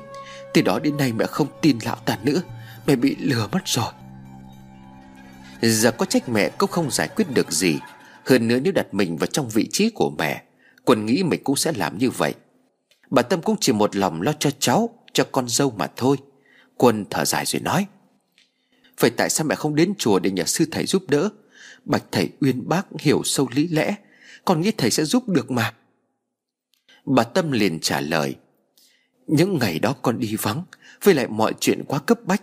Mẹ sợ để lâu sẽ không kịp, Nên cũng không nghĩ đến việc nương nhà cửa chùa. Giờ thì quá muộn rồi con. Quân an ủi mẹ. Chưa muộn đâu mẹ. Hai giờ con với mẹ đi đến chùa một chuyến, Kể hết mọi việc cho sư chủ chỉ nghe. Nhà sư thầy chỉ lối. Con còn đã mất, Con cũng không thể để cho mất vợ con nữa mẹ ạ. Bà Tâm nhìn con trai rồi gay gắt nói. Đến nước này rồi mà con vẫn còn thương nó sao? Nó là đứa gây ra tất cả cái chuyện này. Con mà còn gần nó Thì ngay cả con cũng không sống được đâu. Con thương mẹ, Thương gia đình ta chỉ có mỗi mình con là người nối dõi. Mà hãy nghe lời của mẹ, Đừng lại gần nó nữa. Quân liền đáp, Mẹ ơi, Tuổi trẻ ai cũng có sai lầm mẹ ạ. Ban đầu nghe chuyện con cũng có chút giận, Nhưng mà mẹ thấy đó, Mất đi đứa con như cũng đau khổ lắm mà. Con biết tội mà như gây ra không nhỏ nhưng mà ông trời có đức hiếu sinh. Chúng ta là con người chẳng lẽ lại dồn Nhi vào con đường chết? Mẹ, nghe con đi. Chúng ta đến chùa nhà sư thầy chỉ bảo, Biết đâu còn có cách nào đó. Chỉ một lần này thôi mẹ à Nếu không còn cách nào Thì con xin nghe theo lời của mẹ. Bà Tâm liền gào rú gọi tên của chồng. Ông ơi, Ông sống khôn thác thiêng về đây mà xem. Nhà ta vô phúc vô phúc thật rồi. Trời ơi là trời. Cả đời tôi không làm việc gì thất đức với ai. Tại sao lại chịu đầy đọa khốn khổ, khốn nạn như thế này? Từ hôm mất đi đứa cháu, Bà Tâm như thay đổi thành một con người khác. Bà như điên dại mỗi khi nhắc tới Nhi. Bà căm thù có con dâu tột độ. Bà cho rằng chính Nhi đã đem lại tai họa cho ngôi nhà này. Bà không muốn nhìn thấy mặt cô con dâu nữa. Nhưng chớ chiêu thay, Con trai của bà yêu sống yêu chết người phụ nữ ác độc, Đã từng vứt bỏ con cái đó. Không còn cách nào khác. Bà đành phải nghe theo lời của quân. Ngày sáng ngày hôm đó, Quân lái xe chở mẹ đến chùa Bồ Đề.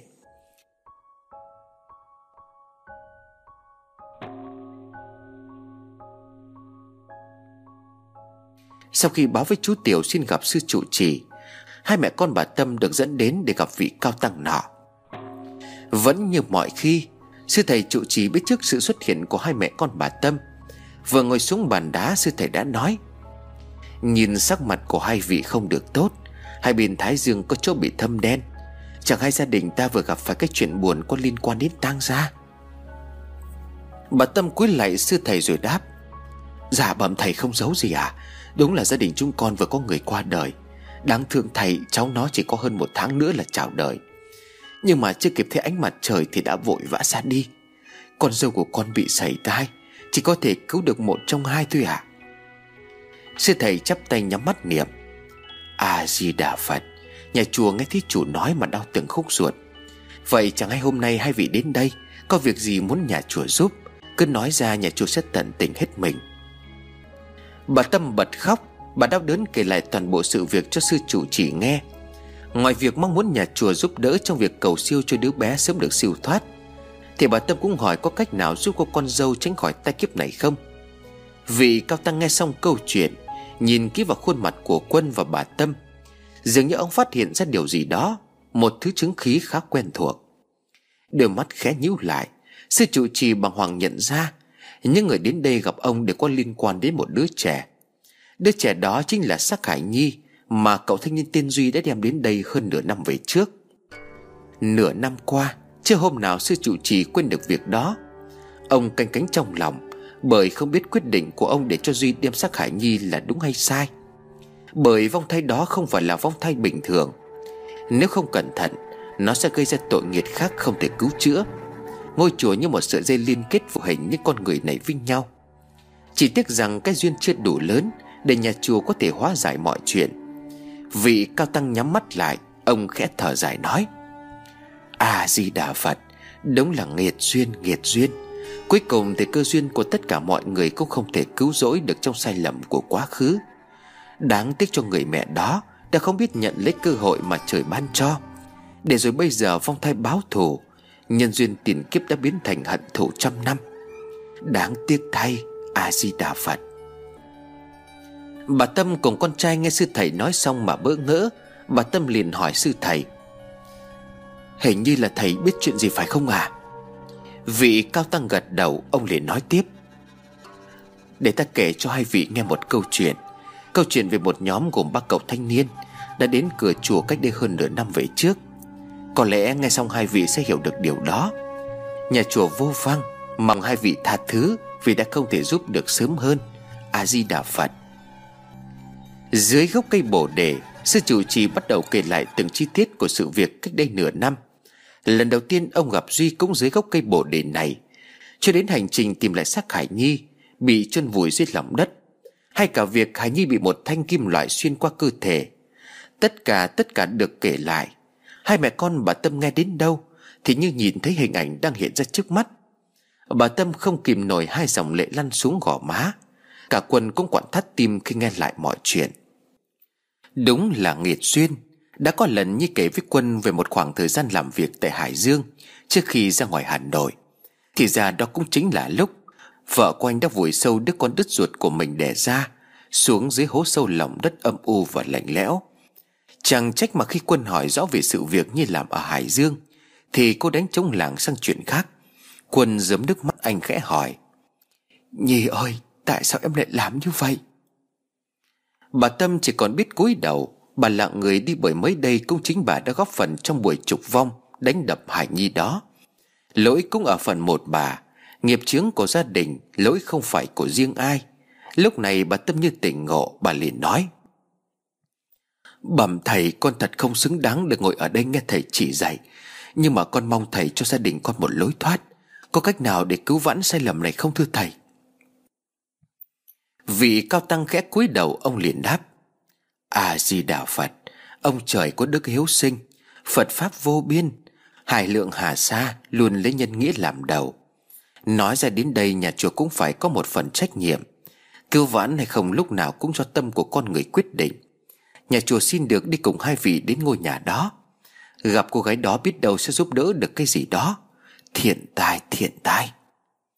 Quân mừng rỡ cúi lại sư thầy, Quân liền nói còn đội ơn thầy. Nếu được như vậy thì còn gì bằng à? Gia đình chúng con nguyện báo đáp ân tình của nhà chùa. Vị cao tăng khẽ giải thích, Việc này nhà chùa làm cũng để cứu lấy một sinh linh, Hóa giải hận thù, Oán nghiệt của một vong linh khốn khổ.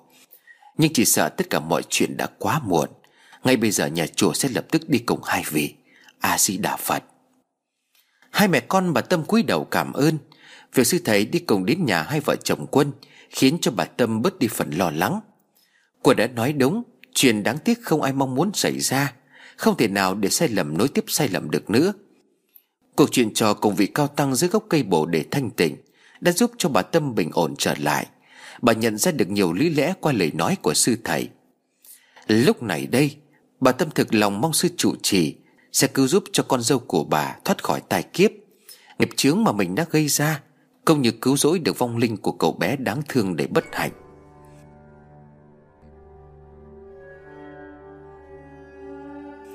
Về đến nhà, hai vợ chồng quân cũng đã quá trưa. Ngôi nhà mấy hôm nay sân vườn trước cửa không ai quét dọn. Lá cây rơi xuống càng nhiều, Làm cho cảnh tượng thêm vẫn hoang vắng, điêu tàn. Mặc dù chỉ qua có vài ngày, Quân đỡ mẹ và sư trụ chỉ xuống xe, Rồi bước vào trong cửa. Cửa không hề khóa. Quân nghĩ chắc có lẽ Nhi đang ở bên trong nhà, Đi vào bên trong quân liền gọi. Nhi, em có nhà không? Chẳng có ai đáp lại Đồ đạc vẫn còn nguyên vẹn. Linh cảm có điều gì đó không lành, Quân vội vã chạy lên tầng 2 Mở cửa phòng ngủ của hai vợ chồng, Trước mặt của quân là một cảnh tượng hoang tàn. Đồ đạc trong phòng bị đập phá tung tóe. Không có Nhi ở đây. Bà Tâm đi từ dưới lên, Nhìn vào trong phòng của Bảo Thoảng. Cái gì thế này? Sao lại tan hoang hết cả như vậy? Cái Nhi đâu hả Quân? Quân tiếp tục đi tìm kiếm mấy phòng khác. Từ nhà vệ sinh cho đến phòng bếp, Vẫn không thấy đâu. Sư trụ trì bước vào trong phòng của Nhi. Ông nhắm mắt một lúc rồi đáp. Vòng thải đó không còn ở đây nữa, Nhưng mà vẫn còn chút chứng khí vương lại nơi này. Tuy nhiên nó có cái gì đó khác với vòng thai mà ta đã từng tiếp xúc. Trên mặt bàn có một chiếc hộp gỗ đã bị mở nắp. Quân cầm lên xem thì nhận ra bên trong chính là sợi dây chuyền Mà vợ của mình hay đeo trước đây. Sư thầy ngay lập tức tiến lại gần. Ông cầm sợi dây chuyền lên rồi hỏi Quân, Sao trong nhà lại có thứ đồ tà ma như vậy? Đây là vật của ai? Quân vội trả lời Dạ đây là sợi dây chuyền vợ con vẫn đeo ngày trước, Nhưng mà đợt vừa rồi con thấy cô ấy nói là sợi dây bị hư hỏng. Bên trong cái bình nhỏ nhỏ này Chảy ra một thứ nước màu đen hôi thối Cho nên là cô ấy không có đeo nữa. Sư trụ trì lắc đầu rồi đáp, Đây là dây chuyền bạc có gắn thêm một bình xá lợi nhỏ để trừ tà ma, Nhưng với điều kiện bên trong bình xá lợi có đựng cho cốt của người thân trong gia đình, Hoặc là của một vị cao tăng nào đó.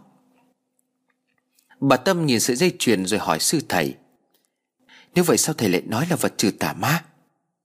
Sư thầy liền khẽ đáp, Nhưng mà bên trong bình xá lợi này, Thứ cho cốt được đựng không phải là của người tu hành mà là của một người chết oan. Thậm chí đây còn là cốt của một đứa trẻ nhỏ. Nó giống như một loại bùa phép được yểm để đem lại may mắn, tài lộc Nhưng mà không được lâu dài. Thứ này cũng có thể áp chế được những vòng linh khác Bởi khi đeo nó Oán linh từ cho cốt của bình sát lợi Sẽ bao bọc quanh chủ nhân Xua đuổi những linh hồn khác muốn lại gần. Đây chỉ là cách để tránh giữ Kiếm lành tạm thời Bởi khi bùa chú hết pháp lực Oán linh này sẽ phản lại chủ nhân hoặc là phản lại kẻ đã yểm chúng. Một loại bùa ma đáng sợ. Nhưng mà tại sao cô ấy lại có được cái thứ này? Hỏng rồi. Nghiệp báo càng nặng, khó có thể cứu rỗi. Nhưng người đem bản thân ra đùa dẫn với ma quỷ, Bần đang e rằng không có kết cục tốt đẹp. Nhớ lại mọi chuyện, Bà Tâm chợt nhớ đến việc vì sao con dâu của mình Lần đầu tiên đến nhà lại có một vầng khói đen bao quanh. Chỉ nhớ giúp cho bà Tâm nghĩ lại lần thứ hai đến nhà con dâu của bà không đeo sợi dây chuyền. Và lần hai vợ chồng đi hưởng tuần trăng mật về, Ban đầu Nhi hơi bị khó thở, Buồn nôn mặt biến sắc. Sau khi đi từ nhà vệ sinh ra, Thì lại trở nên hồng hào bình thường. Và khi đó, Nhi không còn đeo sợi dây chuyền này nữa. Bà Tâm liền thốt lớn, Vậy là đúng rồi. Ngày hôm đầu tiên bước chân vào nhà, Cô ta cũng đeo cái thứ quỷ quái này. Chính vì vậy mẹ mới nhìn thấy một cái vầng khói đen bao quanh cô ấy. Không phải vợ con bị dị ứng với mùi hương trầm độc nà Vì nhà ta có Phật bà ngự, Ma quỷ không thể vào trong. Bởi thế nên cô ta mới bị khó thở khi vào trong nhà. Con ơi là con Con sai lầm thật rồi đó? Con đã rước ma quỷ về hại nhà ta. Quân không dám tin vào những điều mẹ anh nói, Nhưng đó không phải là không có cơ sở. Nhi một mực đòi chuyển ra bên ngoài ở Cũng là vì lý do này.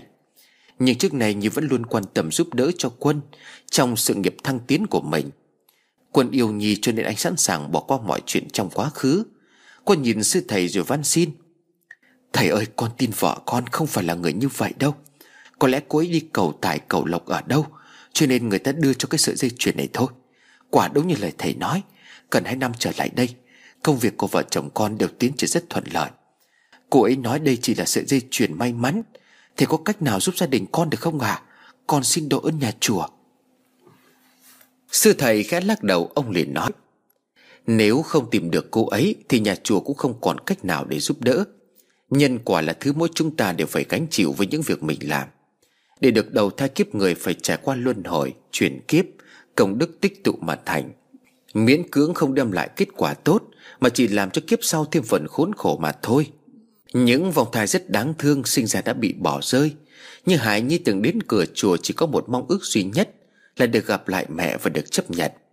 Con người đôi khi không nhìn thấy những điều đó, Cứ ngỡ là mọi chuyện vẫn ổn định. Họ lãng quên, Họ từ chối, Để rồi cuối cùng oán hận của những linh hồn này càng nặng. A-di-đà Phật, Nhà chùa chỉ có thể chỉ lối, Còn đi theo như thế nào là quyết định của mọi người. Cách duy nhất để giải oán nghiệp chính là đối mặt với quá khứ. Tìm ra cách sai để sửa chữa. Si mê chấp ngộ không phải là chuyện nên làm. Người mẹ này đã nhiều lần từ bỏ cơ hội E khó quay đầu, Thiện tai thiện tai.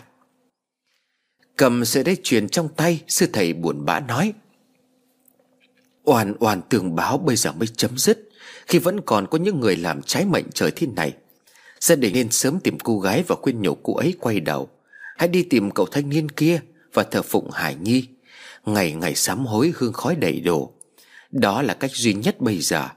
A-di-đà Phật, Nhà chùa xin phép được quay về. Nếu như nữ thí chủ ấy còn có chút lương tâm với vong thai, Với bản thân của mình, Thì cửa chùa vẫn luôn rộng mở. Những lời mà sư chủ chỉ nói vô cùng chí lý. Bà Tâm cùng con trai cúi đầu cảm tạ, Rồi sau đó đưa sư thầy quay lại chùa Bồ Đề. Trên đường về, quân lo lắng không biết tìm Nhi ở đâu rồi cả cậu thanh niên kia nữa. Mọi chuyện càng trở nên bế tắc, Quân chợt nhớ ra một điều. Lấy điện thoại quân gọi về cho bố mẹ vợ, Quả nhiên như có quay trở về. Nhưng đó là chuyện của hai ngày trước. Hiện giờ Nhi đi đâu thì cũng không ai biết. Bố mẹ của Nhi cũng không biết cô đi đâu. Trong hai ngày Nhi quay về nhà, Thấy cái thai của con không còn nữa. Thế con về nhà một mình gia đình cũng đã gặng hỏi chuyện. Nhi đã kể tất cả. Nỗi nhục của gia đình mấy năm trước lại một lần nữa đổ hết lên đầu của Nhi. Không chỉ vậy, Nhi trở về nhà ngày đầu tiên bố Nhi đã bị tai nạn gãy chân. Sang hôm sau, em trai của Nhi đổ bệnh không rõ nguyên do. Đến tối hôm cùng ngày, Nhi không nói câu nào đã rời khỏi nhà bố mẹ đẻ. Bà Tâm nghe xong dùng mình rồi nói, Bây giờ nó đi đâu sẽ mang tai họa đến đó? Đây chính là quả báo mà nó phải nhận. Quân ơi, mẹ xin con, Đừng đi tìm nó nữa không thì cả con cũng không tránh khỏi tai ương.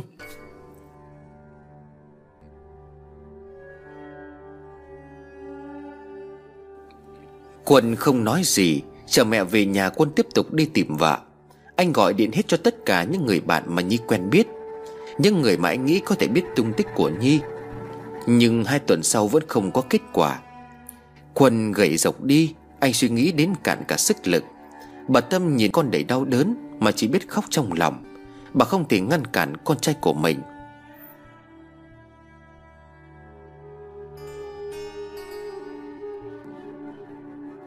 Tại nhà Duy lúc này, Đã gần một tháng trôi qua, Duy không còn nằm mơ thấy gì cả.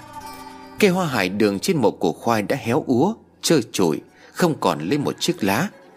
Ngày ngày Duy vẫn ra mộ thắp hương cho khoai, Cả Tùng và Hữu cũng đến. Ba người bạn đến trước ngôi mộ của bé khoai.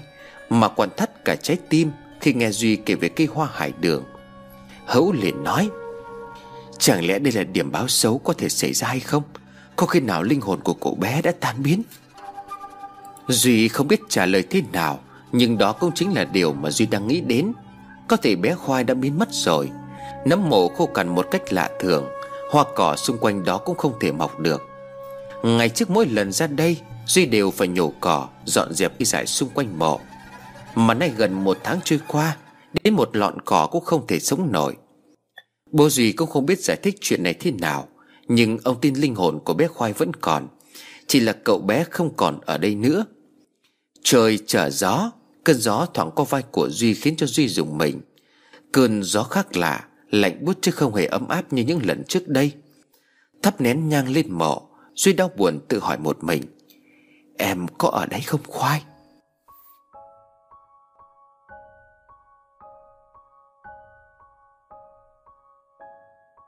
Lại một tuần nữa trôi qua Đã sang đến tuần thứ ba kể từ ngày Nhi mất tích. Vẫn không ai biết là Nhi đi đâu. Quân vẫn miệt mài đi hỏi thăm tung tích của vợ. Kết quả vẫn chỉ là con số không. Một mặt khác Quân cũng tìm hiểu về cậu thanh niên đã đến chùa Bồ Đề. Tuy nhiên ngoài cái tin ra, Thì sư trụ trì cũng không biết được Duy đang ở đâu. Quá đau buồn vì mới mất con, Giờ đây người vợ của mình không rõ sống chết thế nào. Chưa đầy một tháng mà quân tàn tạ đến héo mòn. Bà Tâm hàng ngày nhìn con đi từ sớm đến tối muộn mới về. Khuôn mặt của quân chỉ có một nỗi u buồn. Anh không nói không ăn uống. Về đến nhà, anh lại lên phòng gọi điện đi khắp nơi để dò hỏi tin tức. Quân còn nhờ bên công an, Cả những nơi có thể đăng tin tìm người. Không một cuộc điện thoại nào báo tin cả. Tiếng cửa phòng hé mở Trinh bước vào. Nhìn thấy Nhi đang ngồi trên giường tay ôm con búp bê, Miệng cứ cười sảng sặc. Nhìn thấy Trinh Nhi liền gọi. À cô Trinh đến rồi. Cô Trinh lại bế cháu đi này. Cháu sinh gái chưa? Chù choa Kìa, con bé cười chào cô Trinh kìa. Con gái của mẹ đáng yêu quá. Trinh đau xót nhìn bạn. Hơn hai tuần nay, Từ hôm Nhi gọi điện nhà Trinh tìm giúp một ngôi nhà. Sau đó mỗi ngày đến đây, Trinh đều nhìn thấy Nhi biến thành một con người khác. Lúc tỉnh lúc mê, lúc cười lúc khóc. Chẳng hiểu như lấy con búp bê này ở đâu ra. Nhưng đột nhiên gần đây, Nhi coi nó như đứa con gái đã mất của mình. Ngày ngày Nhi bế ấm nó, Thậm chí còn cho nó ăn sữa, Những con búp bê vô trì đâu phải con người. Mọi chuyện Nhi cũng không kể với Trinh. Nhi chỉ nói là bị mẹ chồng và chồng đuổi đi. Hiện tại cô không có chỗ để ở. Về nhà bố mẹ cũng không chấp nhận. Nhi van xin Trinh giúp cô lần này. Đợi qua khoảng một thời gian ngắn Nhi sẽ làm lại từ đầu. Nhi không quên dặn Trinh không được nói cho bất cứ ai. Bởi Trinh mà làm như vậy, Nhi sẽ tự tử chết. Biết bạn của mình đang trong cơn hoảng loạn, Mất đi đứa con là nỗi đau rất lớn của một người mẹ. Sao bạn bị trầm cảm làm liều, Nên Trinh bắt buộc phải nghe theo. Vậy mà mỗi ngày trôi qua, Nhi lại càng trở nên điên loạn. Hôm nay Trinh đến thăm Nhi, Trên tay cầm một túi thức ăn đến đem cho bạn bồi bổ. Mở hộp thịt bò Trinh đặt lên bàn rồi nói với Nhi. Cố ăn lên một chút để còn lấy sức, Hay là tao đưa mày đi khám nhé? Nhi đưa tay rồi gào trong điên loạn. Không không, tôi không đi đâu cả. Các người đừng hỏng bắt con tôi đi. Cốt cốt đi. Nói rồi Nhi hất tung mọi thứ đồ ăn xuống đất. Thu mình trong một góc, Nhi ôm con búp bê cười khảnh khách. Đừng lo, mẹ không đi đâu cả. Mẹ không cho ai bắt con của mẹ cả. Đột nhiên Nhi đổi giọng. Cô câu mày cầm lấy gối rồi đắp vào góc nhà. Cô liền hét lớn. Cút đi Cút đi đồ ma quỷ. Mày đừng có lại gần đây. Tao xin mày Mày tha cho tao. Tao không muốn nhìn thấy mày nữa. Trinh nhìn theo chiếc gối bị đắp đi. Góc nhà không có thứ gì cả. Nhưng trên giường như đang run lên từng hồi. Hình như Nhi đang nhìn thấy một thứ gì đó rất đáng sợ. Lại gần bạn, Giữ chặt tay của bạn để chấn an. Trinh vừa khóc vừa nói. Nhi ơi, đừng làm như thế mà. Hai trở lại bình thường đi. Mày cứ thế này tao sợ lắm. Nhìn xuống cổ, xuống tay của Nhi, Trình phát hiện những vết bầm tím như bị ai đánh. Rồi xung quanh những chỗ đó đang nổi lên những mẩn đỏ. Bất chợt Nhi lấy trong túi đồ còn vương trên bàn một con dao nhỏ. Con dao Trinh mang đến để gọt hoa quả cho bạn ăn. Nhi giữ giữ con dao rồi đuổi Trinh ra. Đi đi, Không tôi sẽ chết cho cô xem. Đừng sợ con, Mẹ sẽ đuổi hết bọn chúng đi. Trinh sợ hãi lùi lại. Nhìn cô bản thân giờ đây, Trinh không còn dám tin đến năm về trước. Nhi vẫn là một cô gái được nhiều người ngưỡng mộ, Thông minh, xinh đẹp, tài giỏi, Lấy được chồng như ý. Hình ảnh hôm đám cưới lộng lẫy lãng mạn của vợ chồng Nhi Vẫn còn hiện rõ trong đầu của Trinh. Vậy mà chỉ sau vài tháng, tất cả đã thay đổi. Từ một cô gái có tất cả, Lúc này Nhi không khác gì một kẻ tâm thần. Nhìn Nhi cầm con dao rơi về phía mình Trinh không dám bước lại gần. Nhưng cô cũng không thể để mọi chuyện tiếp diễn như vậy. Trinh lòng nước mắt rời khỏi nhà. Ra đến ngoài xe Trinh bấm điện thoại gọi cho Quân. Vừa được một hồi chuông Quân đã lập tức bắt máy. Alo Trinh ạ à, Em có thông tin của Nhi phải không? Trinh liền đáp. Anh ra quán cà phê gặp em một chút Em có chuyện này cần nói với anh. Nhưng mà anh phải hết sức bình tĩnh vì bây giờ Nhi không còn là Nhi của ngày trước nữa. Em sợ lắm, Anh đến ngày nhé. Cho địa chỉ một quán cà phê, Trinh và Quân gặp nhau. Vừa tới nơi, Quân đã hỏi, Nhi hiện giờ đang ở đâu? Em nói ngay đi. Trinh lo lắng trả lời, Em xin lỗi, Vì giờ mới nói cho anh biết, Nhưng mà em có lý do riêng của mình. Bây giờ nếu như anh gặp rất có thể Nhi sẽ tự tử, Tâm trí của ấy đang rất là hoảng loạn. Em cũng đã Em cũng đã đọc được mẫu tin mà anh đang tìm người. Biết anh vẫn còn rất yêu Nhi, Nên em chỉ có thể trông đợi vào anh thôi. Quân đau khổ rồi nói, Vậy em hãy dẫn anh đến chỗ của Nhi, Anh lo cho Nhi lắm. Trinh gật đầu, Nhưng mà anh cần phải bình tĩnh, Đừng làm gì vội vã cả. Anh đi theo em, cũng không cách xa đây lắm đâu. Lên xe ô tô, Theo chỉ đường của Trinh, Quân đi đến khu vực ngoại thành. Chỗ này khá là heo hút Đi sâu vào một con ngõ nằm ở cuối đường Chính là một ngôi nhà cấp 4 Mà Trinh đã thuê cho Nhi ở tạm. Toan mở cửa thì Trinh nhận ra Nhi đã khóa trái ở bên trong. Không thể nào có thể mở được.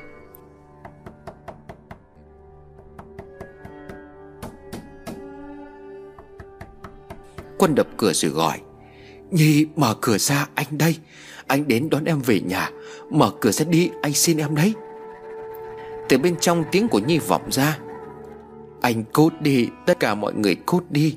Các người mà phá cửa vào đây, Tôi sẽ chết cho mà xem. Dứt lời, Nhi đưa con dao gọt hoa quả lên kề vào cổ, Rồi từ từ ấn vào. Qua khe cửa hẹp Quân nhìn thấy vợ mình đang ngồi trên giường. Vết hẳn sâu trên cổ bắt đầu dì máu. Như vậy là Nhi không hề nói chơi, Cô đang có ý tự tử thật. Quân vội vàng đứng xa khỏi cánh cửa, Quân nói trong nước mắt, Đừng, em đừng làm thế. Anh không vào đâu. Mất con anh đã đau lòng lắm rồi. Nếu bây giờ mất cả em Thì anh sao sống nổi tiếp?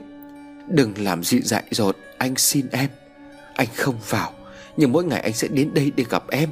Dừng lại đi Nhi. Trình cũng hoảng sợ, Cả hai đành bất lực ra về. Quân không về nhà mà hôm đó anh ngủ lại luôn trên ô tô. Mỗi ngày Quân đều đến đưa thức ăn và nước uống cho Nhi. Tuy nhiên cánh cửa vẫn đóng im lìm, Chỉ có tiếng gào khóc. Tiếng cười khúc khích ở bên trong vọng ra. Sang đến ngày thứ ba Mọi thứ Quân đem đến cho Nhi đều không nhận. Chúng vẫn còn ở bên ngoài Lo lắng khiến cho Quân không thể kiềm chế được nữa. Bởi hôm nay Nhi không cười Cũng không khóc. Quân vừa phá cửa vào gào lên trong tuyệt vọng. Nhi, Nhi em sao rồi? Cánh cửa phòng bị phá tung Bên trong bốc lên một mùi hôi thối. Dưới đất rồi nhàng bu đầy Mấy thứ đồ ăn Trinh mang đến mấy hôm trước Bây giờ cũng đã hóa giỏi lúc nhúc những miếng thịt thối giữa.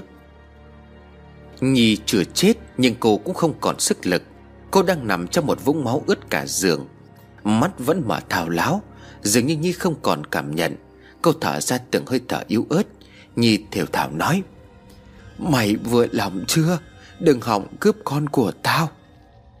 Quân liền thét lên Nhi, Nhi nhưng Nhi đã hướng cả đôi mắt về phía góc nhà, Có lẽ chỉ mình Nhi nhìn thấy. Bên trong góc nhà kia, Một đứa bé với nước da tái nhợt, Trần như nhộng. Đôi mắt của nó đỏ lòm đang chảy hai hàng huyết lệ. Chiếc răng nanh lần trước đã mọc nhú cả ra bên ngoài. Nó nhìn Nhi rồi nhận miệng cười. Một nụ cười đầy đau khổ, Khi mà lệ máu trên mặt của nó vẫn chảy ròng ròng ngày một nhiều hơn. Hài Nhi tội nghiệp đã hóa quỷ, Khi mẹ của nó không còn hơi sức để xua đuổi nó nữa. Thì lúc này nó mới tiến lại gần giường. Nó bám chân cổ Nhi rồi bỏ lên trên.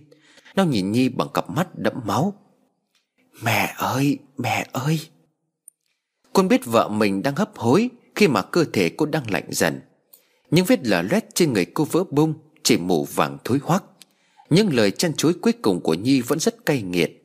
Nhi bất giác đưa bàn tay chỉ lên phía tường nhà Được sơn màu trắng trước mặt. Còn chút hơi thở cuối cùng cô liền gào lên. Mày là đồ ma quỷ, Tao không phải mẹ mày. Nói xong Nhi họ ra máu rồi tắt thở. Quân nhìn theo hướng tay chỉ của vợ, Thì trước mặt anh là một dòng chữ bằng máu đỏ tươi Được viết lên tường. Chết đi, đồ quỷ dữ. Quân bật khóc thảm thiết, Người vợ mà anh yêu quý đã chết trong vòng tay của anh. Một cái chết đầy đau đớn và khốn khổ. Ôm chặt vợ ở trong lòng Quân cứ như vậy gào lên trong tuyệt vọng. Nhì chết mà đôi mắt vẫn mở trừng trừng, Đang nhìn về phía bức tường máu. Trong ngôi nhà một tiếng nói từ âm phủ vọng về. Chết đi, đồ quỷ dữ! Chết đi, đồ quỷ dữ! Hai như vẫn ở đó, Nó nhìn người mẹ đến tận khi chết vẫn không chấp nhận mình. Đến khi nhắm mắt xuôi tay Thì mẹ nó vẫn còn chối bỏ nó. Người chết cũng đã chết rồi nhưng oán hận sau cái chết của Nhi Càng khiến cho nghiệt duyên giữa hai mẹ con trở nên sâu đậm. Nó ngồi trong góc nhà, Đưa hai bàn tay nhỏ nhắn lên lau đi dòng huyết lệ, Nhưng lúc này đang dần chuyển sang màu đen. Thêm một chiếc răng nanh của nó bắt đầu nhú Và đang tiếp tục dài ra. Vòng thai hóa quỷ vạn kiếp không thể siêu sinh, Nhưng điều đó không còn quan trọng nữa.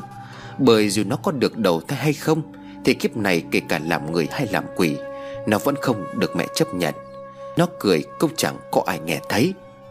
Mẹ vẫn không cần mình. Cái chết của Nhi khiến cho tất cả những ai quen biết cô đều cảm thấy hoang mang. Bên công an xác nhận Nhi tự tử vì trầm cảm Sau khi mất đi đứa con sắp sinh. Tuy nhiên, lý do thực sự thì chỉ những người trong cuộc mới biết. Đồng nghiệp họ hàng và bạn bè Đều cảm thấy thương cảm cho số phận của cô gái thông minh xinh đẹp. Từ một người khiến cho bao kẻ phải ao ước cuộc sống viên mãn. Vậy mà chỉ trong khoảng một thời gian, Cô gái đó đã chết trong một ngôi nhà cũ kỹ, Một cái chết đầy đau đớn tức tưởi. Đến khi chết mắt của Nhi vẫn mở trừng trừng nhìn về phía trước, Ai cũng bảo có lẽ do Nhi đã quá đau đớn Khi mất đi đứa con nên trở nên điên dại. Những ai tin vào tâm linh ma quỷ, sau khi nghe lời đồn đại về dòng chữ, Chết đi đổ quỷ dữ, Thì họ bắt đầu theo dệt những câu chuyện kinh dị. Người đau lòng nhất chính là Quân, Chồng của Nhi. Ông sắc của vợ trong tay ngày hôm đó, Quân cũng gần như đã chết. Anh gào khóc lóc trước thi thể của vợ, Cho đến khi người bạn của Nhi là Trinh tìm tới. Kinh hãi trước cảnh tượng đó, Trinh gần như gục xuống, Bởi cô cho rằng mình có lỗi trong chuyện này. Đám tang được diễn ra trong sự tiếc thương của bạn bè gia đình và người thân. Còn bà Tâm khuôn mặt của bà toát lên vẻ sợ hãi. Thất thần khi nghe tin con dâu đã chết. Kết cục thê thảm đến không ngờ. Sau đám tang của con dâu, Bà Tâm đóng cửa ở lì trong nhà, Không bước chân ra ngoài. Hàng ngày bà nhìn con trai sống như một hồn ma vất phượng Mà lòng của bà quặn thắt. Bà lo lắng rồi đây liệu rằng con trai của bà sẽ thế nào. Khi mà đêm đến, Quân lại lùi thủi một mình sang ngôi nhà ngày trước Mà hai vợ chồng anh đã ở. Mất con chỉ mới cách đây không lâu Bây giờ quân mất thêm cả người vợ hết mực yêu thương. Mọi chuyện đã quá muộn màng, Hơi lạnh từ thi thể của vợ. Quân vẫn còn nguyên cảm nhận trên đôi bàn tay. Cầm sợi dây chuyền trên tay, Khi mà con người ta quá đau buồn, Họ muốn một lý do gì đó để đổ trách nhiệm. Và kẻ quân cho rằng đã mang lại cái chết cho vợ anh, đó chính là bà thầy bói đưa cho Nhi trước vòng này. Quân muốn tìm bà ta, Mặc dù quân không biết được nếu tìm anh sẽ làm gì. Người mà quân hỏi lại là Trinh Cô bạn thân nhất của Nhi. Quân cũng đã từng nghe Nhi kể về sự dây chuyền bạc này. Chính là nhờ Trinh dẫn đi tìm bà thầy bói mà có được. Quân nắm sợi dây chuyền trong tay. Quân nghiến rằng nói May mắn ư, Độ khốn kiếp, Bà đã hại chết vợ con tôi. Mấy ngày sau đám tang, Quân và Trinh gặp nhau tại một quán cà phê. Nhìn về mặt tiều tụy của Quân, Trinh không dám ngẩng đầu lên nhìn. Bởi Trinh nghĩ cô có lỗi lớn trong cái chết của bạn. Phải chi Trinh gọi điện báo cho Quân sớm Phải chi cô dũng cảm đưa bạn đến bệnh viện. Nhưng Trinh đâu có biết Dẫu cho cô có làm cách nào Thì số phận của Nhi cũng không thay đổi. Cái chết đến với Nhi như một điều tất yếu Sau những gì mà Nhi đã làm đối với Phong Thai trong quá khứ cũng như hiện tại. Hận thù, sợ hãi, lo lắng Đã khiến cho Nhi không còn đường để quay đầu. Những áp lực từ mọi phía quá lớn Đã góp phần dẫn đến cái chết của Nhi. Và chỉ khi cô chết đi, Người thân của cô như bố mẹ hay là Hay là mẹ chồng như bà Tâm Mới nhận ra được điều này. Trong đám ma của mẹ, Nhi khóc đến chết đi sống lại. Phải đến khi con gái chết, Bà mới nhận ra sai lầm của bản thân của gia đình. Trước quan tài của con gái, Mẹ Nhi gào khóc tự trách bản thân. Bà vò đầu bứt tai như có người hành. Bà tự mình kể hết tất cả mọi chuyện trong quá khứ Rồi đấm thùm thụp vào bụng của mình một cách để đau đớn. Trở lại cuộc gặp của Trinh và Quân Bầu không khí im lặng quá nặng nề Trinh mấp máy môi mà lời. Cho, cho em xin lỗi Em thật là đáng trách. Quân đặt chiếc hộp có sợi dây chuyền bạc Gắn bình sát lợi nhỏ bên trong rồi hỏi Em đưa anh đến chỗ bà thầy bói Để đưa cho Nhi cái sợi dây chuyền này được không? Trinh sừng sốt khi nhìn sợi dây. Trinh nhớ đây là thứ cô miệng đã từng đưa cho Nhi. Lần mà Trinh dắt Nhi đến đó xem bói Trinh ấp ống nói Sao, sao anh lại muốn tìm bà ta? Sợi dây chuyền này là sao ạ? Quân liền gắt lên. Nhi chết không phải do trầm cảm rồi tự tử đâu. Nguyên nhân sâu xa còn hơn thế nữa. Anh nói ra sợ em không có tin Nhưng mà một vị thầy từng nói với anh Cái sợi dây chuyền này là một loại bùa chú ma quỷ. Em thấy đó, Cái chết của Nhi không bình thường. Bản thân anh cũng thấy những thứ không bình thường. Anh muốn tìm bà ta để hỏi, Có phải bà ta đã hại chết vợ con anh không? Tại sao bà ta lại đưa cho vợ anh cái sợi dây chuyền này? Trình tái mặt, Bản thân cũng là người rất tín. Bây giờ quân nói Trinh mới khẳng định suy nghĩ của mình Về cái chết của Nhi Có liên quan đến ma quỷ. Nhưng cô miệng đã chết rồi còn đâu? Trinh liền đáp. Anh không tìm được bà ấy đâu. Bà ấy chết cách đây hai năm rồi.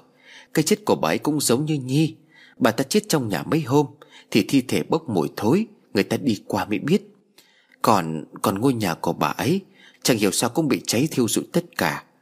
Chuyện bà thầy bói chết Nhi cũng biết mà anh. Nhi cũng đã mất rồi, anh đừng suy nghĩ quá nhiều. Trình chưa nói dứt câu, Thì quân đã đứng dậy. Ít nhất thì quân cũng biết kẻ hãm hại vợ mình đã chết. Nhưng quân đâu có hay rằng Cô miệng ngày đó đang cố sức để giúp Nhi. Sợi dây chuyền mà cô miệng đưa cho Nhi Chỉ là biện pháp tạm thời Để tránh khỏi sự đeo bám của vong thai.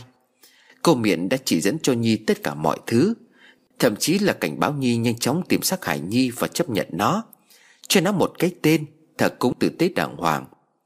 Lời cuối cùng mà cô miệng nói, Trong ba năm đầu tiên không nên có con, Tiếc rằng Nhi đã bỏ qua tất cả. Quân bỏ ra về còn lại một mình nhìn sợi dây chuyền trên bàn. Trinh nhớ lại lần từ nhà cô miệng ra về. Trinh có hỏi Nhi. Sao lần này bà ấy lại không có lấy tiền đặt lễ nhỉ? Bình thường là lấy cao lắm đó. Đã vậy còn đưa cho mày cái sợi dây chuyền này nữa. Lạ thật đó. Khi ấy Nhi trả lời. Tao cũng không có rõ, Nhưng mà cô ấy nói đồng cảm với những điều mà ta đang trải qua. Mà sao trong nhà cô miệng lạnh thế nhỉ? Ngồi ở trong đó mà nổi hết cả gai ốc. Đồ đằng chẳng có gì trên nóc tủ thấy có cái thứ bình gì đó màu trắng. Chẳng biết là đựng gì nữa. Nhưng mà chắc là cái đồ quý giá nhất trên đời. Cho nên là để cao và cẩn thận như vậy. Trinh còn bảo Ờ đúng rồi, mày nói tao mới nhớ. Lần trước tao đến đấy cũng thấy cái bình đó. Ta hỏi mà bà ấy cứ cau mặt lườm đáng sợ lắm. Mà thôi có giải quyết là tốt rồi. Hai cái chết của hai người giống hệt nhau. Trinh cũng đã biết chuyện như đã từng phát thành ngày trước. Trinh nghĩ trong đầu, Đồng cảm có lẽ nào là như vậy?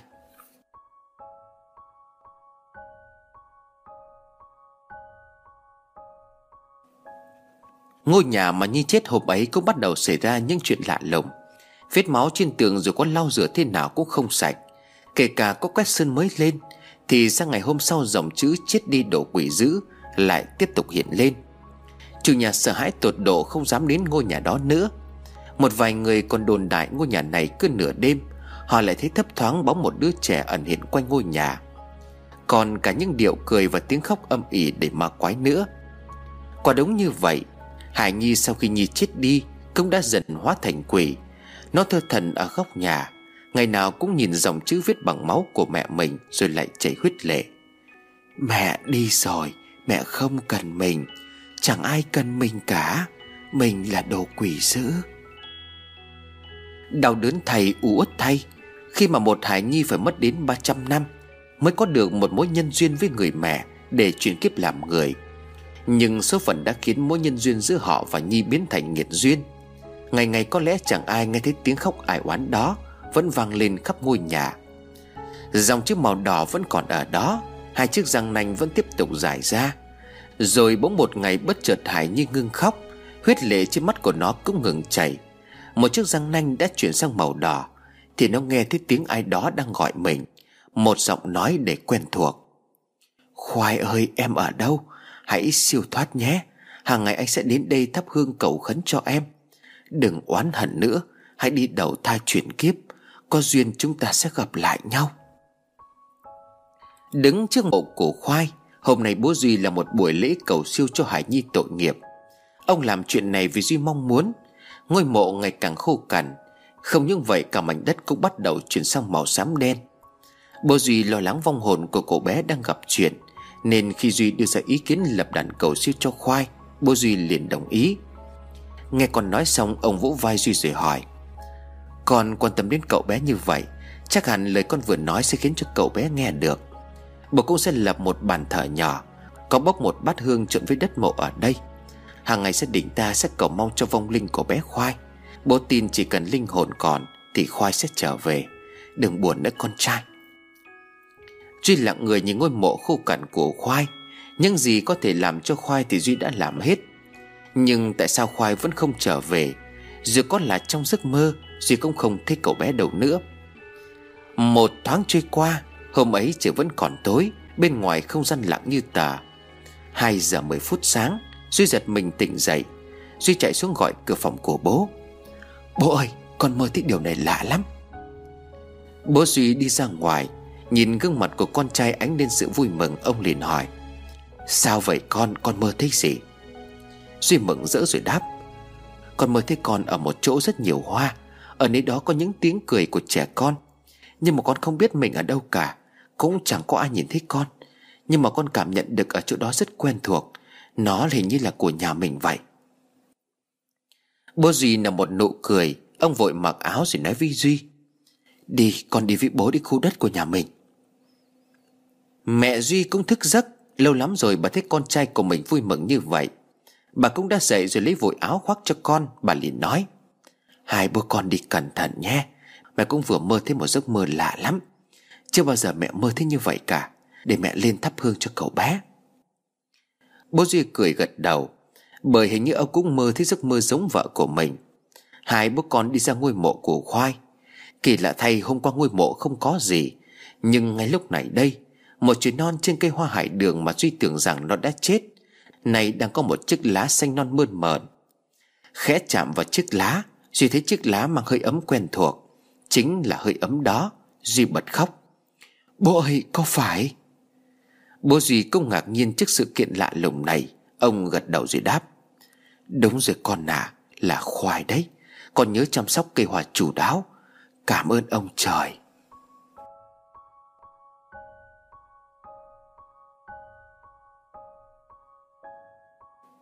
Lại hai tháng trôi qua, Cả nhà Duy vui mừng về một tin không thể tốt lành hơn nữa.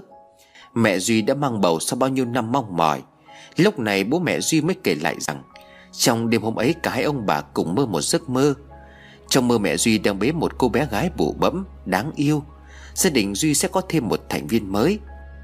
Ngày tháng trôi qua, Cây hoa trên mộ của khoai mỗi ngày một lớn và tươi tốt, Nhưng nó vẫn không có hoa. Câu hỏi mà bố Duy đã từng nói, Hoa này màu trắng hay màu đỏ? Vẫn chưa có câu trả lời. Thời gian không dừng lại, nhưng rồi chuyện gì đến cũng sẽ đến. Cây hải đường cũng bắt đầu nở hoa. Những bông hoa hải đường trắng bút đang kẽ rung rỉnh theo gió. Đứng trước hai ngôi mộ lớn hơn, Duy cúi đầu lại rồi khẽ rơi nước mắt. Bố mẹ ơi, là Bạch Hải Đường. Một cơn gió nhẹ thoảng qua, Cơn gió khiến cho cây hoa khẽ lay động. Một mùi thơm dịu nhẹ theo làn gió phỏng phất quanh khu đất. Duy nghe thấy trong gió còn có cả tiếng cười khinh khách. Em cảm ơn anh. Sau tiếng cười đó, Làng loạt những tiếng cười khác bất chợt vang lên. Cảm ơn anh Chúng em cảm ơn anh. Người đàn ông đang lau những giọt nước mắt lăn trên gò má gầy, Đã điểm tàn nhang trên lớp da đen sạm. Đúng vậy, đã 40 năm trôi qua, Ông vẫn ngày ngày đi đến những bãi rác nơi bệnh viện. Những thùng rác khắp mọi nơi, Ông nghe theo những tiếng khóc ai oán của những thai nhi chưa kịp chào đời, Đã bị cha mẹ bỏ rơi Và đem chúng lên chùa xin sư thầy làm lễ cầu siêu, Rồi đem đến nơi đầy chôn cất. Vậy là cũng đã 40 năm trôi qua Bông bạch hải đường nở rộ trên ngôi mộ được chăm lo cẩn thận, Đã khiến cho ông cảm thấy lòng mình được thanh thản. 40 năm qua, ông không ngày nào quên lời hứa. Anh sẽ ngày ngày sẽ đi thắp hương, Cầu cho em được siêu thoát, Có duyên sẽ gặp lại. Ngước mắt lên nhìn trời, Ông vừa cảm nhận được một bàn tay bé nhỏ, Vừa khẽ lau đi giọt nước mắt của mình. Ông khẽ mấp máy môi, Như gửi lời nhắn nhủ vào trong đó. Đi đi Hãy đi tìm cho mình một người mẹ yêu thương mày nhé. Bất chợt ở phía sau có một giọng nói của hai người. Kìa bố, bố lại ra đây Mà con gọi điện bố không nghe gì cả. Một người khác cũng đang đi tới Đó là em gái của Duy. Anh đúng là Ngày nào cũng ra đây thế này. Trời thì lạnh còn ăn mặc như thế kia nữa chứ. Em với cháu mang áo khoác cho anh đây này. Bố mẹ quả là không sai chút nào cả. Lần sau cô đi thắp hương cho bố mẹ Anh cũng phải gọi em đi chứ. Kẻo bố mẹ lại trách chỉ có anh quan tâm mà thôi. Người đàn ông khoảng chừng 60 tuổi, Không kịp lau đi hai hàng nước mắt, Ông khẽ nói. Cô lại nói thế, Bố mẹ chôn cất ở đây cũng gần nhà mình mà. Anh ra đã thấy hoa quả được cô thay mới rồi. Người phụ nữ trung niên mỉm cười hiền dịu rồi ngạc nhiên nói. Kìa, bông hoa đẹp quá anh nhỉ. Vậy là cuối cùng anh cũng có thể nói cho bố mẹ biết hoa màu gì rồi. Con trai của Duy nhìn bố để cảm phục. Anh cũng từng nghe bố kể lại tất cả mọi chuyện, Kể lại những lý do mà sau mấy chục năm qua, Ông vẫn miệt mài đến những hải nhi bỏ rơi về mảnh đất này để chôn cất. Cả câu chuyện mà ông nội của anh muốn được chôn ở nơi này Để bảo vệ trông nom cho bọn trẻ đáng thương. Nhìn những bông hoa đang đồng loạt nở rộ trên những ngôi mộ, Một màu trắng tinh khiết dạng ngời dưới ánh ban mai. Nhưng có một câu chuyện anh muốn nói với bố ngay, Đó chính là Bố ơi, vợ con vừa sinh rồi, Là một bé trai bố à? Còn với cô Linh gọi mà bố chẳng nghe gì cả. Duy vui mừng khôn xiết, Nước mắt lại rơi, Nhưng đây có lẽ là nước mắt của hạnh phúc. Duy nhìn bông hoa trên mộ củ khoai, Mà trong lòng cảm thấy nhẹ nhõm lạ thường. Duy liền hỏi con trai, Con đặt tên cho cháu chưa? Cậu con trai gãi đầu ngượng ngùng. Dạ mới sinh ra thì nó bụ bẫm lắm, Nhìn như là củ khoai đó. Cho nên là con gọi tạm nó là khoai bố à. Còn tiên chính thì vợ chồng con đang đợi ông về để đặt cho cháu. Mình về thôi bố, Sao bố lại khóc rồi? Duy khi gạt đi giọt nước mắt hạnh phúc. Chưa bao giờ ông nói cho ai biết tên này. Người biết chỉ có ông và bố mẹ của mình. Con trai của Duy cùng cô Linh đi ra xe trước. Còn lại một mình, Duy nhìn lại bông hoa rồi tự hỏi, Là khoai phải không khoai? Dưới ánh bàn mài không ai trả lời cho Duy câu hỏi đó. Nhưng những cánh hoa bạch hải đường vẫn đang rung rinh theo làn gió nhẹ. Trời đang xe lạnh, Nhưng sao những cơn gió vừa thổi qua Lại ấm áp đến lạ?